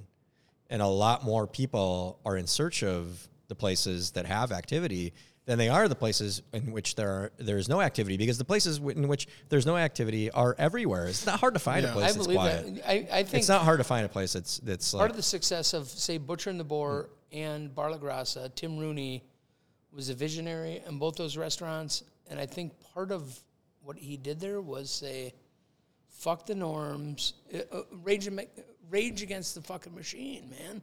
To go back to that, it was like, "Fuck all ya." This is where I want to dine, and if you want to come on the ride, come on. But you know what's cool? Like you know, we started this new burger bar concept. yeah. And I right. bartended it last week. We did a mm. Town Talk pop up or two weeks ago, and it was all families, kid, lots of kids. Oh my God. Lots of couples with young kids, and you know it wasn't busy, but we did we did a grand in there, and that was a grand of of guests that weren't they we weren't we weren't cannibalizing our our our Mr. Paul's people like these were families people that were like I'll, let's go out and try this thing And a grand is a lot of money when you sell ten dollar burgers. 100 percent. But but uh, what I'm saying is like I think that for those that say Mr. Paul's is the party bar or, or it's too loud or whatever, like there actually are. We created a restaurant that has pockets for everybody. Mm-hmm. Like you can go in the back bar, you can go in the apothecary bar and have a very quiet night with your date. You can go in the back room and, and be very quiet. And then now we're doing these events on Friday and Saturday where you can bring the kids in. Because, like, I get it. Like, you don't want to bring your two year old and your four year old into the main dining room and eat steaks, sure. But we have this new concept where you can come Cheese and, on the and bottom, yeah. Top. yeah, you're don't be a you're, rookie, you're a lot of things to a lot of people, but you know, some people are looking for something that that that isn't that Mr. Paul's isn't, and that's okay too, right? Like they're looking for, somewhere to just they want to hear themselves toot. that's, that's okay as well. All right, let's hit number six. And it's Fuck, funny. that was only five. That was five. Oh. Th- th- This is this is fun too, considering the environment that we've persisted in for the last, uh, I believe, nine hours. What? No beer. Okay, so everyone in this room, everyone in this room loves excess. That's that much is clear. As Kos, uh, as Kosevich pours more whiskey into his glass and into Quam's glass. So, you know, as we age, we also have to take care of ourselves. Name something you do or prepare uh, with food or beverage when you're trying to behave after a lot of decadence, or something you'd prepare for someone else that requests that type of thing. I'm ready to go. Go Do it. Well, you know, I was a 400 pound man before the pandemic. Uh, I dropped 130 pounds. I've Good for you. gained some of it since I started working with Tommy. That's not Again. That's not maybe fair, but uh, I put a little bit of it back on. But uh, so I've been fasting for like three years straight, and so for me, the op- the opposite of what you're saying is how I've learned how to control the gluttony that is my desire and career in life and what I make a living on is that I do less of it. I do the same. I, I maybe sometimes do the same amount of it, but I do it in a shorter time. So Sure. I, I fast uh, 16 hours a day and uh, try to drink less and less. But that that would be the biggest. Thing I also do 16 hours. Yeah. I, What I- hours? What hours? Uh, well, my my best window is like three to nine. Okay. You know, because for me, like the my doctor said I should try to do a a, a daytime uh, feeding window, but the problem with that is that the most cherished moment in my family structure is from five to seven when I get the baby home and we're all home and we're cooking and we're watching the news and then you know Wheel of Fortune comes out. My daughter loves Wheel of Fortune; she absolutely loves it, and then, you know I'm not afraid of her watching that TV. It's letters, mm-hmm. it's colors. Nick should mention that he goes to bed at nine fifteen and wakes up at two forty I five. don't. I don't. So so then I put I put my, mm-hmm. my baby down. I put my I put my wife down. Like I, like we we chill for Like a you little just bit. talk shit to her. But no, for real. Like like if I if I'm laying in bed at ten o'clock, no, not that. Jesus. Hey. If I if I if I go to bed, if I'm laying down with her watching a show at nine, I'm gonna pass out. So I got I got I have to physically mm-hmm. get up to try to get. And, and so like those three hours where everybody's asleep, they're precious. It's when I get a lot of work done. You see the emails come in, and so you know I'm basically trying to work till midnight, and then baby wakes up at six, and uh, the day starts over. Quam and I have the same jam. I think we we uh, we have those moonlight hours where we are able to, you know, have some like me time and either do some productive things or unproductive things. But I really And I feel like unproductive it's things are productive. okay. Yeah, it's no, still like productive, it's like- like, so. I got, I have an Oh, office just in my like garage. in the I got a big worldly TV. sense. in the work sense, yeah, yeah. I got a big TV out in my garage. I got a little office. It's a green room. I've got plants everywhere. Like it's it's my safe space. Yeah. And like I'll put the family to bed and I'll be out there for a couple hours and like that's that's the culmination of like you know my therapist tried to tell you know, like, you know where can you figure out how to not do work and I'm like well no actually I'm in a place in my life where I need to do I need to figure out where to do more work because really what I'm trying I feel like I'm trying to get to the edge of this tunnel of like overwhelmingness where like if I can just have these three hours every night and if I can get up and do this in the morning Says the guy that will never say no. Also, like we know, we know that we'll just keep building that tunnel Yeah. longer. yeah and no. I get it But I, I but know. that's also the that's the We are- here, here are my friends No. now this is turning into an intervention No, no, but that's the carrot. That's the carrot. In Come front on of in, the, family. I- that's what. That's I dangle drives my me. own carrot That's what drives me. It's it's the idea. Do you know Always want to bite off more than you can chew. how many fucking years I've told people that like I think next month things will chill a little bit more, and then I'll like I'll probably have time to. Sure. But also, if somebody asks soon you to do a job, like in my head. I'm like, nobody else can do that job. Like I have to, do, I have to do it. I have to I have to teach these people because someday my phone won't ring. Yeah. So I have to do everything I can right now. Like, and bite off more. Like as soon as your mouth is almost empty, Hmm? fuck.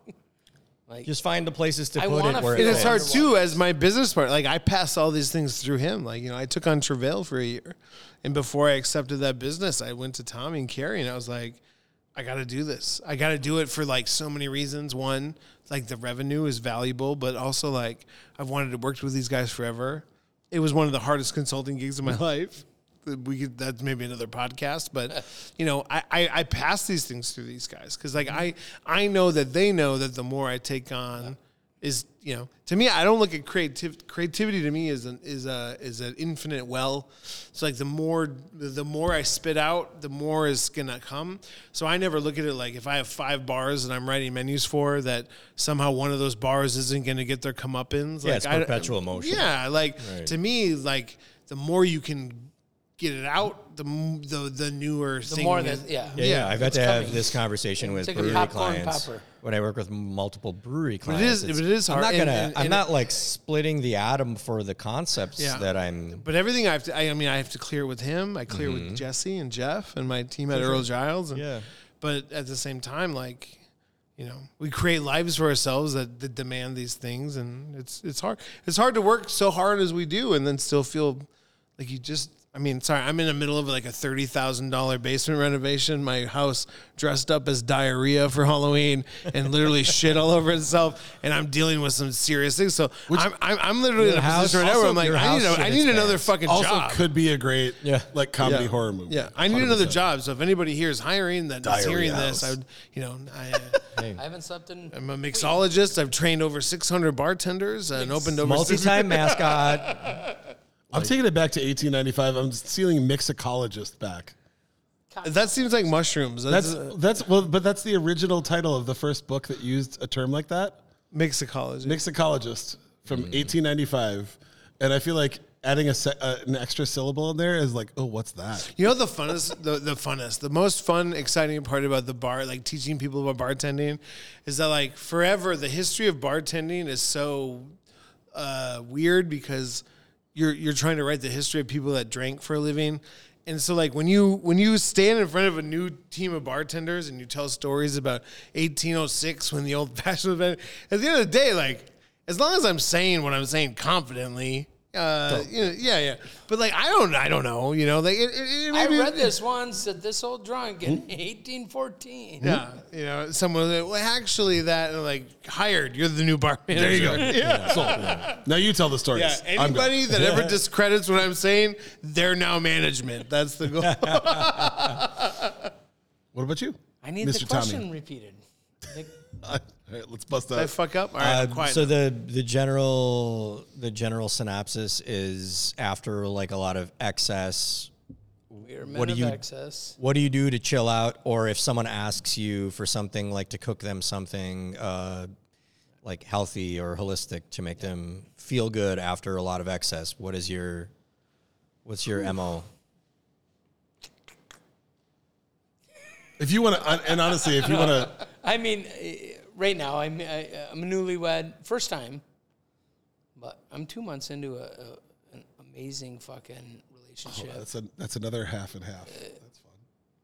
but like right now, I want. I'm a caretaker. I'm a caretaker. I'm a caretaker. So, I want to do whatever's gonna make her better.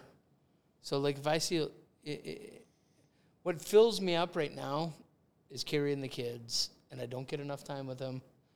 Um, but you know, roasting a chicken and making mash, making the shit they'll eat because the kids are picky. They want Cheerios and Twix bars, and you know they're teenagers. Chicken nuggets. he's he's pulling the bones out of someone else's uh, wings.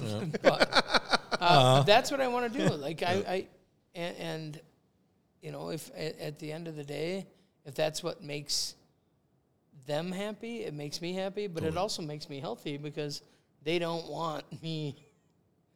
Who wants Jack's Pizza? Because deep down on my day off, I want that sodium fucking blast. Fold it in half. Eat it like a giant Oh, taco. Sodium blast tested poorly for Jax. Everything is everything is a sandwich. yeah, everything's they a just sandwich, painted over it. as long as you can still see the writing underneath way. it. It's like a bad tattoo cover up. I- Carrie will be like, "Can we not have fried foods this week?" And mm-hmm. Carrie and I have done the fasting, and mm. Carrie and I have done this and that, and and, and I always go along with it. I- act like it's because of her, but it's you know internally I'm like, "Fuck, I need it. Mm-hmm. I need the break." Hey, we're not drinking mm-hmm. until next Friday. I'm like, "Fuck, that's ten days." Hey, my bir- my brother's birthday's Thursday. How are we gonna? Well, oh shit, they're coming to the restaurant on Friday. Sweet, I can make it. like, you know, and so yeah. you know, it, three of us here are alcoholic. Just kidding, Ben. You're not. I was gonna say, who are the three?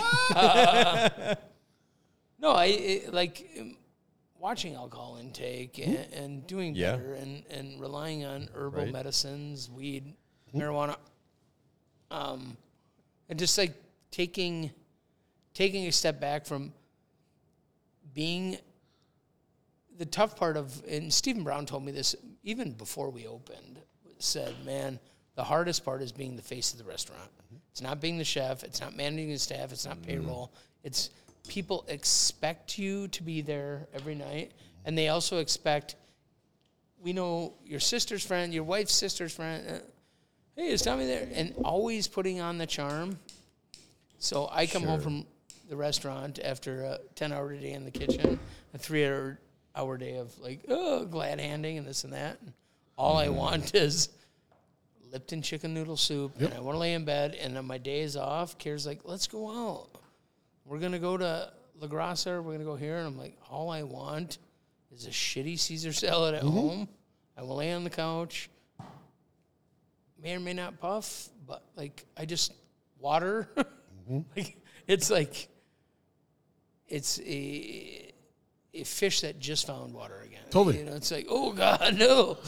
No, I I, I rehydrate and Yep. then go back out and and I'm such an empath that like I just I give energy away all the, all day and I, I recharge when I sleep but but getting back out there in it every single day by the time I get a day off it's like what do you want Karen what do I want let's try and make this right and then and then let's feed the kids with whatever they need and then feed them as in mind body soul do we want to spin the dogs around the uh, around the parkway? Do we want to go wade our, our feet in the in the creek? What do you want to go to the beach?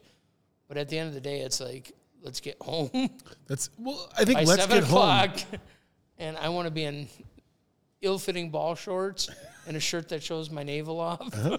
Because this was my favorite t It's a soft t-shirt, Yeah. though. Your your yeah, your town talk shirt. Yeah, yeah, exactly. Literally, like the the let's get home. That's That's- that's it for me. like let's get home and let's Yeah. what do you whatever you want i want man i'm craving sloppy joes i got them Mm-hmm. like man there's some old leftovers well i can spin that into Mm-hmm. a frittata right now but let's get home let's digest the week and we also know that fuck the is right there and you know we all are busy fucking people and we know three weeks out and if you blink, you're in the future.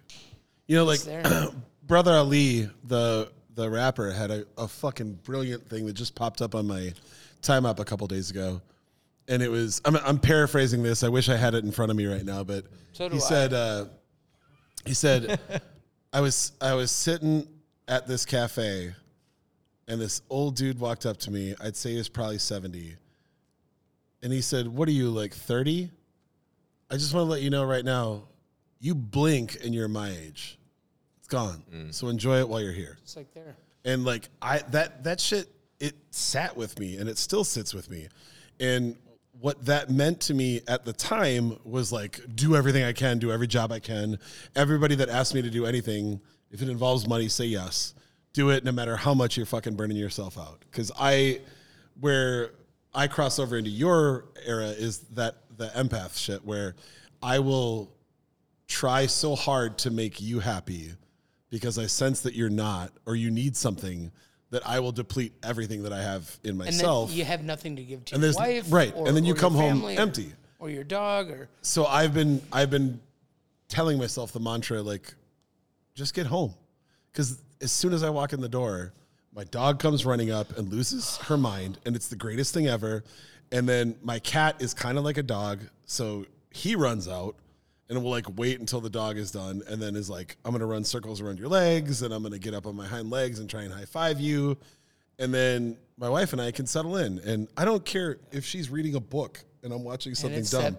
that- I'm next to her. hug. That's it And it's a how was it? Fuck. Yep. You don't even want to hear. I just wanna be we'll by get you. into it tomorrow. Yep. I just want to be by you. And then it's for me, it used to be a bunch of whiskey. and what it's turned into is a little a little bit of THC and a lot of water.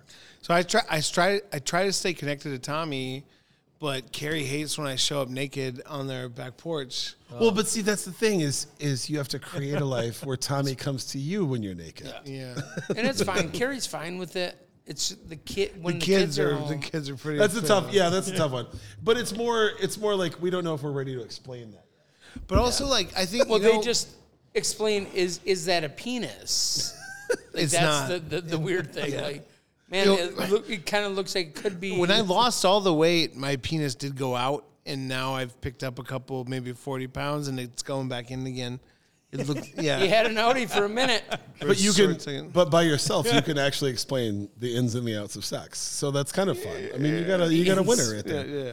But but yeah, like, and I also we've talked about it on the show before, but I, I really truly do um, want to throw this out there. This morning, I was very very flattered that I had four different friends send me the same article about how psilocybin is being shown more and more in studies to help with depression, and I still sadly in Minnesota have to say allegedly. But allegedly, I have been microdosing for a few years, Allegedly, yeah. and it is really It's alleged. it is it has really helped me with the I've bad been on parts of my mushrooms brain. for every balloon emporium. there you go. Yeah, Nick Like- is. Uh, you don't really micro do.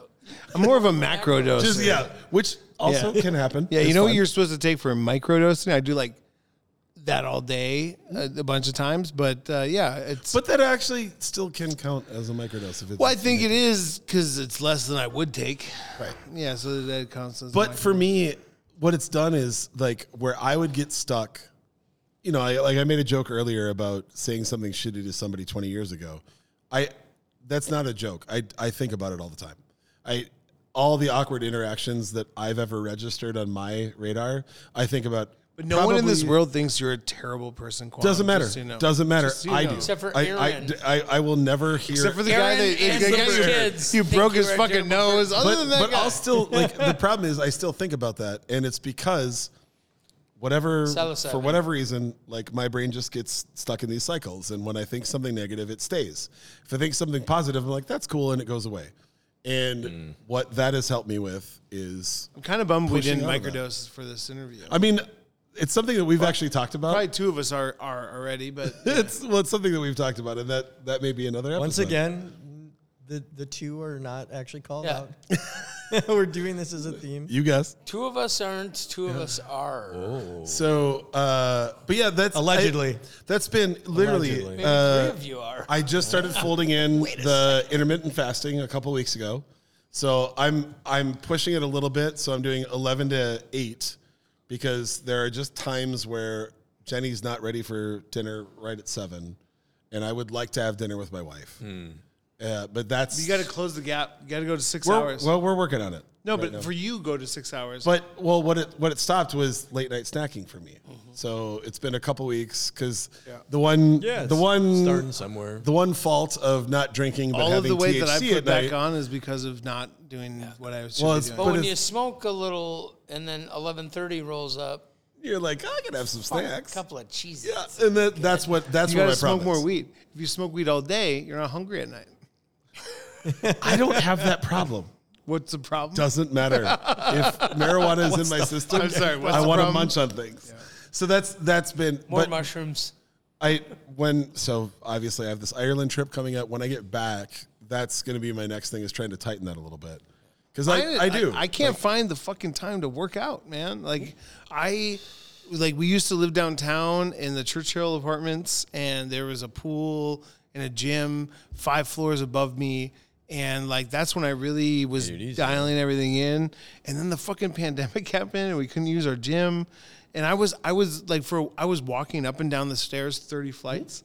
And I was still into it hard and I was biking a ton and but but now like like the baby uh, like it, everything in my life makes it so hard to get to the gym the gym is still just three blocks down but the gym isn't going to be what You know like, what? The, but it is to lose the weight it's not just you The have to biggest it's, oxymoron, it's fasting and home gym, gym. yeah You're remodeling your basement, so I guess you could have a home gym. like Charles, we've talked a lot about this on the podcast about as we've gotten older, our bodies Yeah, start to fail us, sure. whatever. Like, obviously like we've talked a lot about your next stuff too, but like where where do you end up with? I mean, I I came into this even coming up with the topic, not knowing how I would approach it because I this is one of those times I wanted to hear what everyone else says. And Yeah. I actually am appreciating sort of the mental aspects of what we've discussed thus far.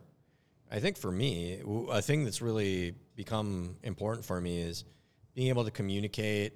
Uh, I, I'm good at saying like how I feel. I'm good at emoting and and having difficult conversations and easy conversations.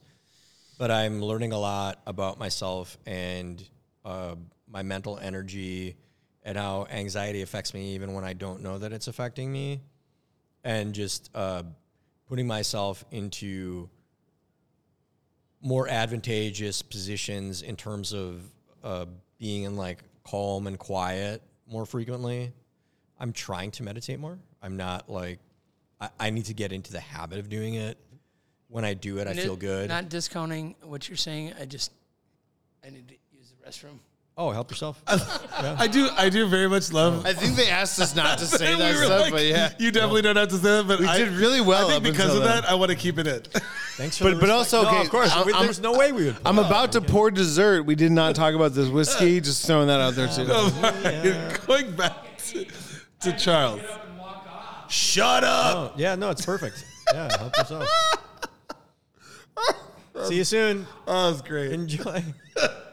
Oh god, that was amazing. Go, yeah, uh, Charles, you uh, have the floor. I'm so sorry, Charles. All right, anyway. you were saying something super emotional. no, I don't. I, I don't know how emotional it was because I actually forgot what the fuck I was saying. But no, ultimately, what I'm what I'm saying is that um, I'm trying to be better about finding quiet and space for my brain to decompress because I am like an always thinking kind of an individual. My brain's always spinning, and being able to find the space for um, just creating vacancy, like vacancy by design. You know, that block that block on your calendar that shows that it's filled, but it isn't filled. I I'm working really hard at having more of that. Yeah. Growing up poor, I grew up poor. I grew up on welfare. I grew up on uh, King Vitamin. You know, so like that in my background makes it really hard to try to make that time because to me the the thing i'm chasing to get to and from is poverty you know like you know people are like how do you get to where you are doing this like the fear of poverty like you know the, I think the, it manifests the inability to not work for other people Sure, but we're bro, we're in the same place because I grew up uh, of little means as well, and I also uh, have not worked for anybody else for a very long time. But that's why it's so hard to. I'm hun- i'm unhirable yeah, but I had to find I had to I had to find ways to. Yeah. bro, I used to live across the street from my office, and I would still sleep there because I was working so many hours. I couldn't even get across the street. I would sleep on the couch in my lounge in, at Patmos across the street from my house, which was directly across the street.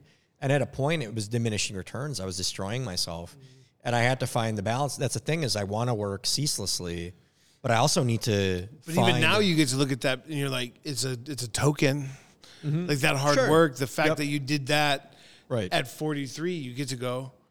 I you know that's a thing I own. Uh, the thing I'm I'm having a almost hard time. forty-one, but Like the tunnel that you drive for, Mm-hmm. like you you were saying it. Like the tunnel never gets cleared. You you know you're like the light at the end of the tunnel. You're like, there's no Never- light. you never get if there. you you're if you don't give yourself the light, there is no light. And there's but a that's- beauty in that. Like I will it's you know, efficiency, though, my friend. Because I'm not retiring. I'm not going to retire. I don't I- have a retire plan. No, and, and I never intend to either. But I keep adding projects. Yeah. But it's that mentality of doing it so efficiently that you don't hate it. You understand? You know what Yeah. I mean? Like, Love the nightmare you chose for I, yourself. I, all right, you're familiar with like the movie trope of like the hero is running and the doors are closing right behind the hero. And You the gotta clo- the- like every time it gets a little bit closer, you Oh, know, like the shoot. Indiana Jones kind of shit. Yeah. Right. it's a big, heavy door that would kill them. That that's literally that's how I felt my entire life. Is that if I slow up for one second, the door shuts and and I'm done. And part of that is my fear of going back to like having family friends have to like give me clothes and paper bags from their kids that outgrew the clothes and hope that something works. And part of that is how destitute I got in my early 20s trying to be independent because I just didn't want to have to tell my parents that I wasn't a success right out of college, right? And that still fuels me and I can't I can't tell if it's a good addiction or a bad addiction. And I think- fight with it all the time. Can I ask you this? yeah. Do you think you're doing everything you could do professionally right now with the time that you have available to you? I would say yes if I'm allowed to try and be a good husband to or that you or wife. or that you should do for a good li- to live a good life. No, I right now I'm very happy with what I'm doing. Yeah. Because I've found balance That's In- precisely what I'm speaking in my yes. relationship. Mm-hmm. But I think if Jenny was sitting here right now, she would tell you that there were a few times where she wasn't sure if she made the right decision because I was choosing work over her. Is that 100% now, though? time. No. I'm just saying that's something that I fight with inside all the time. Okay. every single time someone calls me with a possibility of something, my answer is always yes. And then I have to actually like pause it. It's like you either like- feel overwhelmed with your work, or if you don't feel overwhelmed with your work, you feel guilty because you don't feel Correct. overwhelmed with your work. And Yeah, I that's the can't balance I'm talking about striking. And I right? it's can't- balance. balanced. I Fucking learned- nightmare. I, I've I've learned to say no, and I say mm-hmm. no a lot. Can't, and can't. I still am learning that. And now when I say no, I still hate it. But then I look at why I said no. I stopped hating it, And the minute that I see my wife's Yes. face, it goes away. and it's not just that, but it's also prioritization. If she, I, I will say though, if she wasn't there, I'd be working 100 hours a week. Like it, it is, it is a slippery slope. The, I don't do it for me, and that's what I'm trying to learn for myself, is that I should do it for my own health. What I lucked out is out in my situation is that I found somebody that I would rather do it for, because I don't always love myself. Mm. yeah, I wouldn't. but I, wouldn't do it. always love her. Even even without Marnie, I wouldn't. I would not. Yeah. work the Are weeks. we gonna talk about this whiskey? Yeah, please, please. Also, Well, I, we're I like, still have one another another. Uh, oh God, is there? I didn't realize this was a different. No, I we, we haven't talked about this whiskey yet. Okay. And I still when, have another. when drink Tommy's done making poop, we're probably gonna wrap this. well, I've got another drink for you guys. Okay, Okay, but we're yeah, but When when he does the unless you have a question for us, no, I want you guys to ask a random question. we did have another question. Yeah, I mean, we what can. want. Quam had another But we question. still have to talk about this. What's the time signature on this This podcast? a Oh, we're at 3:30. This is a signature beer. I mean, I'll, like we're Well, we don't. know If you're listening to this, we Realistically- might not be where you. s- yeah. What we just. you'll said. You'll no matter what, you're getting over three hours at this point. Oh, so a lot of juice. Fuck. A lot of juice. I yeah, I don't. We didn't intend. But to tell us that. about the whiskey. Is this is this This is uh, a single barrel Maker's Mark uh, selection for Maker's 46. And I, I didn't get to pick this barrel. Tommy and Ainsley did. Mm-hmm. And what they got to do is they got to pick the staves. So they do a re aging. So they throw these wood staves back into the barrel after you've picked them. I think it's one of the coolest programs they have. Yeah. And so this is a baked American pure, seared French cuvee, Maker's Mark 46, roasted French mendiant, and toasted French spice 13231, like all the different barrel of staves. Would this have been through Melly Merosek or Paul Brooks? Polly, yeah, Polly did this one. Polly, Polly, who I desperately want to have on this podcast because he's one of the most fascinating humans I know. Yeah. But I uh, just want Melly to come back on. he will been a drop while. kick me in the face. I saw at Melly the yesterday. idea- I don't think Polly likes me. I don't, we just he doesn't Oh no, that Polly's just a chill He dude. doesn't like anybody? He's just Yeah, no, okay, he's heard. just a chill dude. That's like- what everybody says when I say I don't think that person likes me. They're like, well, they don't No, really they're like chill. anybody. I'm like, Paul- no, it's I've known I've known Paul since I was 15. well, literally. And at this point, at 43, and I think he's 44, we're the closest we've ever been. I guess what I'm trying to say is when somebody like Polly doesn't like me, I feel like they're right. right? Like I'm like I'm like you don't like me and you're probably right. well, no, Probably, but there's okay. there's All right, also I get it. You I know what I'm saying? But that, that's it's, it goes back to what you were talking about with like the brunch cocktails. Like, listen, we're a lot, and sometimes they're like, um, no, I'll just have like the regular bloody. Yeah. Mary. All right, I I'm gonna don't- make this dessert. That's a tough. I also I got to give credit uh, at at dinner, we had some of these firecrackers. I was to say firecracker saltines, but literally firecrackers. And I already said that I wanted to fry saltines and then throw some spices on them because I did not know that I needed that in my life. But now having that with other things, because I only had it with, uh, if I remember right, I only had it with the tartar. But having it with the whole cheese plate, dude, when the crackers bring their own spice, let's fucking go. That's my jam. Pretty sexy. Soup's sexy, as the kids might say. Uh, this is look. This looks like a lot of fun. This looks a lot like one of the beverages we Oh, had. that is that is neon green that we are pouring into f- Kelly Green cups. I'm assuming this is my send off to Ireland beverage. Yeah. And that he just decided that was, even though he didn't know that was the trip I was taking. Did you guys know the grasshopper was invented in New Orleans? oh, I think I. Mm, no, I'm not. Everyone thinks Wisconsin. No, that's got to be the pink squirrel. a grasshopper walks into a bar. Bartender says, "We have a drink named after you." The grasshopper says, "You have a drink named Murray." I love it because everybody picks Everyone a different has name. a different. No, Yep. but it's usually like two different names. For me, it was always Murray, and other people are like, "You motherfucker, it's not Murray. It's wh- what's the name?" you Jerry know?" was for me. Jerry. Jerry. Everyone in my family said Jerry. So they're, oh, we got the whip. We got the. The whip. All right, so who gets the whip it? That's when the I was- it was- question. when I was a kid, it was Murray, and people would be like, "You idiot! That is not. that is not the punchline. like it matters. right, like, like no. The real problem is whether or not the name is believable. Yeah, right. That would have changed it. That would have changed the entirety of the. Oh, that is a cocktail enhancer if I've ever seen one. Our board's gonna smell like that for some time. Damn right. Hey, thank you so much. Love ya. Oh, this is Our delightful. new grasshopper, new on the menu we got yeah, we got some glitter on our board now. Hmm? forever.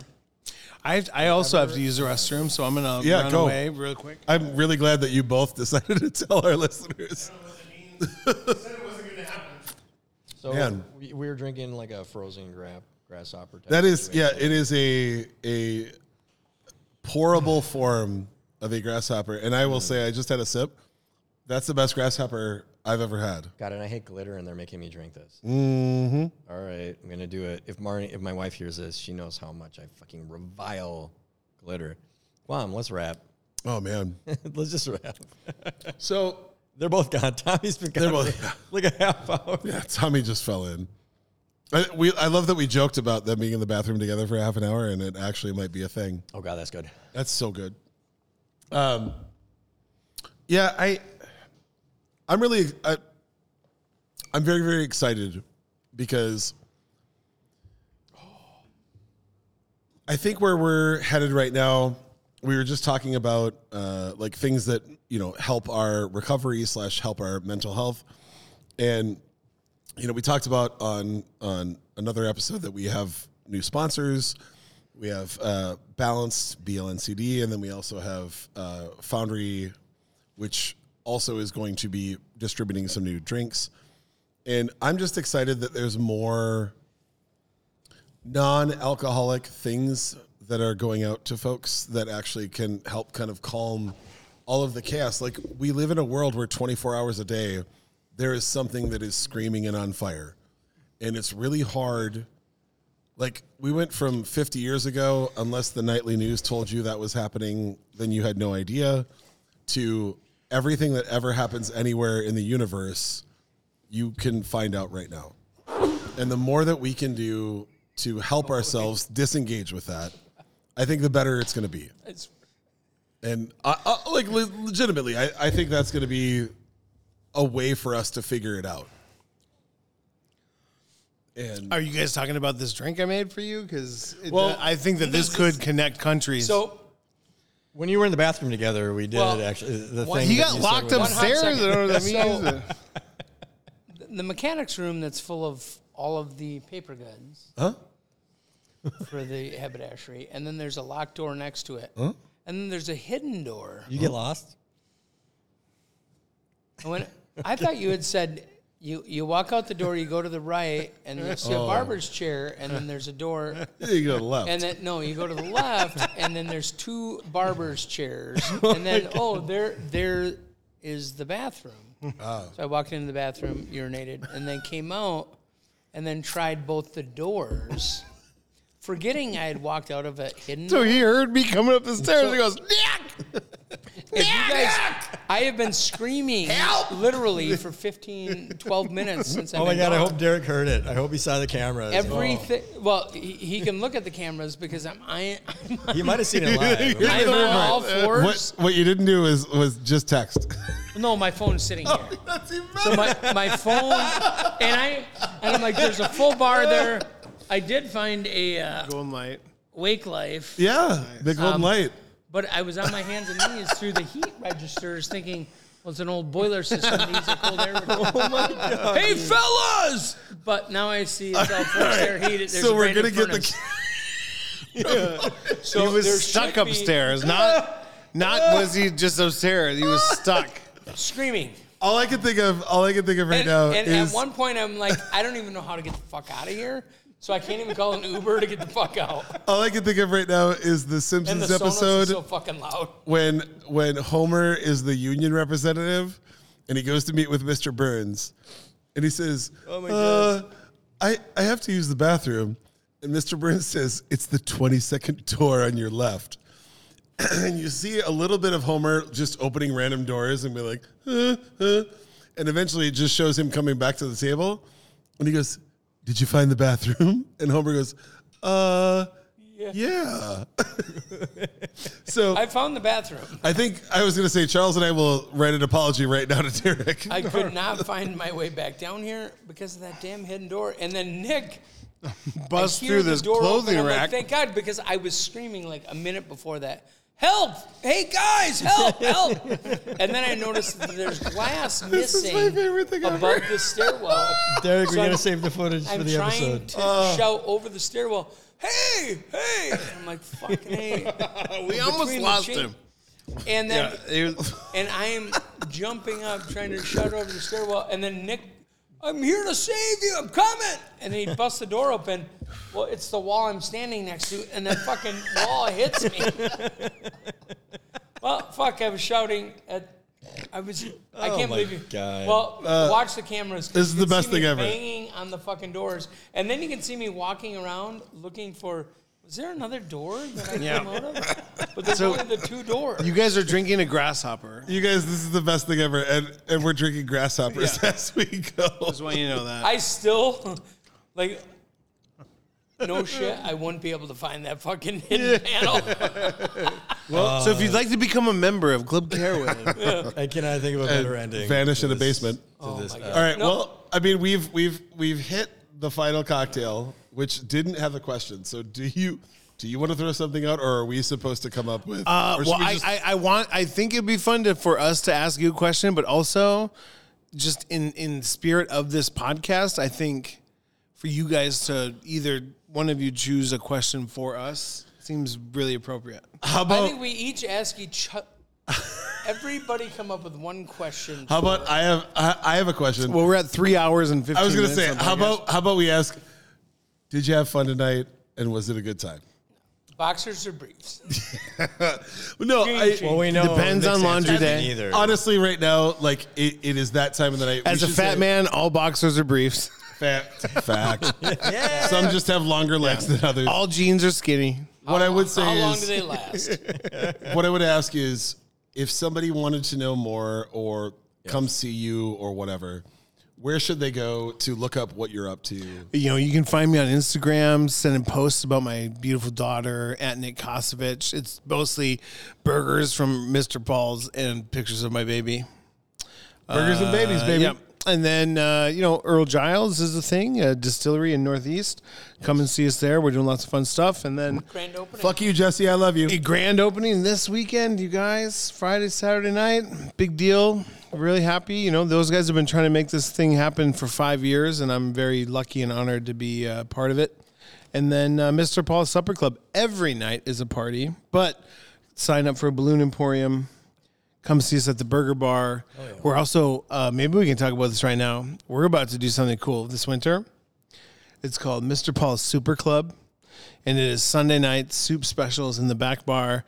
And you can sign up to be a member of the Super Club. Soup and you can get a quart of soup every week for fifty dollars a month, and we're super pumped about that. So Super. like we we just we're, we're gonna keep moving moving the, the the needle and doing weird stuff back there, and so it's it's Yeah, if you're basically not uh, moving, uh, an industry night dying, Sunday man. nights. We're gonna start doing. do it. Yeah. It's it, that's the nature of the restaurant industry. Right I love now. that you just moved the mic away from you when you started talking. I, I, hello. I went in as Miss Doubtfire for Halloween. Which was- hello. That's all I knew. Good enough. Abigail Doubtfire. If you have enough meringue, you can make that work. um, All right, Yeah. so Tommy, if somebody wants to find you on the socials or follow what you're up it's to, Tom. I'll let you say that. That's not my word. Uh, That's your word. Yeah, Chef Tommy Begnaud. It's long-winded, it, but it's not as long-winded as MrPaulSupperClub.com. That's more than a mouthful.